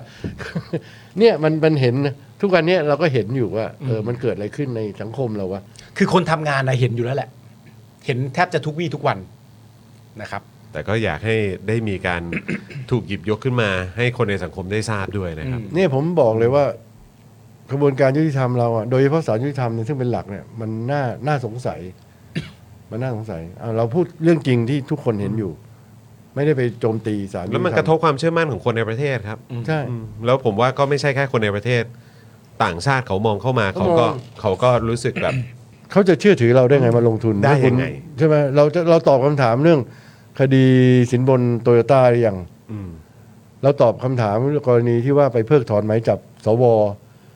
ที่โอเคละศาลยกฟ้องไปอะแต่ตอนนั้นน่ะ ขั้นตอนกระบวนการคุณไปด่าลงเล้งด่าที่เขาออกหมายจับคุณไปเพิก เจ้า ถ ห อน น้า หมาย ที่ จับ ตำรวจด้วย แล้วไอ้ชาวบ้านที่มันถูกหมายจับอ่ะทำไมคุณไม่ไปถอนมันบ้างอ่ะ มันอะไรอะ อืม เพราะฉะนั้นผมถึงถ้าถ้าคุณจคุณจรให้ผมผมก็จะพูดแค่ว่า จงมีความกล้าหาญ ครับ เว้นแต่ว่าคุณเป็นฝ่ายนู้นนะ ครับ พี่ด่างแล้วแล้วเขาเป็นส่วนมากเขาเป็นฝ่ายนู้น หรือเขาส่วนมากเขาเป็นฝ่ายนี้ มีคำถาม จากผู้ชมทาง จาก บ้า คุ น ณผู้ชมทางบ้านถามเข้ามา คือถ้าถามจริง ๆ แล้วว่าเขาเป็นฝ่ายนู้นหรือฝ่ายนี้เนี่ยคนในขบวนการเนี่ยมันก็คัดเลือกมาจากคนที่อยู่ในชนชั้นที่ที่มีฐานะต้องยอมรับตรงนี้ ครับ ถามว่าคนดีมีไหม มี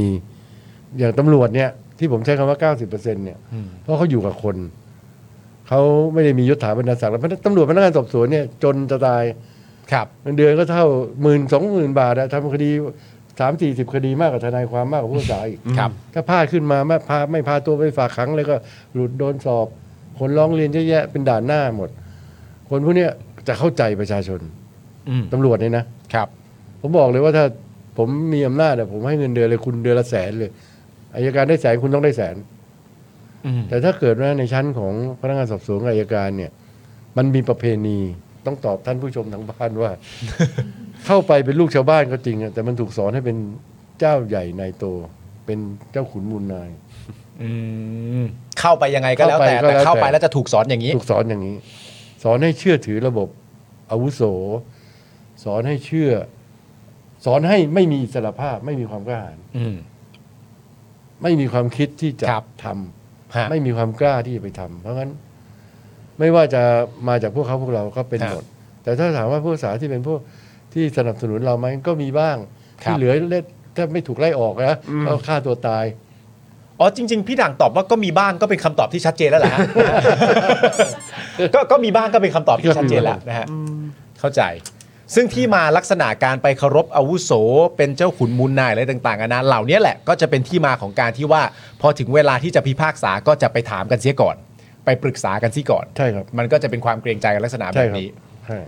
โอเค ความกล้าหาญนี่ก็เป็นสิ่งที่ผมว่าประชาชนก็คาดหวังนะ และไอ้จังหวะปรึกษานี่ก็ไม่มีใครเห็นซะด้วยเนาะ เอาไม่ถ้าถ้าเห็นก็ดี เออ ถ้าถ่ายทอด ก็อยากได้ยินครับ อยากได้ยิน ก็อยากได้ยินเหมือนกั น่ารู้เหมือนกันนะฮะถ้ามันเป็นไฟนอลตรงนั้นปะชาช อันมีจริงฮะเรื่องพวกนี้เรื่องการปรึกษาเรื่องอะไร ซึ่งธรรมนูญศาลยุติธรรมก็ให้สิทธิ์ที่ปรึกษาได้ ครับ แต่ว่าความกล้าหาญเนี่ย มันคนละเรื่องกับการการคนละเรื่องกับ เข้า การ ใจ สั่ง ครับ คนละเรื่องกับการสั่ง ครับผม อ่ะ อ่ะโอเค ผู้ชม เอิ่มพี่ด่างคะยังไม่จบ จากทาง ยั บ้า ไม่จนบ จากทางบ้านครับ เอ่อน้อง น้องหยกเป็นไงบ้างคะ อ๋อเรื่องหยกใช่ไหมครับ ครับ ะ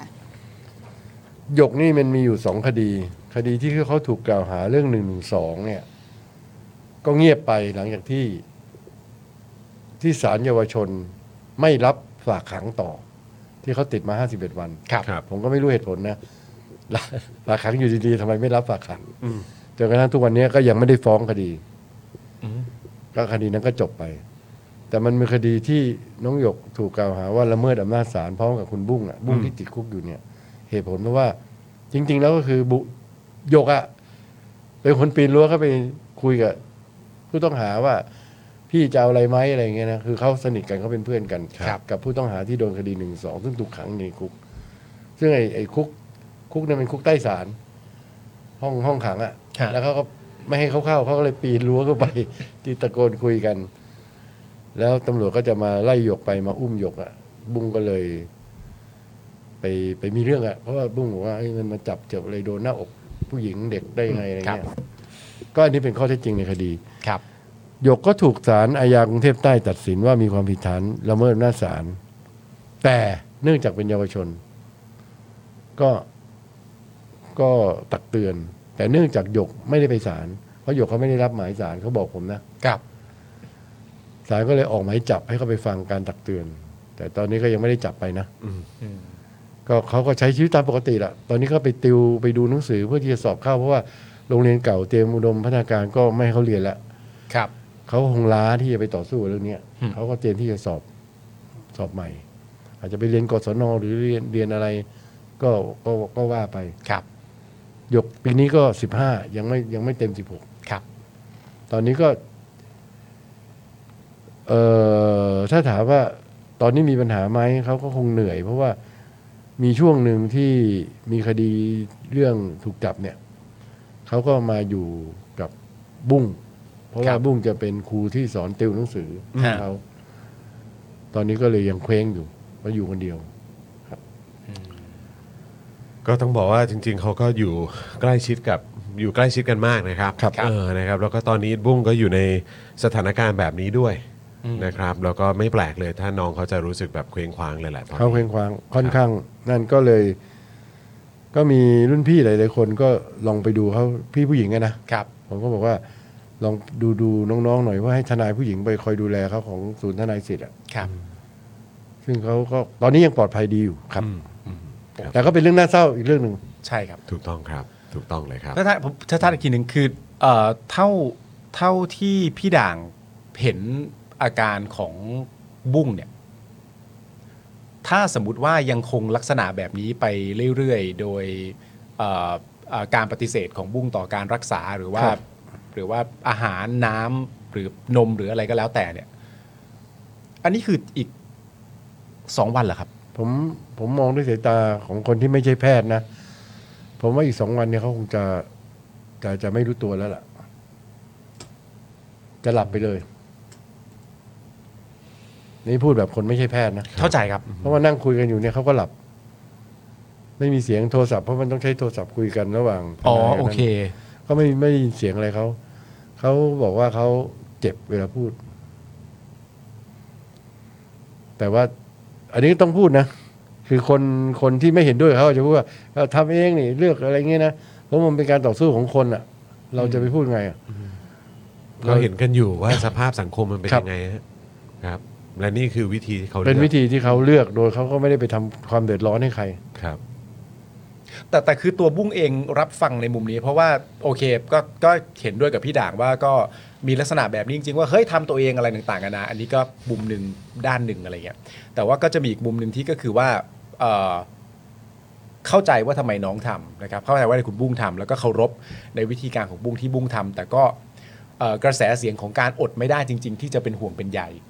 แล้วก็มีความรู้สึกกับตัวบุ้งว่าเอ่อหมายถึงว่านี่ด้วยด้วยด้วยความด้วยความรักที่มีให้ ครับ ด้วยความเป็นห่วงเป็นใยก็เลยมีความรู้สึกว่า ถ้าทางที่มันจะไปเนี่ยมันจะไปเป็นทางที่เกิดการสูญเสียเนี่ยก็จะมีหลายฝ่ายเช่นเดียวกันที่ก็เรียกร้องแล้วก็ขอร้องแล้วก็แสดงความคิดเห็นว่า ถ้าเป็นไปได้เนี่ยด้วยความรักและความเป็นห่วงอะบุ้งหยุดการกระทำนี้ได้ไหม ก็มีลักษณะแบบนี้ค่อนข้างเยอะพอสมควรเหมือนกันเอ่อความเห็นประมาณลักษณะนี้มันมันมันถึงตัวบุ้งบ้างไหมฮะ ถึง พี่ นะ ด่าง ผม ถึง ก็ ใช่ไห เป็น ม ส่วนหนึ่งของความเห็นนี้ โอเค พี่ก็พูดกับเขาหลายครั้งว่า คือเราอาจจะไม่ชนะในวันนี้ แต่เราควรจะรออยู่รอดูชัยชนะในวันหน้า อันนี้ ครับ พูดแบบ แบบตัวเองก็รักชีวิตนะ ฮะ และรักมัน คือถ้าแลกได้เนี่ย ผมว่าผมตายดีกว่าเพราะผมอายุหกสิบเจ็ดแล้ว คุณเพิ่งอายุยี่สิบหก อืม พูดกับเขาอย่างนี้เลย คุณอาจจะถูกคนทั้งโลกประนามว่า เอ้ย ใจไม่ถึงใจไม่สู้อด ก็ไม่เป็นไร ลบแล้วแพ้ แพ้ก็ลบใหม่ ครับ การเปลี่ยนแปลงมันก็ต้องเกิดขึ้น พูดทุกอย่างที่อยู่ใน พูดทุกอย่างเท่าที่จะพูดได้ อืม เขาผมก็เป็นส่วนหนึ่งของคนแบบเนี้ยคนที่เห็นด้วยแบบที่คุณปาล์มว่าเนี่ยนะ ซึ่งก็มีเยอะมาก ซึ่งมีเยอะมากแล้วก็ หลาย ๆ คนก็ต่อสู้เรียกร้องประชาธิปไตยกันทุกวันนี้เช่นเดียวกัน ใช่ แล้วก็เป็นห่วงเป็นใยบุ้ง เป็น มากด้วย เป็นผม ผมไม่อยากเสียเข้าไปอ่ะนี่ผมพูดกันตรงๆเลยนะ อืม และผมเชื่อว่า ภาระอันเนี้ยจริง ๆ มันเป็นเรื่องที่รัฐก่อขึ้นอ่ะ ผม ครับ ผมบอกเลยว่า เขาข้อเรียกร้องไม่ได้ให้ปล่อยเขานะ แล้วไม่ให้ไม่ได้เกี่ยวเรื่องคุกที่เขาถูกตัดสินหนึ่งเดือนนะ ครับ เขาให้บอกปฏิรูปกระบวนการยุติธรรมอะปฏิรูปกระบวนการยุติธรรมรัฐมนตรียุติธรรมก็ไปหาเขา อืม ไปบอกเขาว่าจะเสนอพรบปฏิรูปกระบวนการยุติธรรม จะทำยังไง ประธานสารดีกาไปคุยกับเขามันเสียหายนักหรือ ที่จะไปคุยกับเด็ก เขาไม่ได้เป็นโจร ครับ ทำไม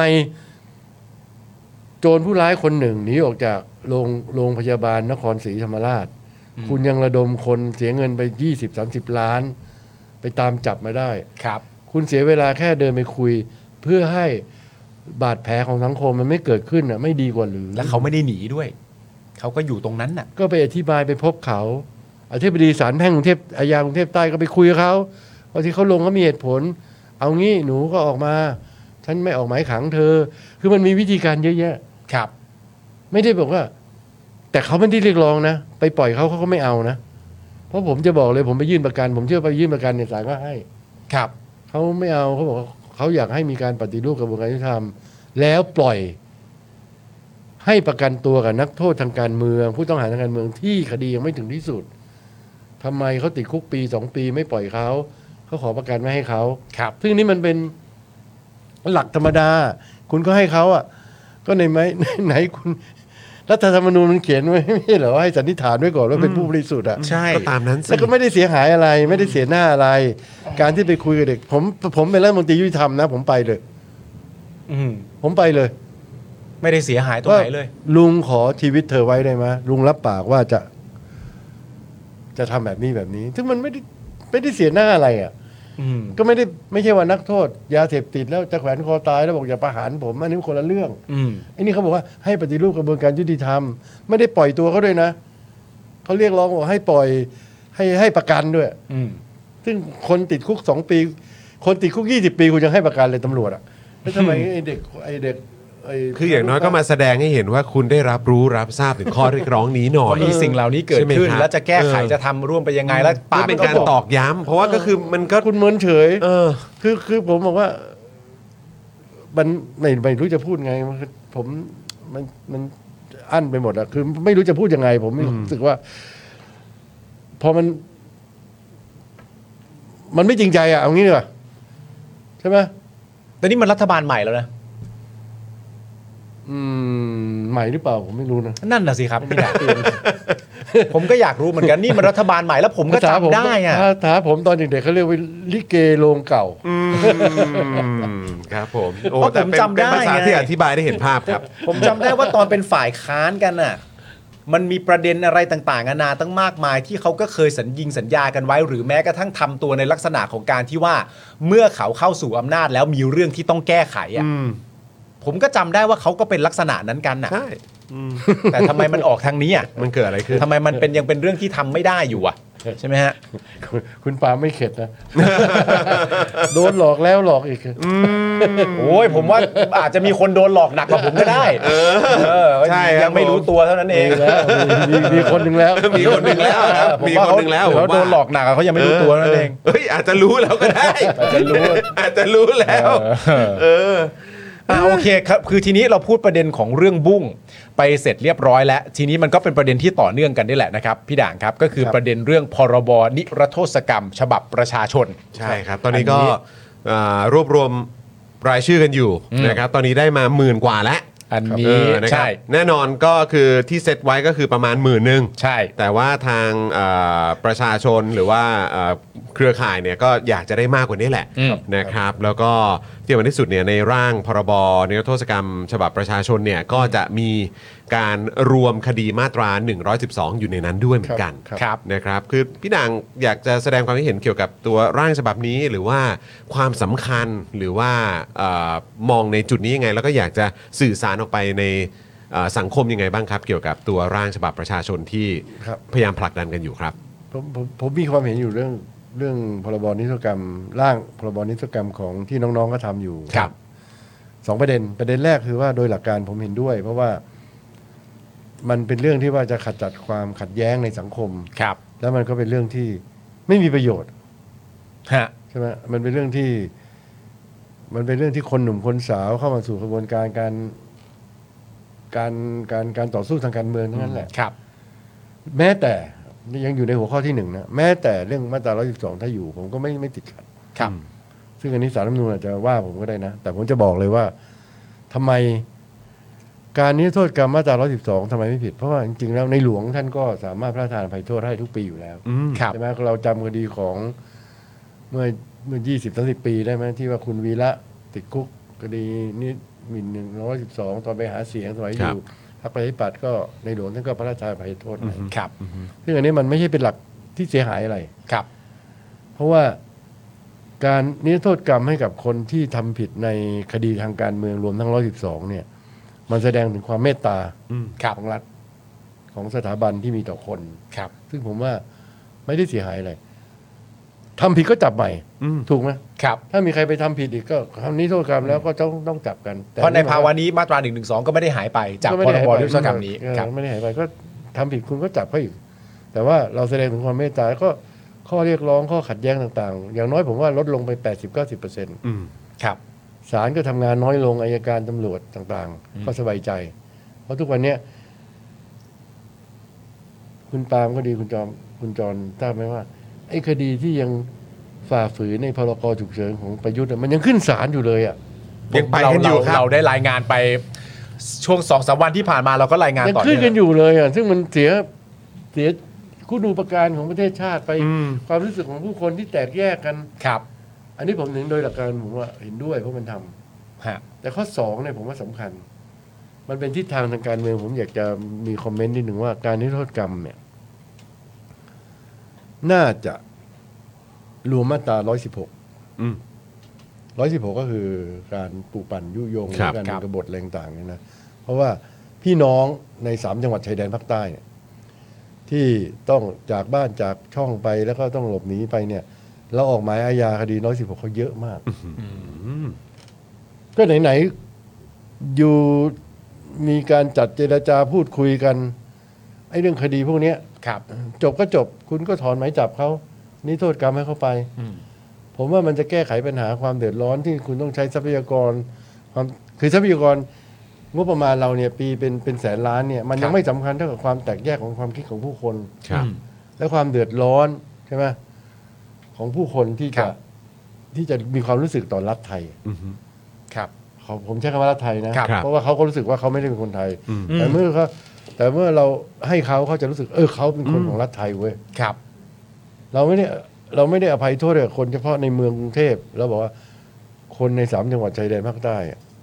ฉันพร้อม ครับ อยู่กลับมา อย่าไปยิ่งผลักเขาสิ อย่าไปผลักเขา พาก ลับเข้า เข้า มา มา อันนี้เป็นประเด็นข้อที่สองที่ผมอยากเสนอแน่แก่คนที่ ครั เค บ ลื่อนไหวนะครับ และกับรัฐถ้าเกิดว่าจะพิจารณาผมอยากให้ให้พี่น้องไม่ว่าเราจะเรียกเขาว่าเป็นผู้ก่อความไม่สงบ หรือผู้ความเห็นต่างทางการเมือง ครับ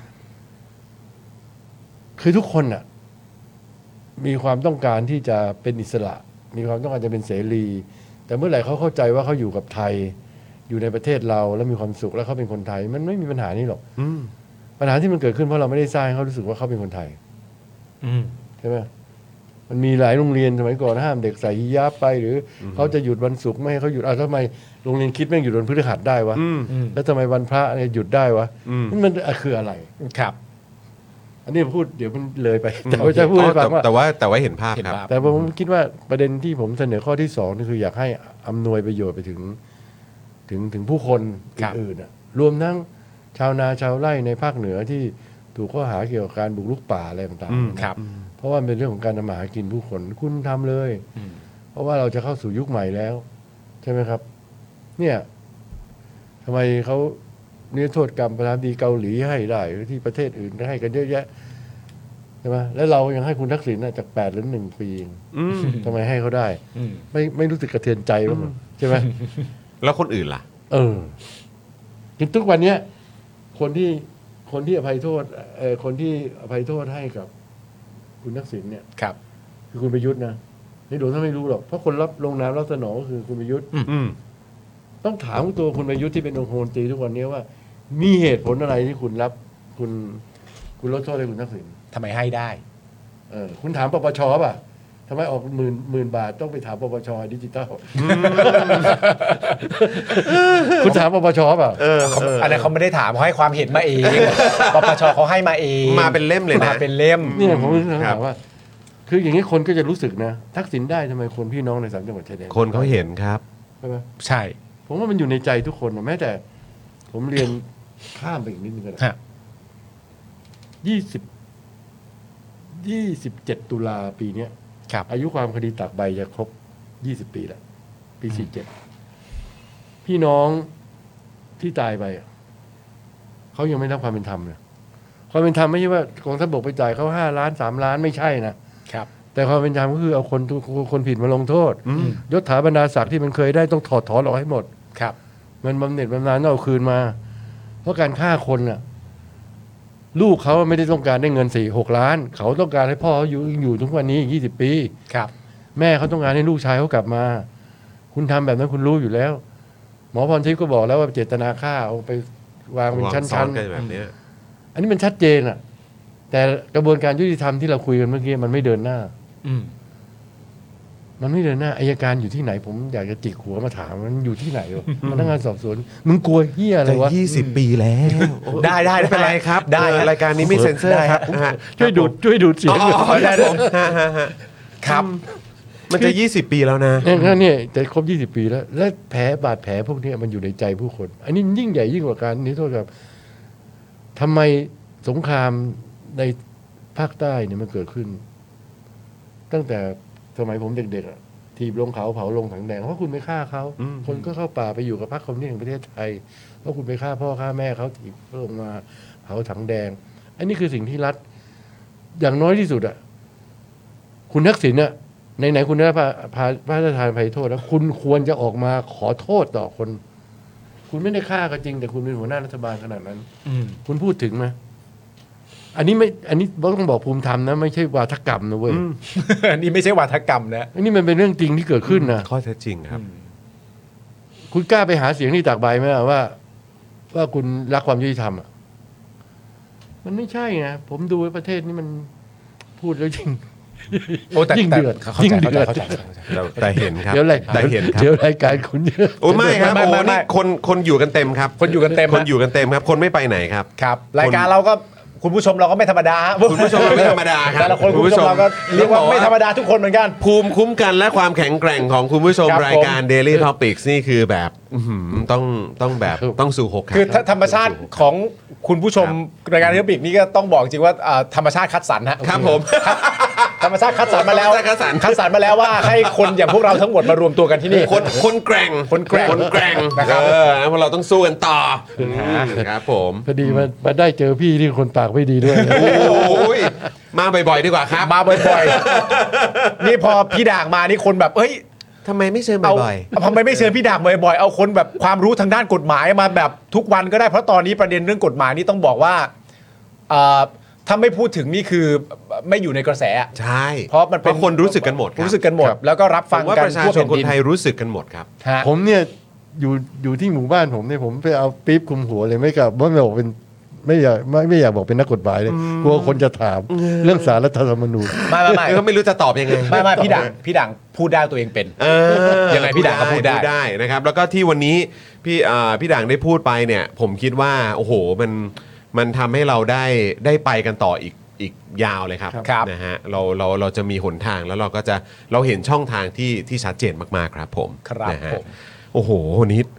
เจมจน วันนี้ เจมจนอืม โอ้โห พี่ด่าง ครับผม ครบถ้วนทุกประเด็น โอ้ แล้วก็ คือคือเมื่ ยั องวานนี้ดีใจมากไงเมื่อวานนี้ดีใจช่วงเช้าพี่โรซี่ก็อยู่อยู่สารกับผม อ่า เออพี่โรซี่ก็กริ๊งหาพี่ด่าง ใช่ โอ้โหดีใจมากพี่ด่างตอบรับ ใช่ วันนี้ก็มาเลย ครับ เออ แล้วพี่ซีก็ส่ง นะค เข้ามาในกลุ่มว่าเออนัดคิวได้เรียบร้อยแล้วนะ วันอังคารเป็นคิวพี่ด่าง รับ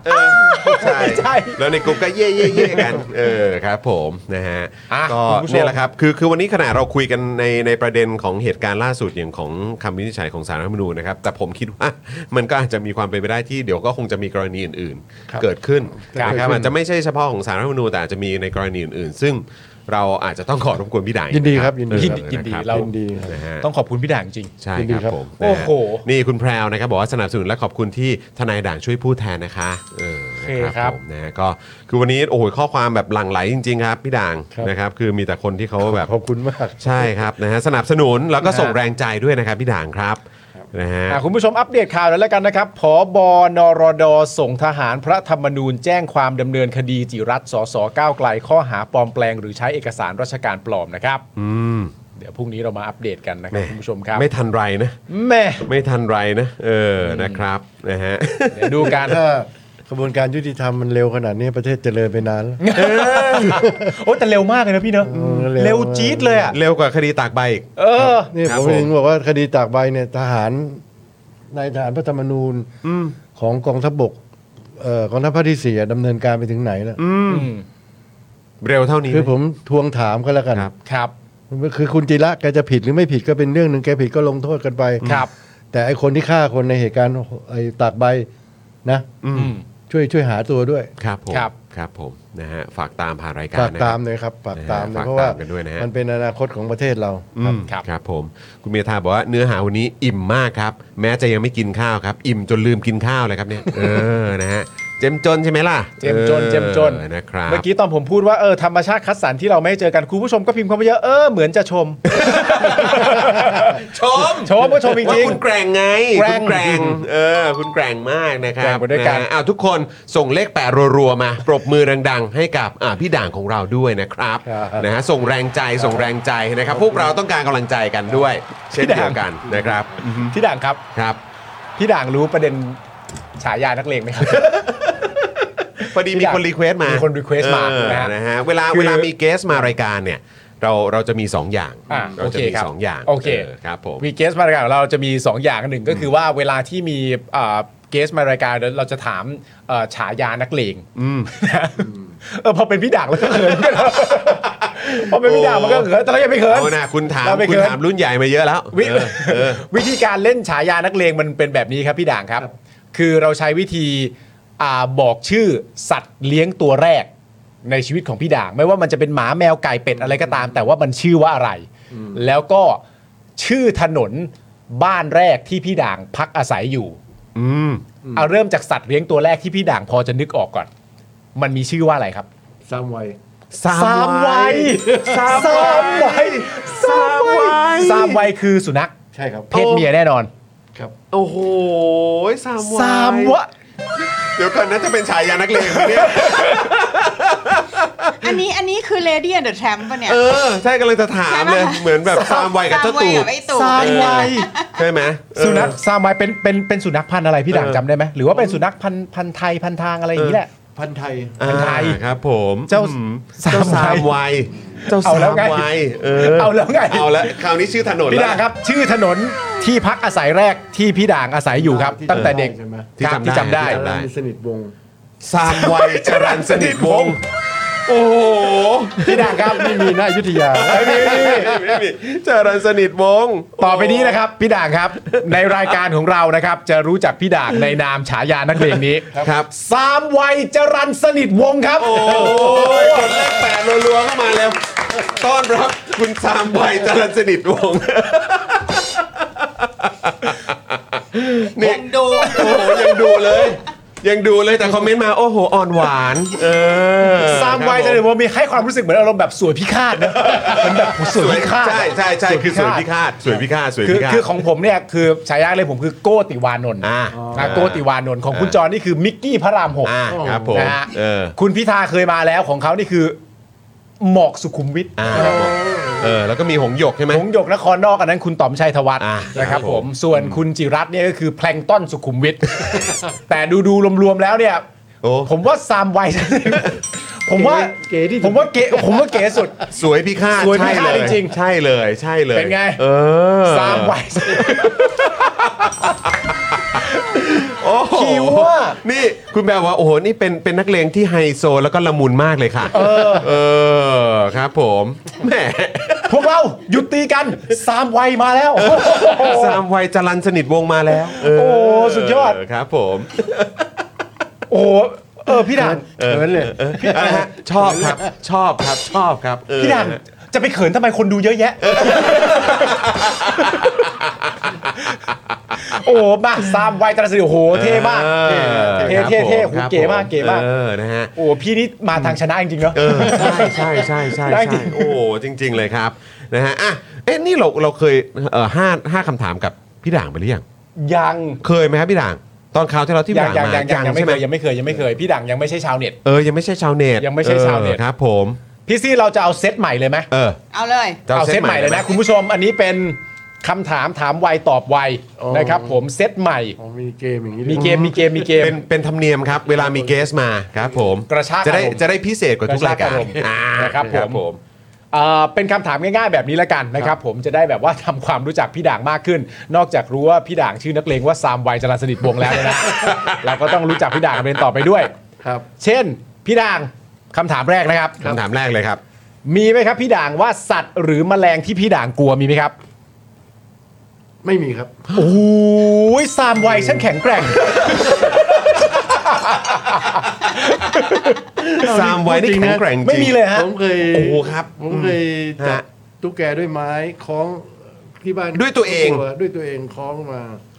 ล้ว จับ ทุ ตุ๊ก นี้ แกเอาไม้คล้องแล้วแล้วก็ เออ ปุ๊บ จะ มา ไม้ เออ ไม้ที่ผม ที่เป็นบ่วงใช่ไหม ลูกน้องผมะ อ่าอ่าอ่า ผมก็ อ่า ลากเลยแล้วถ่ายให้ดูเมียดูด้วยเพราะเมียเขาไม่เชื่อว่าผมจะจับได้ โอ้โห เป็นทุกอย่างให้เธอแล้ว ไปไปไปทางอวดซะด้วย นี่นี่ยังโง่อีกนิดนึงนะ คืออะไรฮะ ถ้าเจองูเนี่ยผมว่าผมจับด้วยมือได้เขาเพราะเขาไม่เชื่อผมกำลังเคยจะฝึกอะจับที่คอเนี่ยมันก็จะเสร็จเราแล้วเราดูจากพวกไอ้หนึ่งเก้าหนึ่งเขาทำอะ อันนี้คือดูมา ดูมาแต่ ดูมา แต่ยังไม่เคยเจอ แต่ยังไม่เคยลอง อันนี้อันนี้อันนี้ในฐานะที่แบบ ผมก็ผมก็ปราตัวเป็นน้องพี่คนหนึ่งเลยแล้ว เอ กันนะ อเออครับ พี่อย่าทำได้ไหมผมขอพี่ ขอละครับ พี่สำคัญกับเรามาก ใช่ครับใช่ พี่ ครับ ผมผมเข้าใจว่าพี่ดูแล้วแล้วพี่ด่างชอบอะไรแต่ เออเออ ถ้าเป็นไปได้มันไม่ได้ต้องทำนี่พี่ใช่ไหมมันมีคนทำพี่ไม่ต้องทำหรอก ครับโทรโทรมาบอกน้องๆก็ได้ เดี๋ยวเดี๋ยวครับผม เดี๋ยว โอเค ครับผมเดี๋ยวจัดให้ครับนี่คุณคุณทวีว่าเนี่ยคือจะฝึกจับงูเหรอเออครับผมโอ้โหคุณคุณซอสบอกว่าสมเป็นเด็กจรันโอ้โหโอ้โหโอ้โห คุณผู้ชมคุณผู้ชมสามารถพิมพ์เข้ามาได้นะ แบบว่าสัตว์เอ่อสัตว์หรือว่าแมลงอะไรที่คุณผู้ชมกลัวพิมพ์เข้ามาได้ตอบคำถามของพี่ด่างกันแหละ เออเออ สรุปว่าไม่มีนะ ไม่มีครับ เพราะว่า ไม่มีคบ งูก็ยังจะฝึกจับแล้วตุ๊กแก ครับผม ก็เอาไม้ไปคล้องมาแล้ว ครับผ โอ้ ม โหเท่จ ครับ ริง ผม ๆพี่ด่างครับคำถามต่อไปนี่น่าสนใจมาก พี่ด่างพี่ด่างเชื่อว่าตายแล้วไปไหน เออ ผมเพิ่งพูดกับเพื่อนผม อุ๊ย สาเอามแล้วไง สี่วันมานี้ผมไม่เชื่อว่ามีชีวิตหลังความตาย อ่ะ ผมเนี่ยเป็นคนที่ไม่เชื่อว่ามีชีวิตหลังความตาย ครับ พี่อะมีความเชื่อเหมือนผม หลังจากตายคนคนเราจบแล้วก็คือจบเลย เหมือนปิดสวิตช์ ปิดสวิตช์ พี่ อ่ะ โอ้โหพี่คิดแบบผมไปะเลย ก็ดับไปจบ เชื่ออันนี้เชื่อมานานแล้ว ครับ อ่าโอเคครับผม ไม่มีชีวิตหลังความตาย ไม่มี ตายแล้วก็คือจบกัน ครับ ตายแล้วไม่มีคำว่าต่อตายแล้วคือจบ ครับเพราะงั้นไอ้พวกที่ว่าไปสักยันต์ไปอะไรผมว่า อืม มันเรื่องตลกอะ เพราะฉะนั้น โอเค จงใช้หนึ่งชีวิตของคุณให้คุ้มค่าที่สุดนะครับ ครับผมให้ต็ม เพราะฉะนั้นคำถามว่าตายแล้วไปไหนสำหรับพี่ด่างคือตายแล้วก็คือจบ เออ ตายแล้วจบครับ ไม่มี ก็ตรงไปตรงมา ตรงไปตรงมาครับ ตายแล้ว รงไปตรง ก็คือจบ มาครับ อืมครับ โอ้โห ผม คุณผู้ชมเฮ้ย ผ่านไปสองแล้วค ให้ รับ เซตคำถามใหม่นี่สนุก เซต มาก ใหม่นี่เดือดน ขอบพระคุณพี่ซี่ เออ ด้วยนะครับ ผม พี่ด่างโอ้โหอันนี้คิ้วมากเลย เดี๋ยวจะถามเรื่องแฟนนะ ไม่ไม่ไม่ไม่ไม่ไม่ไม่พี่ด่างพี่ด่างนี่เป็นมนุษย์หมาหรือเป็นมนุษย์แมวครับ หมาครับ หมานะครับโอ้ก็สามวัยนะ ก็สามไว้อะ โโห เออสามไว้อะ เป็นมนุษย์หมานะครับ ครับ อะไร ผม ที่ทำให้ชอบสุนัขครับพี่ด่างครับทำไมถึงชอบสุนัข เพราะว่ายังไงนิสัยใจคอของเขา คือคือคือตั้งแต่เด็กมาแล้ว ครับ มันจะมีเฉพาะหมากับแมว ฮะ สมัยก่อนเราไม่มีเลี้ยง เป็นสัตว์เลี้ยง จิ้ง นะ โจ้ ฮะ เลี้ยงอะไร อ่า พิเศษ ใช่ ใช่ครับ แล้วแมวเนี่ยผมไม่ค่อยชอบ อ่า ไม่ค่อย ครับ ชอบมันเพราะว่ามัน มันเป็นไม่มันเอาแต่ใจตัวเอง อ๋อ เออไม่ไม่ไม่นะแต่หมานี่มันจะรักเรา อ่า มีซัมไวก็มี มีไอ้หลาย ๆ ตัวที่เลี้ยงมาจนถึงวันเนี้ย ครับ อันผมนี่คือไอ้หลงเลี้ยงอ โอ้ ยู่ที่บ้าน ครับผม โอ้โห ซิมบ้าไอ้หลงอะไรพวกนี้นะ อ่านี่นี่เป็นสายดิสนีย์หรือเปล่าเนี่ย บ้า นี่เป็นสายดิสนีย์ใช่ไหมเนี่ย ซิบ้าป็หมาพันธุ์ฟางแก้ว อ่า ซิมบ้าเป็นหมาบางแก้วมันเหมือนสิงโตเหรอครับพี่ เป็นสิงโต โอ้ โอ้โห ที่มาเป็นอย่างนี้ ดุดัน โอเค มันมันมันยังเป็นหลงจรันอยู่ไหมพี่หรือว่า หลงสายสองเลย หลงสายสอง หลงสายส ล อง งสายสอง แล้ แต่ว่าเส้นนี้เขาซีเขาไม่ตีกัน อ่าโอเคโอเคโอเค เขาไม่ตีกัน วเพราะเขามัวแต่หลงกันอยู่แล้ว ใช่คำว่าคำว่าหลงคือมันคำว่าหลงคือมันหลงมา เอาหลงมานี่ไง อ๋อมันหลงมา แต่มันแต่มันชื่อจริงชื่อมารวยนะ มารวยนี่ชื่อจริงด้ว ใช่ ยอ้าว แต่ว่าพี่ไปเปลี่ยนมันเป็นหลงเหรอเพราะมันหลง ไม่ มา ใช่คือชื่อจริงชื่อมันอะชื่อหลงแล้วคน อ่า ข้างบ้านเนี่ยพอมันมาถึงในปีปีมันมาไปจอพอดีปีใหม่เขาถูกลอตเตอรี่ อ่าก็เลยมารวย เขาเรียกว่าไอ้นี่มารวย เออ ออกมาแล้วทำให้คนร่ำรวย ผมก็เลยทำไอ้ไอ้ ปลอกคอ ปลอกคอแล้วก็เมียเขาก็ทำแหวนไอ้ทำกรองกลัวมันหนีไง ฮ่าฮ่าฮ่า เขียนว่ามารวยหรือหลงแล้วก็ใช้เบอร์โทรศัพท์มือถือผม อ๋อ ครับ โอ้โห มีมีหลายครั้งมีคนโทรมา เออ ขอตายคุณมารวย ไม่ใช่อันนั้นชื่อหมาหมาค่ะคือตอนนี้คุณอยู่กับมารวยมารวยโอ้โห แต่เดี๋ยวอย่างแรกเลยโลกประเทศไทยเรานี่ดราม่าเยอะสสายแมวไม่ต้องน้อยใจนะอันนี้อันนี้ส่วนบุคคล เขาเรียกว่า ผมผมก็สายหมาเหมือนกัน รสนิยมส่วนตัว ผมก็สายหมาเหมือนกันแล้ว ครับผม ร้อยทั้งร้อยให้ผมเลือกหมากับแมว ผมก็เลือกหมาทุกครั้งเหมือนกัน อันนี้ก็แล้วแต่สายของแต่ละคน แล้วแต่ ไม่ว่า สย กันไม่ว่า ต้อง กัน ซีเรียสไม่ต้องซีเรียสมันเป็น ไม่ ความ ไม่ ชอบส่วนบุคคล ไม่ไม่เกลียดแมว อ่า ไม่เกลียดแมควรับผ ไม่เกลียด แมว แต่ถ้าให้เลี้ยง เออ ก็ก็เป็นสายสุนัข ใช่ เออเป็นสายห จ มา ราจรวงก็แมว เออ มาเยอะแยะ อ่า เลี้ยงไป อ่า ยายยังสอนเลยว่า ฮะ อย่าไปทำร้ายแมวนะ เพ ฮะ ราะว่าฆ่าแมวนี่จะฆ่าเนน ค่าเนรเหรอเขาจะ ฮะ มี เหรอย ายผมเนี่ยที่ที่เสียชีวิตไปแล้ว ครับแม่ของแม่ผมเนี่ยเขาบอ ค ก รับ เลยเขาก็รักแมว ฮะ เหรอฮะ เขาบอกอย่าใครอย่าไปทำร้ายแมวนะฆ่าแมวเหมือนฆ่าเนนนี่คือคนโบราณพูดเราก็ไม่รู้ อ่า ว่ามันหมายความถึงอะไร ครับ เราก็ตีมันเรื่อยอะแต่ว่าผมอย่าไปทำ เลย อ๋อโอเค แต่อย่าฆ่า แต่ นะ ก่อนแต่ก่อนแต่ก่อนอย่าไปทำอย่าไปทำ เออ อย่าไปทำ ที่บ้านเขาเยอะแยะหมดแต่เรา ค ไม่ รับ ได้เลี้ยง อ่าครับผม โอ้โห โอ้ ผมผมคิดภาพแบบ ผมกำลังคิดภาพสสจากพักต่าง ๆ มาแล้วมาตอบคำถามเรา เนี่ย มันจะสนุกมากนะ มันฮะ มันฮะ เออครับผม พี่ด่าง ผมชอบคำถามนี้มากเล ค ย รับ พี่ด่างเชื่อเรื่องนี้ไหม เรื่องที่ว่าคนยิ่งขับรถแพงยิ่งนิสัยแย่ เออ เออต้องต้องคิดจริง ๆ ไม่ เออ ไม่คิดอย่างนี้ ไม่คิดอย่างนี้โอเค ไม่คิดอย่างนี้ า ไม่เกี่ยควรับผ ไม่เกี่ยวกัน อยู่อยู่ที่ตัวบุคคลนั้นๆ ไม่เกี่ยวกัน อ่าไม่ได้อยู่ที่ยี่ห้อ ไม่เกี่ยวที่ยี่ห้อมันเป็นเรื่องแล้วแต่บุคคล ไม่ได้อยู่ที่ราคา อ่า เออครับผม พี่ด่างครับภูเขาหรือทะเลครับ ผมชอบภูเขา ชอบภูเขา อ่าครับผม โอเค หนักแน่นมั่นคงเหรอพี่ หนักแน่นมั่งคง อ่าครับผม อ่าน นะฮะ เอ่อ เฮ้ยโอ้โห อันนี้ 5 แล้วนี่ ห้าแล้ว งั้นผมข้ามไปอันสุดท้ายแล้วกัน ขออีกสักข้อหนึ่ง อีกสักข้อหนึ่ง เออ จะได้เป็น 6 นะครับผม ครับ คำถามสุดท้ายครับพี่ด่างครับ ถ้าเกิดว่าพี่ด่างไม่ทำอาชีพที่พี่ด่างทำอยู่ตอนเนี้ย พี่ด่างจะทำอาชีพอะไร ผมเหรอ ใช่ อยากเป็นนักภาคกีฬา กีฬาโปรดคืออะไรฮะ ฟุตบอล โอ้โห มีทีมโปรดไหมฮะ แมนเชสเตอร์ยูไนเต็ด นั่นไงนี่นี่ลิเวอร์พูลนี่อาร์เซนอลครับ โอ้โห นี่ครบโต๊ะเลยเนี่ยเออ แต่แต่มันเป็นเรื่องดีครับ เพราะว่าคือพวกเราก็ไม่ได้ค่อยจะชอบขิงอะไรเรื่องฟุ ตบอลพวกเราดูฟุตบอลด้วยการแบบ เป็นไปได้เราก็จะไม่แซวกัน อ่า เพราะว่าอย่างลิเวอร์พูลเนี่ยผมก็ศรัทธาเขามาตั้งแต่สมัยเขาอยู่ดิวิชั่นสองตอนนั้นมันจะมีคุณตอนผมเด็กๆอ่ะบอลอังกฤษเข้ามาครั้งแรก ที่ถ่ายทอดก็ตอนไม่ถ่ายทอดอ่ะเป็นเทปมาตอนวันอาทิตย์ อืม 45 นาทีก็ตัดตอนอะไรมา อ่าใช่ส คื มัย อผม ก่อ ประทั น บใจตอนที่ว่าบอลโลกที่เม็กซิโกครั้งแร ค ก รับ ครับ ก็เลยสนใจ แล้วก็รู้จักแมนเชสเตอร์ยูไนเต็ดเพราะว่า ฮะ ไปไปอ่านประวัติเขาว่าที่เรือเรือเรือบิน อ๋อที่เครื่องบินตก ที่มิวนิก อ่า อะไรอย่างเงี้ย ครั นะ บ แล้วก็ชอบเซอร์อะไรที่นั่นนะที่ อ่า แก บ๊อบบี้ เป็ ชาวตัน บ๊อบบี้ชาวตัน ครับ แล้วก็มาถึงตลอดมา อืม อ่า ครับ แต่ก็ไม่ได้เป็นคนข้างใครเลย ครับผมอืม แต่ก็ก็ถ้าถามว่าเชียร์เขาก็เชียร์เขา ก็เชียร์ก็เชียร์ อ่า เพราะว่าผีแดงนี่จะไม่ตาย นี่ แต่ว่าลิเวอร์พูลเนี่ย เออ never walk alone ใช่ครับผมครับผม ใช่ครับใช่ครับก็มีคำพูดครับบอกผีผีแดงจะไม่ตายฮะครับผมไม่ไม่ตายตรงนี้ตายโรงพยาบาลนะ พี่ ไม่เป็นไรเราเราชอบยิงนาทีเราเราชอบยิงนาทีสุดท้าย ใช่ใช่ แต่ผมไม่ไม่ไม่ไม่ไม่ไม่นั่นนะ คุณวิทย์อาร์เซนอลก็ชอบ อ่าครับ ใช่ ผม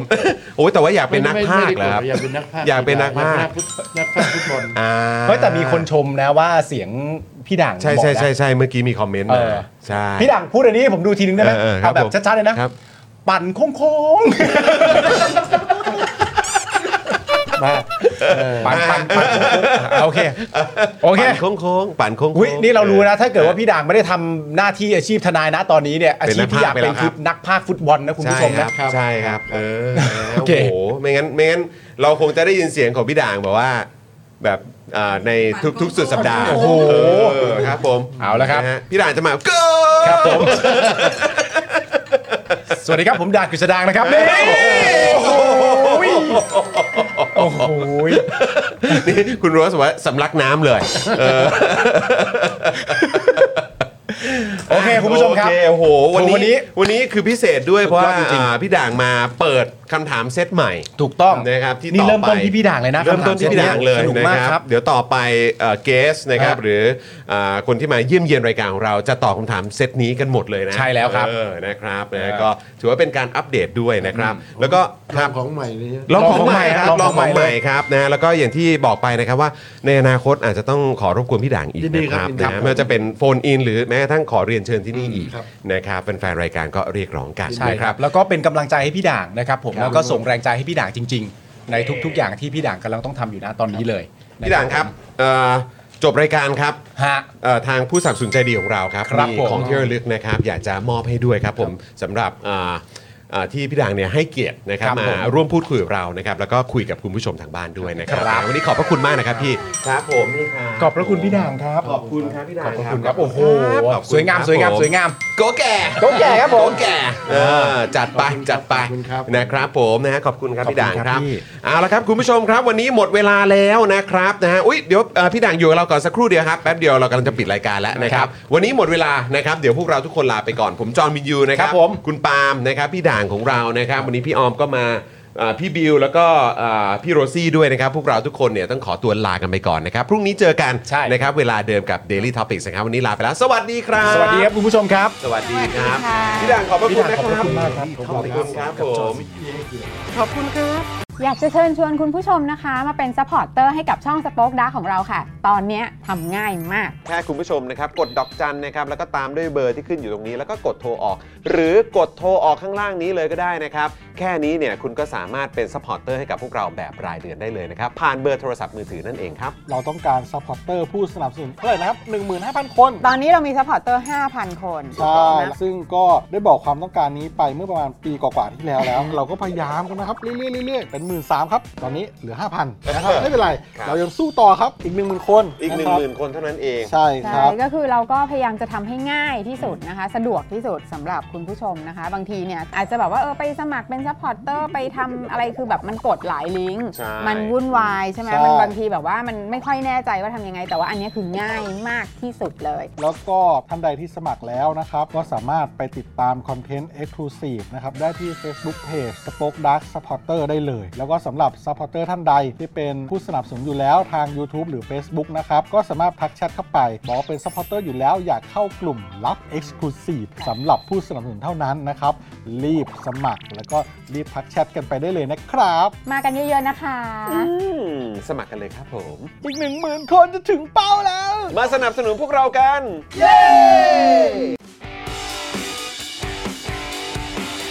Daily t o p i c กกับจอห์นวินยู